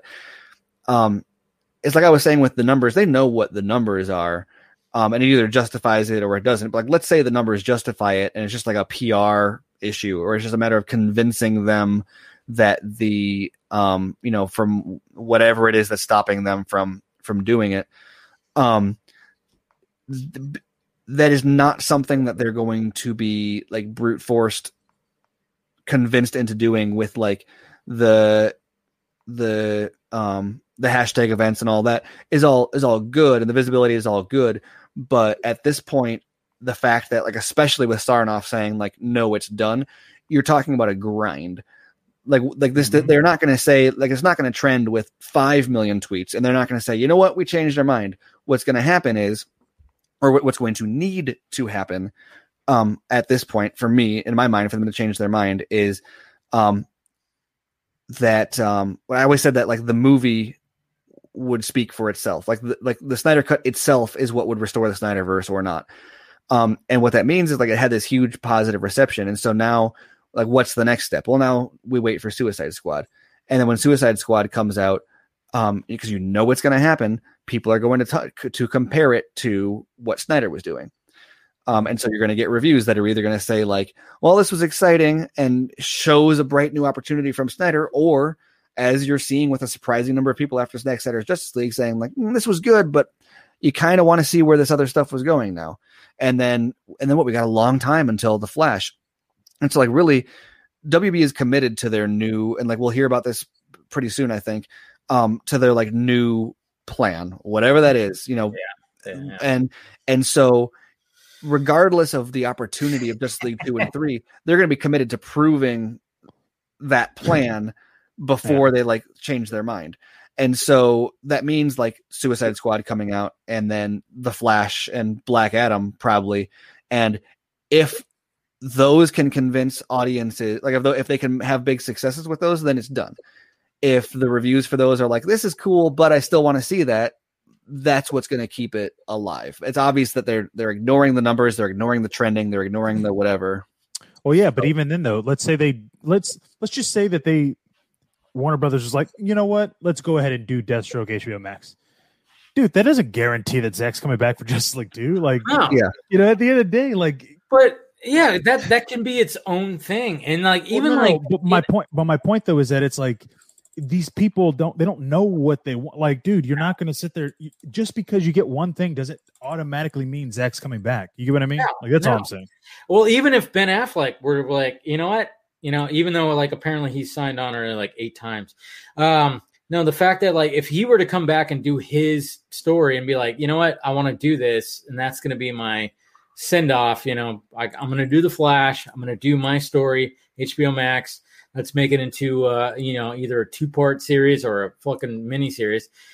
Um, does that mean that the Snyder Reverse is um, restored? No, that just could okay. be mean that it, it could be it could mean that Ben Affleck just wants to come back and do this the script that he worked on for a long time and said, you know, and I, I fine-tuned it and let, let's just do it. I want to go out with a bang with this character because I love this yeah, character. Zach gave, yeah, Jeff Jeff gave up his rights, you know? Yeah, exactly. Yeah. You know, he, he took all the Jeff Johns shit out. Yeah. I wonder how many, like, jokes and shit. Yeah. Oh. Yeah, I hear you talk to Fish. Yeah. Although apparently most of the jokes were added by Berg. Yeah. Um, But oh, there, uh, was even, there was even more that people know. Jesus Christ. Oof. They were like feeding, like they were just on set, just feeding like, hey, maybe he should say this and blah, blah, blah. And it's just like, uh, like what? Like seriously, just stupid shit. Like, because we know that the Flash didn't have the Flash name, obviously in Justice League. And apparently there was a, uh, So a recommendation of, hey, Barry should say this. And it was like, come on, really? He's going to say that? Yeah. Just stuff like that, you know, that they wanted to inject into specifically Barry because he was the comic relief, which he is. And the way that he is in Zack Snyder's Justice League, perfect. Fine. Mm. You know, but they wanted to go like what they did in Joss Whedon, talking about brunch and shit. I like brunch, by the way. I thought, I, you know, it's good. You fucking would, man. What is brunch? Yeah, exactly. Yeah. It's basically lunch. Nah, it's it's breakfast. Come on. It is. That's a, that's what the thing I hate about that line the most. I think is not like is it's, it's there, eating there, breakfast. There's so many. There's so many, there's so many problems with it, but like most of all, like brunch is not basically lunch. At all, but no, you also don't ever just not. wait in line for an hour. Like what the? No, fuck no. Brunch, brunch well, is eating breakfast just before noon. That's what it is. Well, there is some stuff.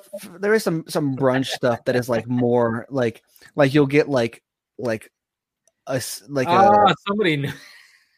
You'll get like a sandwich made with French toast. Yeah, like it's delicious. Yeah, yeah. Exactly. What I mean, saying, somebody like in Jack in a Box, Jack in a Box for the longest time literally had something called the brunch burger. It was fucking delicious. Okay. It had bacon on it. It had a hash brown in it. It was amazing. Dude, the the bar um, across the street from where I, I went to school um, had uh, a horseshoe across the street. Yeah, no, it's like a, it was like across the street um, from uh, from for college. Um, oh, okay. Had a um the the horseshoe, and it was someone was paying attention. Sorry, yeah, I'm it was. Paying, no, sorry, go ahead. Susan. uh, it was a, a double cheeseburger, um, with nacho cheese on it, and a fried egg and bacon in between oh, two yeah, grilled egg. cheese sandwiches. Each each side of the bun was a grilled cheese sandwich. Yeah, so good, man. Yeah, I had I had one once. I think it was amazing, but like one of those things that you yeah, have. That was, like, that was part of the brunch burger at uh, Jack in the Box. A fried egg also with a hash brown and a burger, bacon, and all this stuff. It's like yeah, it just yeah. sounds like a heart attack, man. Yeah, Dude. that's or, yeah, nothing yeah, wrong with no. that. Every now and again, you can have that, but no, I had like onion rings on it or something too. It was insane. Oof. That's that's that's too much. That's that's that's just a, a side right there. Yeah.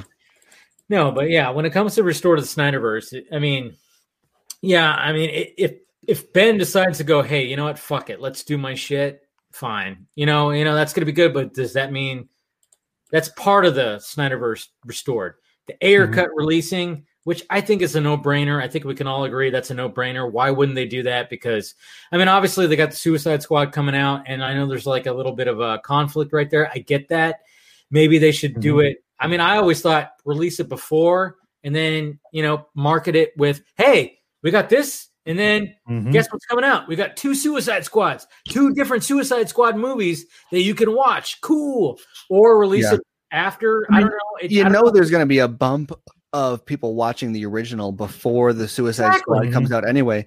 Like you look at um, when Zack Snyder's Justice League released, um, the Whedon cut jumped way up in the charts also. Yeah. Like yeah. like all the all of those initial numbers that came out, it was like Zack Snyder's Justice League was like number one or two on like yeah. iTunes or whatever, and then the Whedon cut was like number seven. Yeah, and it was funny too because people were like, "Why is this still on the on the streaming on the stream on H B O Max?" I'm like, "Why wouldn't it be? People want to compare." Yeah. That's like yeah. they're they're still getting oh, a lot it's of a, views. It's a cultural event, fucking like, a, mm-hmm. right? Yeah. yeah, people want to like watch that and then go back and go, "Oh my god, look at this piece of shit that you made in two hours."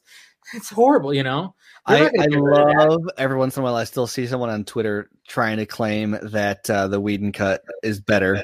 Oh my god! How and is it's just possible? It's so funny. It used to be frustrating, as we all know, about being like, why don't people like B V S? Rah, rah, rah. Mm-hmm. But like now, seeing people be like, well, the Joss Whedon cut, at least it was snappy, or at least it was like whatever. I'm like, dude, it's, I'm not even mad. It's just funny. Yeah, yeah you're just like, fucking embarrassing yourself. I mean, I mean, the last time we all, you know, we had a live watch. I mean, that was the last time I watched it. I, I am so scared to just go back and watch, but I might do it just for, you know, maybe I'll just do a video or something like that, just to see, just to see, like, you know, just to com- just compare it. But I'm scared. I tried to watch just the scene with the mother boxes to compare. Oh my to, God. to the Ugh. to the panning. They were we're not. We're not five, we're six. Um, yeah. To compare that to the, uh, I was crunching the numbers. Uh, no, no, no, no, no, no. You were, you were, you compared it to the that what Steve, Steve Trevor. Trevor yeah. yeah, Steve Trevor tell Correct. you that. Man, and everything about that scene is so so like because they walk in and then like Flash like speeds up to the top of that tower and then Aquaman like cave. steals a set of pliers and puts them in his yeah. pocket. Yeah, and it's, they say it's the Batcave, but it's actually the thing. It's and the like hair. None of them look like they're like none of them care. None of them look like they're on the same set. The dialogue yeah. is bad. Like you've got yeah no I, no and then Cyborg Cyborg's like yeah the night Superman died uh, it lit up like Christmas. It's like what? yeah. Exactly, what? But it's funny because the dialogue is written to be like more snappy, but you've still got Ray performing everything very monotone, which is great. Like mm-hmm. the, the characterization is fine, but to have him be like it lit up like Christmas, I'm like, what? Yeah.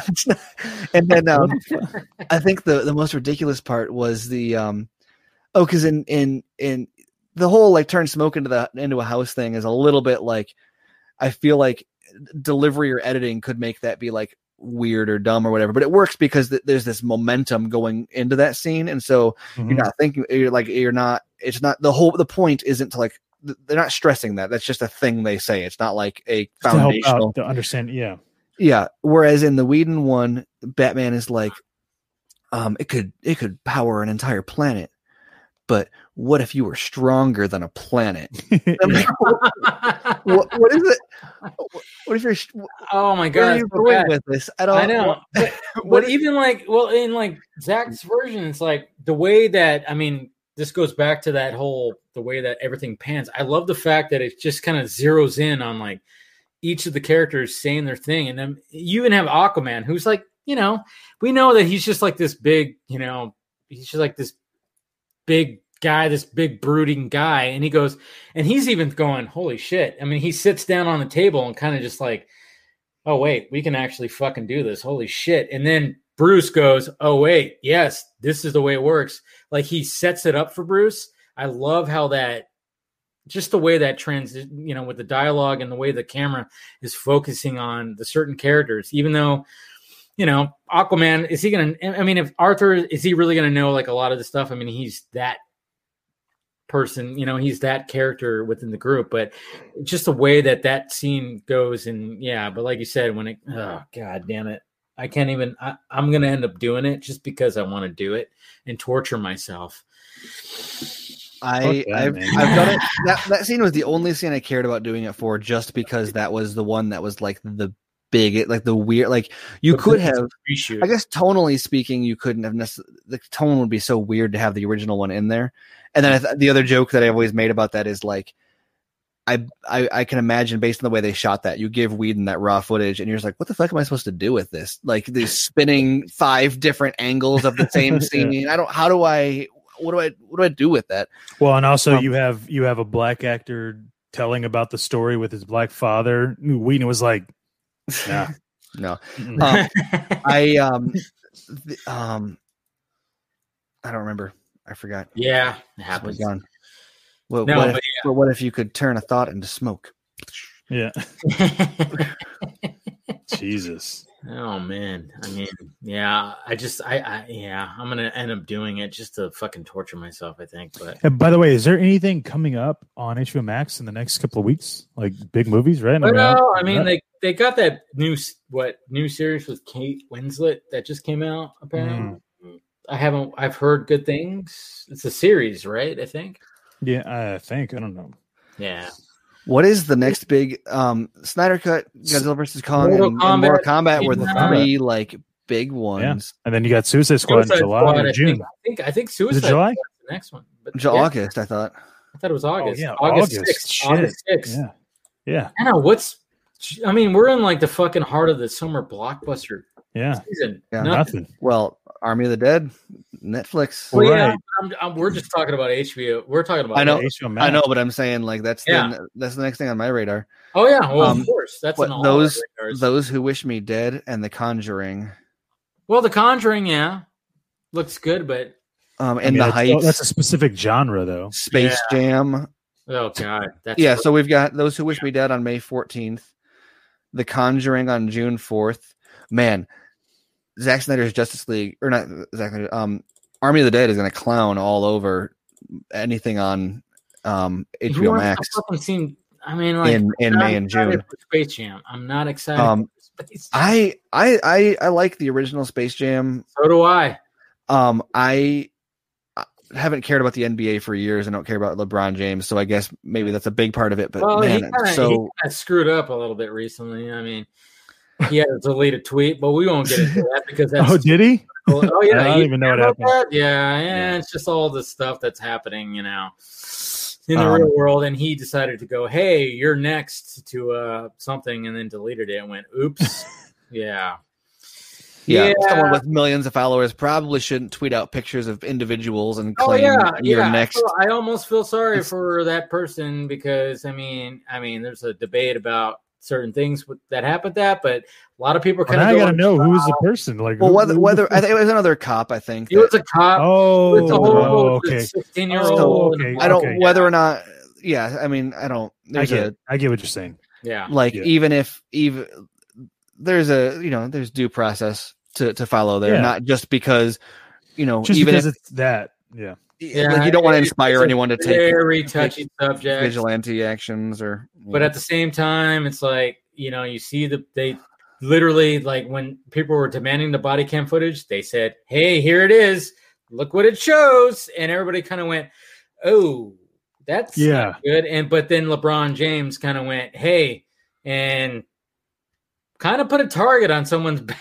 back a little See, bit. That's fucked up. When dude. He should not have done that. Well, I mean, that he deleted it. Well, yeah. He also deleted it because, like, that's obviously, you know, Twitter is a little flexible yeah. on that because, like, you know, Trump didn't get his Twitter s- suspended forever, yeah. but like that's against terms and services.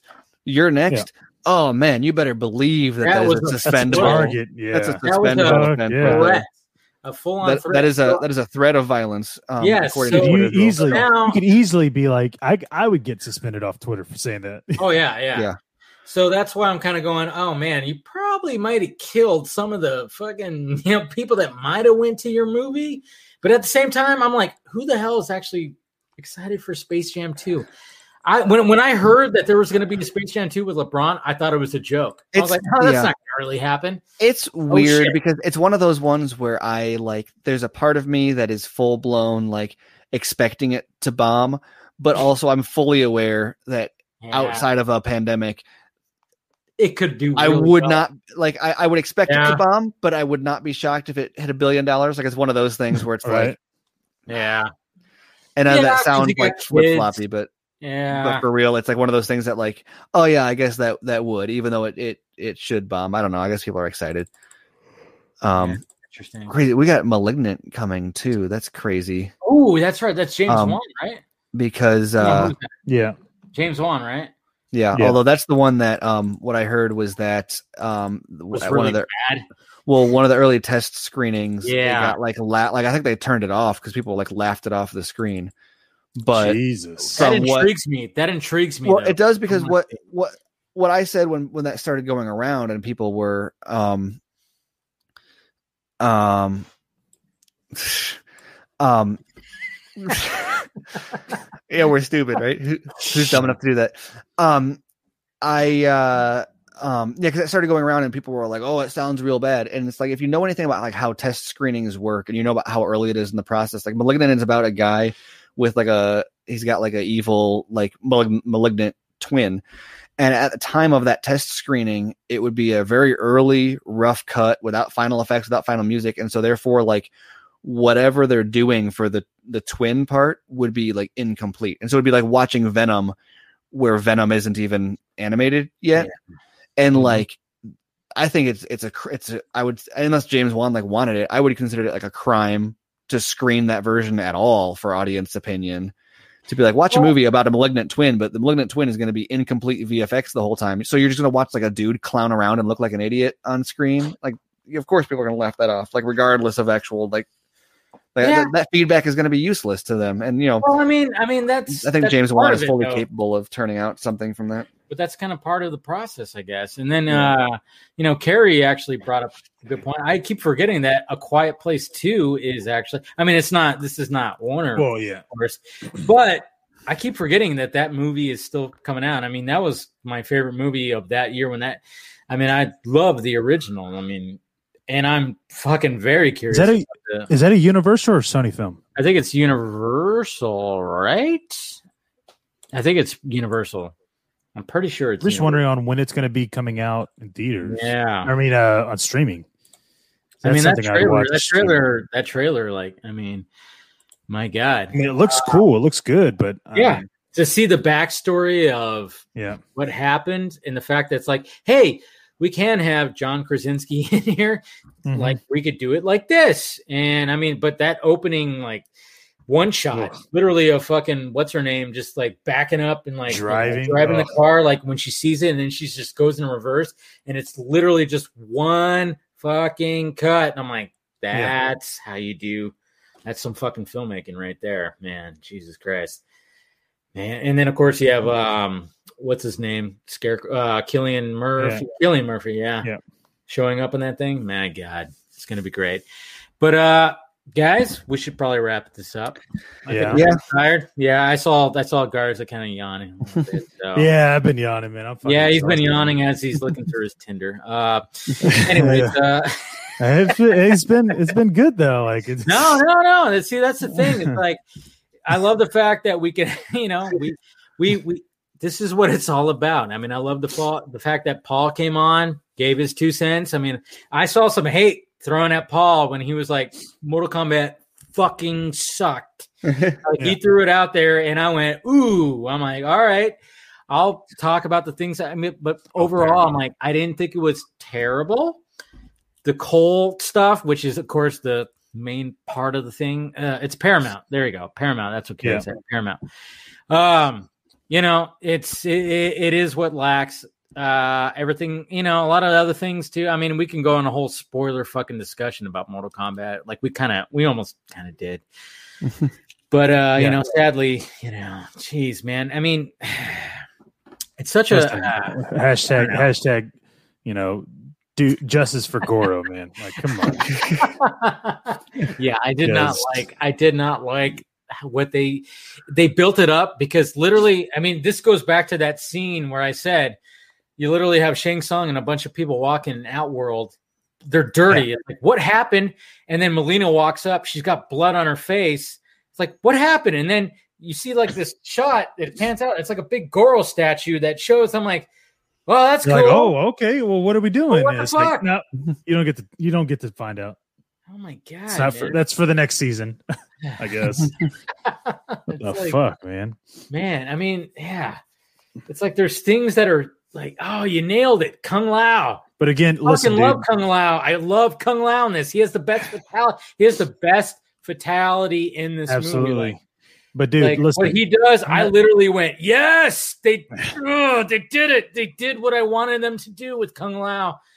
I'm not. But, I'm not saying that people need to, to you know, jock-ride Zach, but goddamn, dude, they could have easily had a history lesson of a Mortal Kombat series oh, to one hundred percent where if they were going to end it the way they did end it, they could have at least gotten away with, well, we still had a Mortal Kombat. We showed you Mortal Kombat. Yeah. You know what I mean? Well, and like, like I was saying with the, um, well, you're saying Zach, but I mean, really, when I think of history lesson, I always go back to, um, oh, Lord of the Rings, Lord yeah. of the Rings.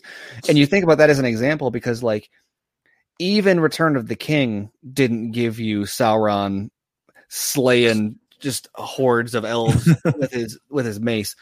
Um, mm-hmm. and so, um, And so the, that's something you were able to get in that scene, though. And so that it's it's really it's such a the fact that that's not a mechanism that they would use when they already have the lore being that way is like no, yeah. like literally, literally all bets are off. Like you can just do so, like do something with Goro, you do something with yeah, like, dude, easily, yeah. Um, like I said, Shao Kahn. So much there. Know? I mean, okay. I mean, if now we're it, now we're, it, now we're back here again. I know we are because it's Sorry. so frustrating because you could just tell like, yeah, they're just like, let's just get this out. It's Mortal Kombat, you know, it's an I P, but it's mm-hmm. like, you know, get somebody that can actually flesh this fucking thing out and make it an epic, make it yep. something like Lord of the Rings or, you know, I mean, make it something mm-hmm. like Zack Snyder's Justice League, you know, do you, something. Dude, you like easily could have. Like, they can. There's so much there. There's so much mythology. There's so much lore, as everybody keeps throwing around lore, and you know, as well as the the gore. You know, mm-hmm. God damn it, man. That's what I was really hoping for. And then, of course, when we got the runtime, I was like, all right, that's not. Yeah, I know. As soon as I heard that, I was like, God damn it, dude. Yeah, and I was like, straight to the point. All right. Yeah. But but. If this movie's successful, maybe, and they listen to well, the cries of a lot of people like, all right, now let's do the rest of these movies and let's really dive into all of this. Maybe. Like even with, with runtime, like I was saying, the like, like three hundred is an hour, like what an hour, hour fifty minutes, hour fifty, yeah. hour fifty. Yeah. It's the um, shortest film, right? And yeah. like, look at, and it's not exactly lacking for lore either. No. It's just, it's got a sense. And that's why I was talking about, like, it's got to know what it is when it, from conception. And it feels like this movie did not intend to be as short as it was when it was written.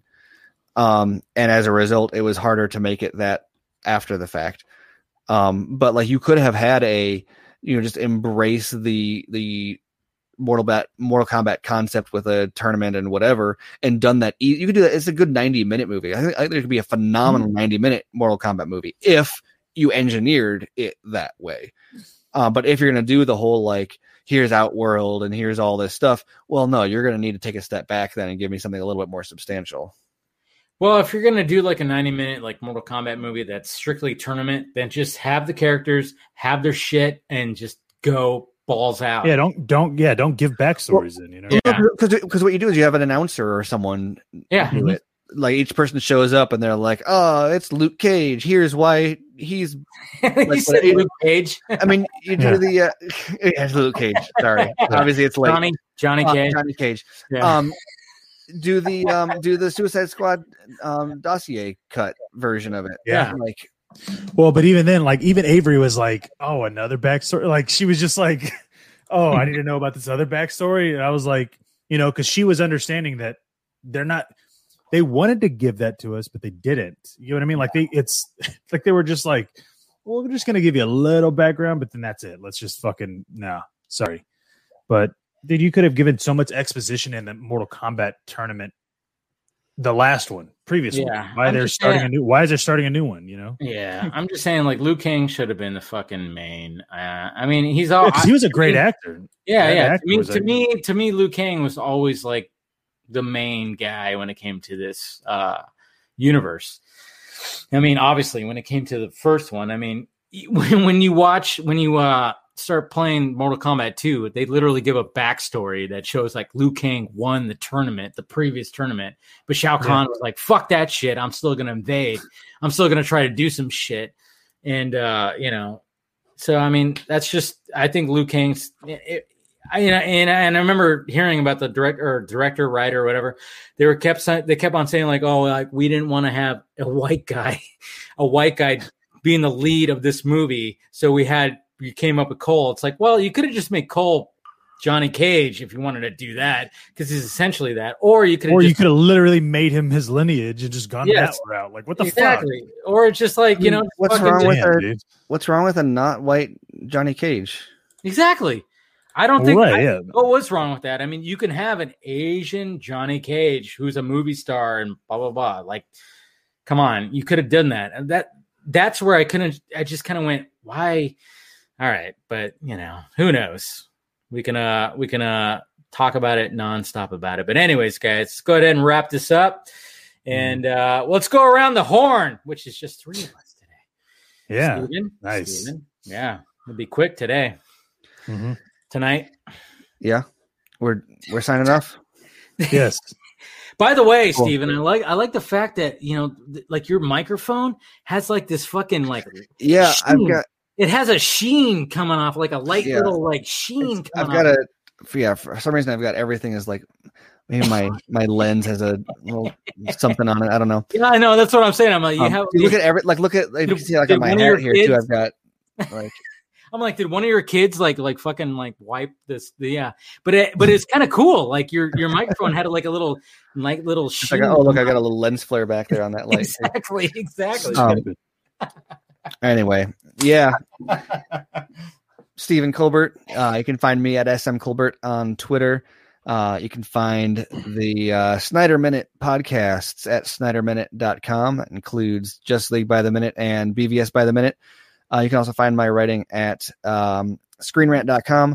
Uh, I have a huge uh, Army Whoa. of the Dead set visit breakdown. Oh, okay. Um, oh. To uh, um, um, go go check that out. I've got some more interviews coming up in the next uh, week or so, and uh, more percolating for May. So it's going to be a fun, uh, it's going to be a real fun month for uh, for for Snyder fans. So keep an eye out for all that. There it is, Garza.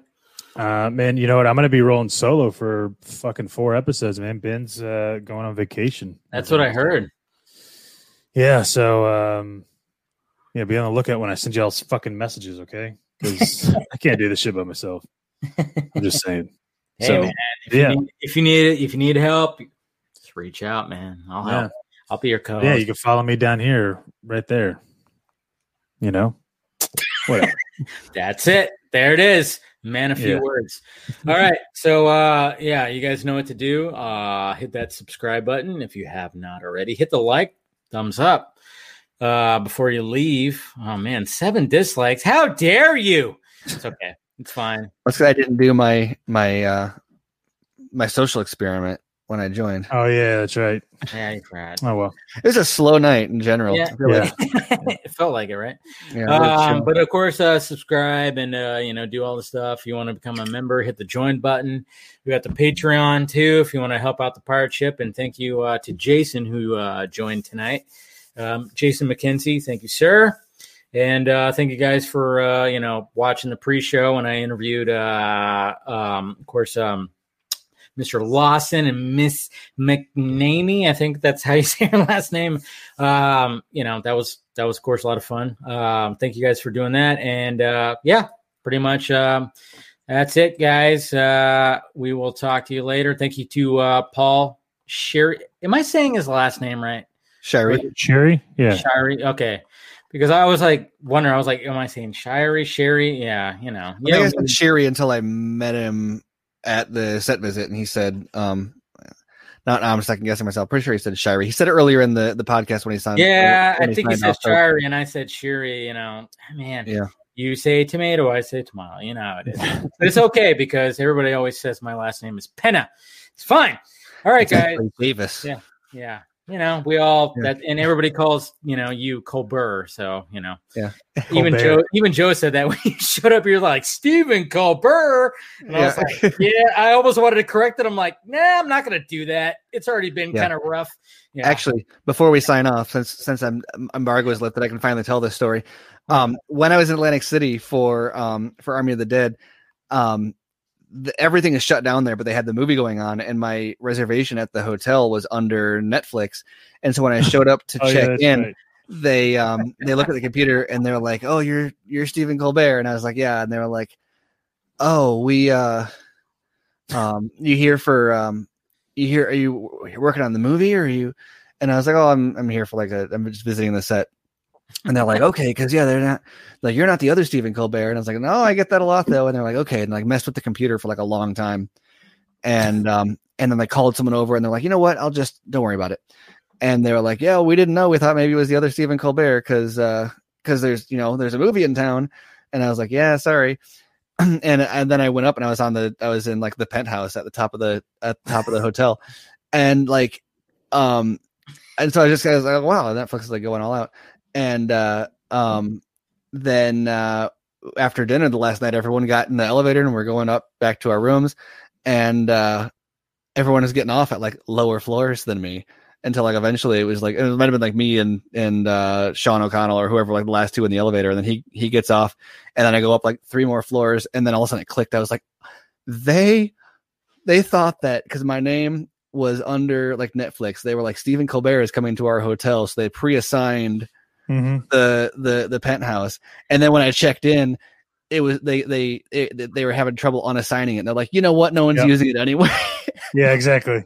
So I was that's, like, that's got to cool. be the coolest thing, dude. Like, yeah, like they because you knew they were probably like, well, we can't give them the. I mean, we can't do it now, and they were like, yeah, but we're gonna have to go through all this shit, and you know, we we can't even give them a real room. Like, we can't just. Yeah. Oh, yeah, yeah. Maybe the I don't I doubt the others were. And anyway, but it it was because at the end of the day, it's still you were still there for a film. So like, yeah. Up until that point, the the, the best thing I've ever gotten from my name was a discount at IHOP. But I'm pretty sure that my name got me that uh, that room. So yeah, nice. Must anyway, be nice, so, man. Yeah, yeah. And apparently, Dice is saying I, I blew it because it's actually Shirey. So Shirey, Shirey, Shirey. Yeah, see, there it is right there. But again, people always pronounce my name as Penna, so it's okay. Yeah. We all, you know, it's just what happens. Okay, Dice.